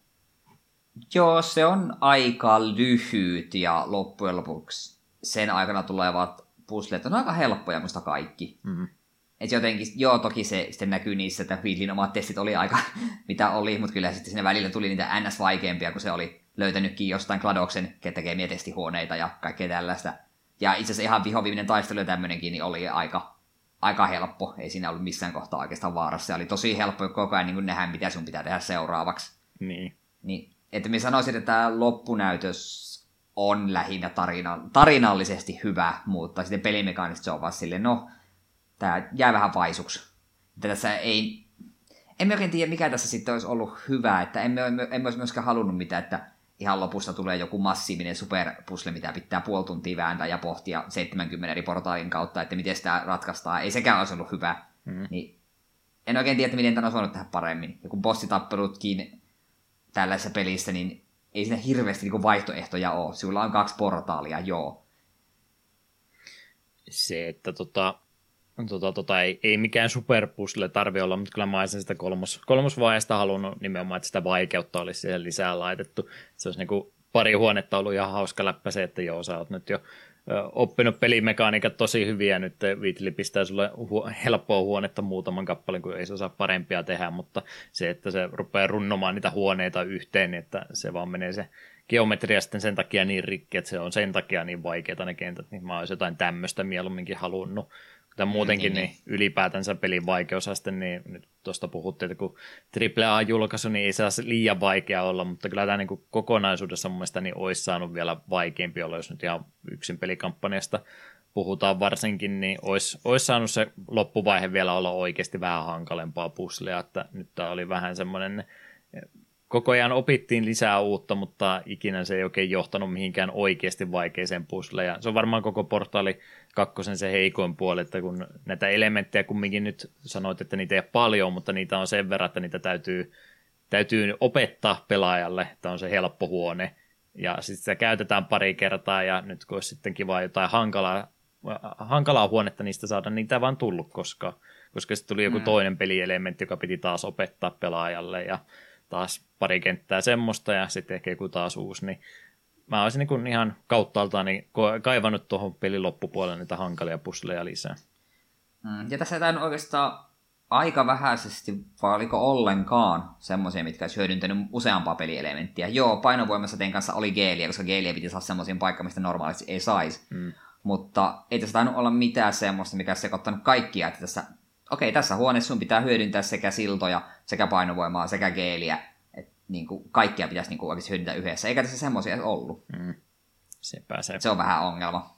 Se just niin kuin se, että, että, että on, on ne kentät loppupäästäkin, vaikka ne on sitä test chamberin ympäristöä taas, niin siellä on taas sitä mustaa paneelia niin paljon, mihinkä sä et voi niitä portaaleja laittaa, niin se niin kuin ku, kuulet se, että okei, siellä on vähemmän paikkoja, minkä portaali voi laittaa, niin eikö se tee sitä vaikeamman? No ei, kun se pitäisi olla kumminkin, jokainen huone on läpäistävissä, niin se vaan rajaa sun vaihtoehtoja pois, niin se on vaan helpotus mm. sitten loppuviimein. Toki se, että sä et pysty portaaleja laittamaan maalin viereen, niin se on se juttu, mikä sitä tekee vaikea, mutta sitten kun sitä on sitä mustaa niin paljon, niin se vaan vaihtoehtoja vähentää ja se tekeekin sitä sitten vaan helpommaksi vain, niin se on vähän käänteinen efekti siinä kuin ehkä mitä sen pitäisi tehdä.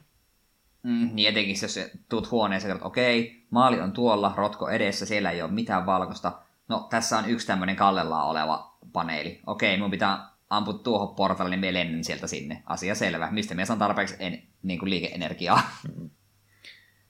Että, että vähän, vähän sitä vaikeusastetta noin ylipäätänsä olisi. Olisin kyllä kaivannut koko pelille enemmän siinä sitten.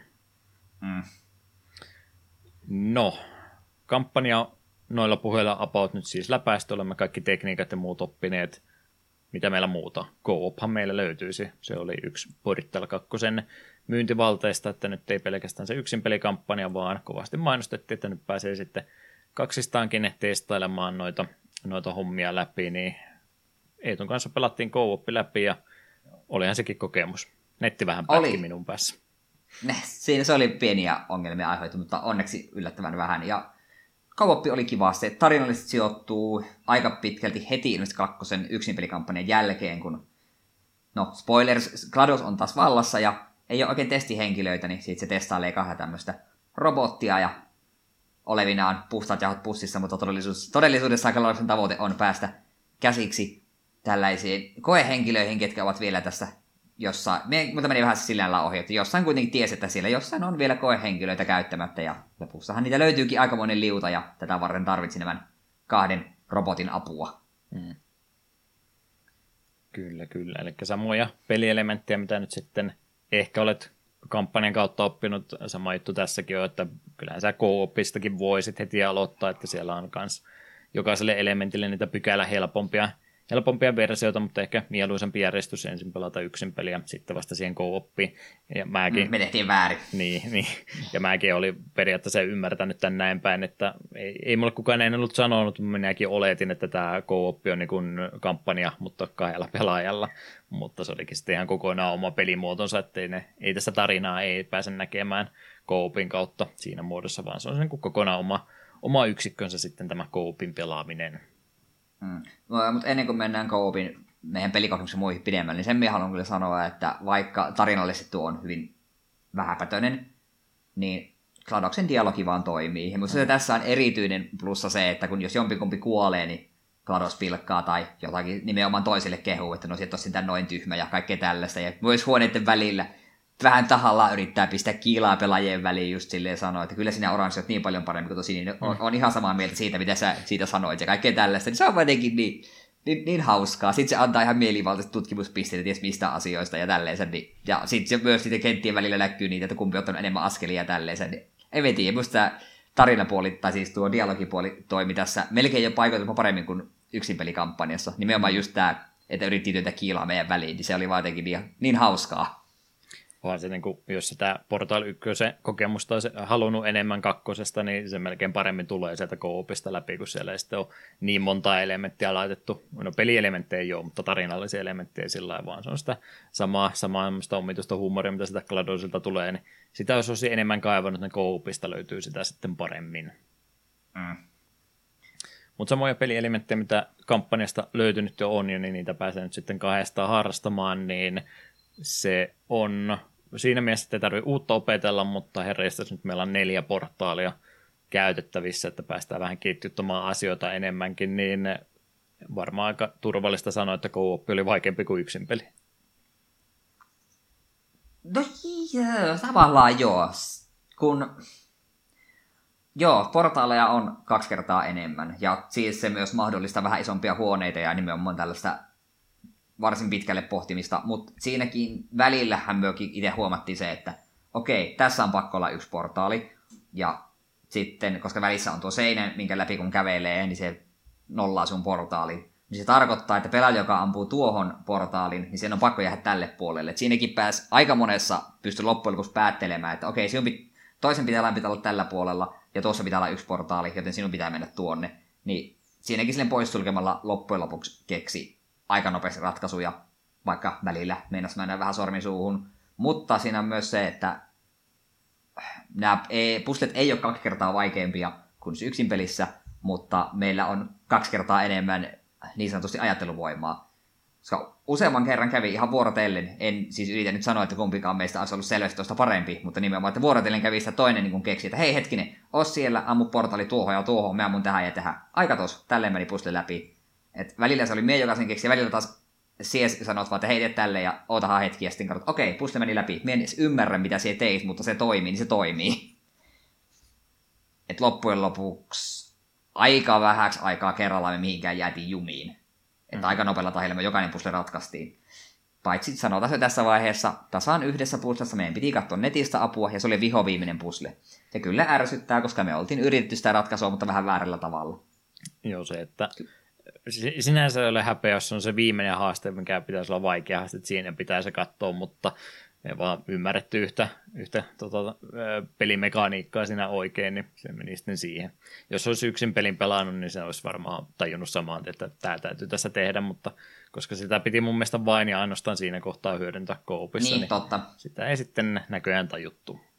Niin, ja kyllähän meillä, oikea ideahan meillä oli, että hetkinen, voidaanko me saada, saada no sanotaan, sanotaan suoraan, voidaanko me tätä geeliä saada tuonne? Ja yritettiin sitä väärällä tavalla. Sepä se. Muutama taisi olla myös, mikä me vähän niin kuin väärinkin ratkaistiin, mutta niin. otin, otimme vapauden hyväksyä voiton näistä näin tällä tavalla. Pitäisi vielä katsoa YouTubesta walkthrough, että miten ehkä muuten pitäisi tehdä, mutta muutamasta tuli kyllä semmoinen olo, että ei varmaan näin pitänyt tehdä, kautta pari kenttää oli semmoista, missä mä ammuin portaille jostakin kulmasta, mikä ei varmaan ollut ajatuksena, mutta ihan sama, läpi meni. Sepä. Mut, mut, Koopista ehdottomasti, jos vaan toinen henkilö löytyy, niin kannattaa kyllä kumminkin jää yksin pelistä semmoinen fiilinki, että tätä olisi voinut lisää harrastaa, niin ehdottomasti voisi kooppi kaveri jostakin löytyy, niin kannattaa, kannattaa pelata koopina pelikin vielä paljon missaa, jos se, tämä jää siitä sitten välistä. Joo, siis tavallaan, jos tämä co olisi ollut muutaman tunnin pidempi, niin minun olisi tavallaan olisi haitannut, jos pelissä olisi ollut yksin peliä. Mm. Että kyllä se niin kuin, olisin voinut sen co perusteella sanoa, että joo, tämä oli hyvä peli, kiitos, kiitos tästä. Mitä muuta kommentoitavaa vielä suoraan tuohon liittyen? Robotteja pääsee kustomoimaan ja niillä voi rahaa vasta ostaa hattuja. Täysin, täysin turhaa. Ne sai vakiona avattua jonkun jonkun sydäntarra ja sen mun robotin selkää iski, mutta mm-hmm. muita ei peli aikana auennut. En tiedä, mistä se edes tuli. Joo, tässä kohtaa oli kumminkin jo Team Fortressit ja tämmöiset jo markkinoilla, niin tietysti ne ajattelivat, että tästäkin kannattaa muutama ekstra euro pyytää, mutta en mä ymmärrä, että joku tämmöisen pelin takia rupeaa DLCtä hahmoille ostaan, että ne näyttää vähän erilaiselta. Mm, niin onhan tässä, vaikka tässä on niinku yhteisökenttiä, että pääsee var- on varmasti ihan loputon määrä niinku pelattavaa, niin tuota peruskampanjaa se tuskin kampan, niin pelaat kovinkaan montaa kertaa läpi. Jos yhden kerran yhden kaverin kanssa, niin eikä se ole siinä. Mm. Niin sinä vähän hassu ostaa robotille jotain kustomointiasioita. Ja eikä aika harvoin tuossa ylipäätään jää toisen hahmoa katsomaan. Mm-hmm. Yleensä vaan os- osoiteltiin vaan, että ammu portaali tuonne. Sitten nähkö, että joku hahmo juoksee siellä, se on varmaan sinä. Niin. Ehkä se kumminkin tärkeä mainita, että se ei tosiaan välttämättä vaadi sitä, että täytyy tällainen, niin kuin me oltiin Discordin puhelussa yhtä aikaa, että pelin sisällä kumminkin on nämä, nämä pointerit ja muut olemassa, että sä voit emotitten kautta myöskin sitä kommunikointia pelin sisällä harrastaa, että ei ole pakko avoita mikkiä käyttää, jos haluaa tuosta, tuosta koopista päästä läpi, mutta kyllä se toki suositeltavaa on, että ei se ihmettele, että minkä takia se seisoo paikalla, että menikö se kahvia keittää vai onko se niin syvissä ajatuksissaan siellä, että se miettii sitä vastausta päänsä sisällä, niin on, on parempi mikkien kanssa käydä läpi, mutta työkalut löytyy myös ilman, ilman tota puhekanavaakin tämä homma hoita. En kyllä haluaisi mistään hinnassa pelata sitä peliä niin kuin tuntemattoman kanssa ilman mikkiä, enkä ehkä vikinkään kanssa, koska sit se, on niin, se voisi olla niin hankalaa. Ja ei tosiaan ilman mikkiä, pelkästään pointtereiden ja countdownin avulla, miten se tykkäsi käyttää mm. mikistä huolimatta, niin, niin kyllä niille jonkin verran pystyy niin kommunikoimaan, mutta ei se täydellistä ole. Etenkin jos se vaatii, että kesken ilmalennon pitää ampua portaali tai jotain vastata, tai hei, ilmalennon aikana sun pitää tehdä tämä, tai sitten kun olet tehnyt tuon, niin mietin tämän, niin sen kommunikoiminen pelkillä pointerilla on vähän hankalaa. Mm, joo, ei se joku staattinen juttu, että laita nyt se portaali tuohon, noin kiitos, niin se, sen pystyy tekemään, mutta ei mitään hankalempaa pysty selittämään. Mm, sepä. Ja yksi, mikä oli hyvä työkalu, niin tosiaan, että näki, näki toisen pelaajan ruudun, kun täpin piti pohjassa, niin saa sitten se picture ja picture-moodi myöskin, jos haluat katsoa, mitä, mistä näkövinkkeistä se toinen pelaaja katsoo, niin sitäkin, sekin oli hyödyllinen.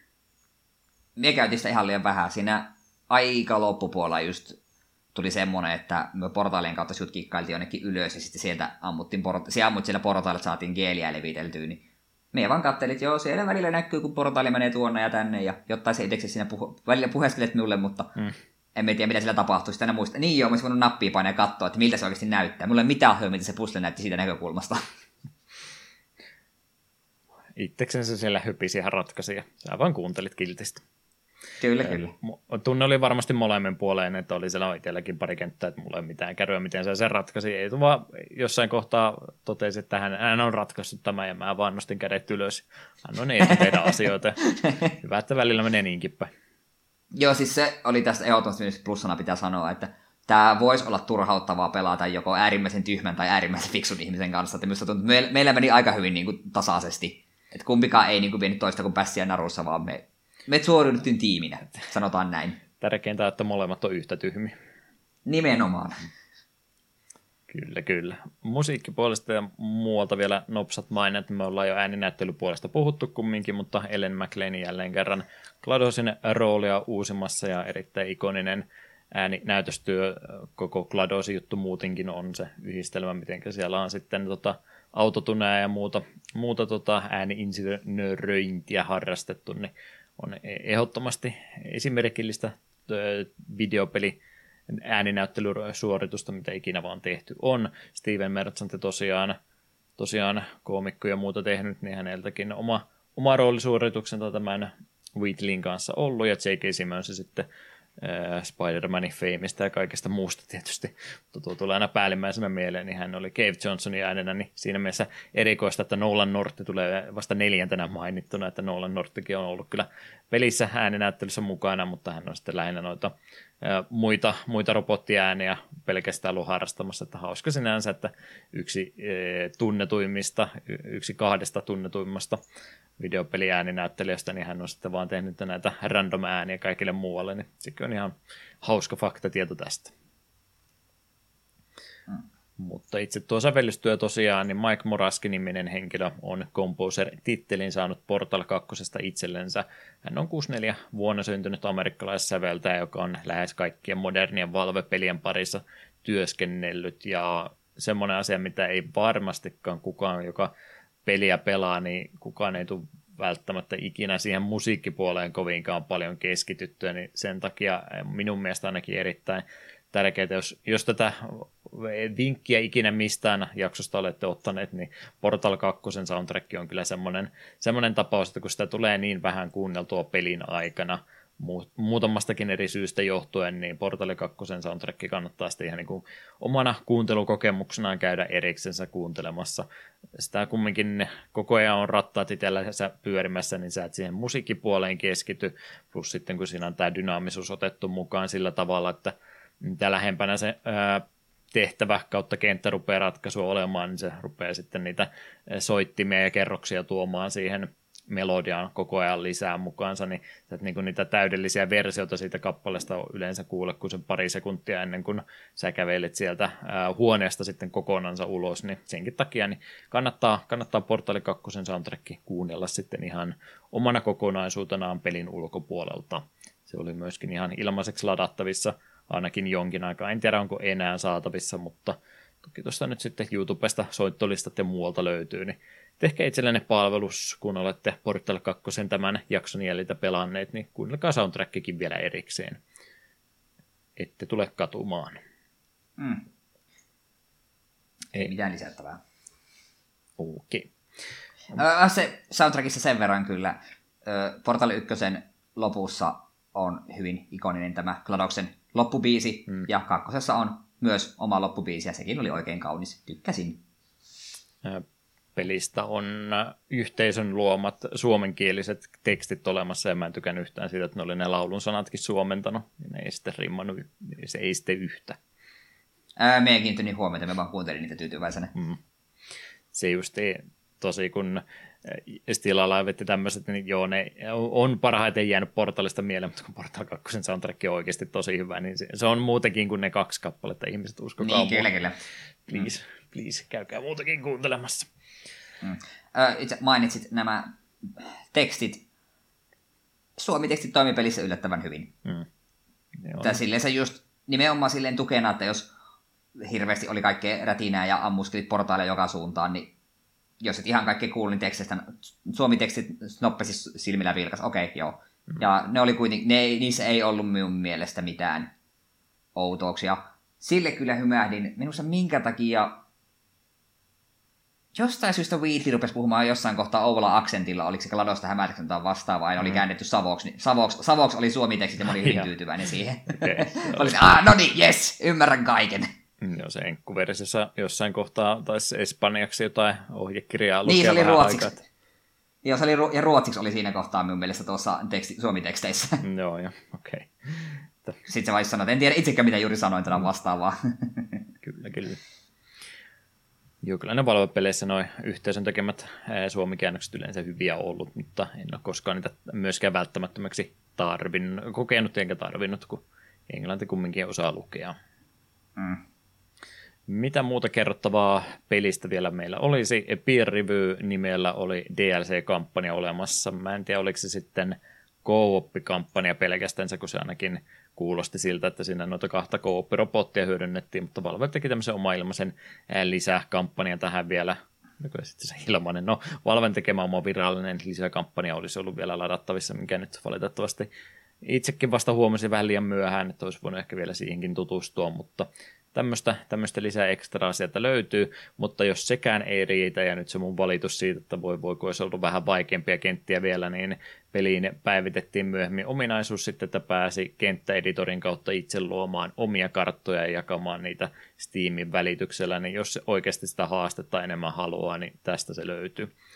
Eli ei, mm. ei itse pelin sisältö, vaan se, mitä on sitten pelit, pelaajat itse tehneet toisillensa, niin sieltä se todellinen vaikeus löytyy. Ja tämän pohjalta on sitten, muistaakseni myös ykkösen pohjalta on tosi paljon niitä kokonaisia karttapäkkejä tehty ja myöskin ihan kokonaan omia itsenäisiä modejakin olemassa. Niin kyllä sitä portal-henkistä pelattavaa löytyy enemmänkin, että jos nyt taas harmittaa se, kun Valve ei osaa kolmeen laskea, niin kyllä ne, kyllä ne toiset tekijät ja pelaajayhteisöt ovat ratkaisut tähänkin pulumaan tehneet. Mm. Jos joskus tulee Portal 3, niin onko siinä kolmen pelaajan co Pakko ilmeisesti olla. Ei se muuten voi toimia. Ajattele kuusi portaalia jo sitten, ja aivan mahdotonta. Kyllä, kyllä. Kuka mä otan kolmanneksi? Mm. Tymietti. Lion, Lionheadi päätetty. Oh, totta kai, totta kai. Uh, Äh, joo. Äh, mitä muuta ekstra materiaalia löytyy, kaikkea mainosmateriaalia, trailereita, tämmöistä pientä ekstraa on. Sitten olisi joku Redman komikki myöskin, mitä peliä varten oli olemassa, niin tämmöistä ekstraa löytyy pelin sisältä ja sen ulkopuolelta. Jos kiinnostaa, niin kehittäjien kommenttiraita löytyy myöskin, eli peli voi pelata sillä, että siellä on puhekuplia laitettu kentän varrelle, ja jos haluaa jäädä kuuntelemaan kehittäjien kommenttia, niin sitäkin löytyy en pelin sisältä sitä käyttänyt ollenkaan, mutta kattelin vähän matkaa toisen pelaamana ja kuuntelemana niitä kommenttiraitoja, niin siellä mennään kyllä yllättävän yksityiskohtiinkin ihan koodaamispuolelle ja suoraan, suoraan kerrottu, että minkälaisia ongelmia esimerkiksi tuon aloitusintro-vaiheen vaiheen tota ohjelmoinnissa ja fysiikkamallinnuksessa on mahtanut olla, niin tämmöisiä tarinoita sieltä kyllä löytyy, jos haluaa kuunnella, mutta en sitten itse sitä vittinyt alusta loppuun asti kuunnella. Se ei ehkä ne henkilöt, jotka siellä kommenttiraita jakamassa ollut, niin kuulosti vähän liikaa siltä, että vaan paperista luettiin asioita, jotka joku toinen henkilö oli kirjoittanut heitä varten valmiiksi, niin se ei ollut semmoista kovinkaan luontai- luontaisaa kuunneltavaa. Enemmän mä olisin tykännyt se, vaikka Gabe Newell ja pari kehittäjää ollut rupattelemassa keskenänsä huone kerrallaan jostain asioista, niin semmoisesta olisin nauttinut enemmän kuin suoraan paperista lukemista. Hmm. Oletko sä juurikaan koskaan peleissä mitään kommenttiraitoja kuunnellut? En, koska nykyään aika harvoin tulee mitään peliä pelattua uudelleen läpi ja ekalla pelikerralla en halua niitä laittaa päälle. Mm, joo, se on vähän toi elokuvassa, elokuva, suosikki elokuva tulee varmaan katsottua moneen kertaan, mutta mikä mahtaa olla sitten se aika, aika mitä tämmöistä peliä, tämäkin nyt on verrattain lyhkäinen peli kumminkin, mutta se, että tuleeko niitä kuinka herkästi uudestaan pelattua varsinkaan heti, heti uutta kertaa tuossa perään, niin vähän, vähän hankalempaa näitä kuluttaa kuin jossain TV-sarjan elokuvapuolella. Mm. Kyllä vain. Ja sitten siellä mainosmateriaan muun lopussa niin oli vielä tämmöinen omituinen tapaus kuin Super 8-niminen interaktiivinen demo, mikä on ihan pieni tiiseri jostain asiasta, mikä sitten oli oikeasti Super 8-niminen elokuva, mikä sitten samana vuonna myöskin julkaistiin, ja tämä on herättänyt ihmisissä ihmetystä, että onko tämä joku Valven, Valven tota peruttu peli, kun ei tästä koskaan ikinä mitään enempää tullut, mutta vastaus oli, että ei ikinä pitänyt tullakaan, vaan ne oli jostain kumman syystä halunnut peliä mainostaa Source Enginellä tehtynä, ja se oli sitten Portal 2 lykätty yhteyteen. Että ei, ei ole mikään peruttu peli, oli vaan pelkkä tiiseri. No niin, ollaanhan me yllättävän paljon puzzle-pelistä puhuttu. Mä sanoin, että tunnissa varmaan pärjätään, mutta olemme varmaan puolitoista ainakin täällä oltu melkein kaksikin jo, että kyllä sitä puzzle-pelistäkin osaa puhua, mutta onhan tämä tietysti ihan erilainen tapaus kuin joku ylhäältä kuvattu öö, Sokopon klooni laatikon siirtelypeli, että ei ihmekään sinänsä, että pelistä keskusteltavaa löytyy, mutta mikä mahtaa ei tulla olla mielipide Portal 2 näin 12 vuotta julkaisunsa jälkeen, toimiko edelleen? Mitenköhän ne nyt sanoisi silleen sä, ilman että se ei ole tullut jo selväksi. Portal 2 on tosi hyvä peli. Niin kuin puzzle-peliksi yllättävän niin kuin diippi niin kuin tarina ja tälleensä, ja sitä oli niin ilo seurata, dialogi toimii, kooppikampanja oli niin kuin alusta loppuun tosi hauskaa, mulla oli tosi kiva sitä striimatessa – ja ehdottomasti toivon, että jossain kohtaa löytyy meille lisää pelejä, mitä voitaisiin voidaan tuolla porukassa koopissa vetää. Oli oikeasti tosi kiva kokemus. Ja tämä on tosi hyvä peli. Niin kun, jos puzzle tykkää, niin Portal 1 ja 2 on molemmat ehdottomasti pelaamisen arvoinen. Ja joo, se on ongelma, että ne ei ehkä vaikeusosassa yllä siihen, mistä, mikä olisi niin kuin täydellinen. Mutta en tiedä, minusta niin kuin kokonaisuutena kakkonenkin jää ehdottomasti niin plussan puolelle. Ja olisi, tavallaan on sääli, että vasta nyt pelin pelasi, mutta toisaalta oli hyvä, että koska sitten pääsi kokemaan sen nyt ensimmäistä kertaa. Että minulta ihan niin kuin kaksi peukaloa ylös ja suositukseen, että menkää ja pelatkaa. Ei maksa mon, todennäköisesti montaa senttiä. Jatkuvasti ainakin varmaan alennuksessa. Mm. Joo, varmaan miinus 90 prosenttia on jokaisessa Steam Saleissa tai ainakin melkein, että ei pitäisi kallis sijoitus enää tänä päivänä kyllä olla en, en lähde vastaan väittämään mainosta tapauksesta. Oli, oli kyllä Portal 2 kyse ja tosiaan välillä tässä nyt kun podcastia tekee tämmöistä jatkuvalla tasaisella tappavalla tahdilla tekee, niin kaksi viikkoa aina välillä vähän semmoinen aika, että miettii, että kuinka paljon sitä ehtii ja malttaa pelata, pelata var- podcastia varten, että on niin kuin about jonkinlainen asiantunteva ääni tällä takana, että uskaltaisi jotain mennä pelistä sanomaankin, niin Portal 2 oli helposti semmoinen peli, että oli ihan sellainen, että no milloin sitä pääsisi taas pelaamaan lisää, että ei meni niin kuin mm. kaiken muun yli, että täytyy päästä portalia kyllä jatkamaan ehdottomasti ja oli niin kuin edellisen jakson jälkeen ihan muutamia päiviä sen jälkeen, jos jo portali pelattukin läpi, että sen takia oli sitten Koopista lisää, lisää ekstraa halusi saada ja sitten vielä ykkönen tuli pelattua uudestaan, että oli, oli, kyllä, oli kyllä mainio kokemus ja mielellä olisi vielä vähän enemmänkin ottanut. Jatkokysymyksenä siis, että tarvitaanko me se Portal kolmonenkin vielä? Kyllä se kelpaisi. Jos sieltä joku kolmonen tulee, niin tietysti se Half-Life 3 nyt olisi semmoinen, semmoinen, semmoinen että pysä, pysäyttäkää painokoneet, mutta että jos joku olisi semmoinen turvallinen teko, minkä nyt ei tarvi mitään maailmaa räjäyttää, niin Portal 3 please olisi, olisi hyvä. Portal 3 ensin sanovat, että jos tämä ei myy vähintään absurdia määrää, niin ei ole tulossa Half-Life 3 ikinä. Mm. Se on uhkailu se paras kiristystapa. Kyllä. Kyllä, kyllä. Mutta Portali 2 maistuu meille molemmille mainiosti. Toivottavasti se herättää ilahdusta jossa kussa. Mitenkäs sitten vielä ennen kuin ruvetaan pikkuhiljaa tätäkin jaksoa päättelemään ja viimeiselle tauolle äkkiä viemään, niin takapölkyn toistolistaahan meidän pitäisi harrastaa ja minä olin viime kerralla, minkä takia mä en ole muuten kirjoittanutkaan, pitääkin tuota ottaa vielä ylös, kun mä en tainnut muistaa edes ottaa tuota vastausta tuota ylös. Eikö hetkinen, onko tämä onko tämä heti oikein? Kai tämä on oikein, yhdeksäs päivä tuolla, vai seitsemäs päivä on ollut yhdeksättä, niin joo, kyllä tämä on ihan oikein. Mä oon vaan itse ollut niin ajatuksensa, että onko, kuinka monta kertaa Tohelot ehdottanut peräkkäin, mutta se johtuu siitä, että Tohelot valkkasi toissa kerralla, minä valkkasin viime kerralla ja nyt se on Tohelot taas siellä asialla ollut, niin tämä näköjään sekoitti. Joo, minä valkkasin Anodyneesta, koska se on yksi suosikki indie-peleistä, niin sieltä Fields-nimisen kappaleen ja mitäs Tohelot sitten ehdotti siihen perään. Joo, kun kerran fiilistellään ja asemalla ollaan vaan ja hengaillaan, niin jatketaan samalla teemalla. Anodanista tulee meidän dyynit ja kappaleen nimenmukaisesti seikkailen PlayStation 3 alkuperäisesti latauspinne tehdyssä pelissä niitä Journey. Pelissä surffataan hiekkadyyneillä, kivutaan hiekkadyynejä ja tehdään pieniä pelejä, mutta kaikki tämä tapahtuu ilman mitään kommunikointia niin yksin kuin monin pelissäkin. Ja kappale on siis Journey Original Game Soundtrack Nas- Nasense.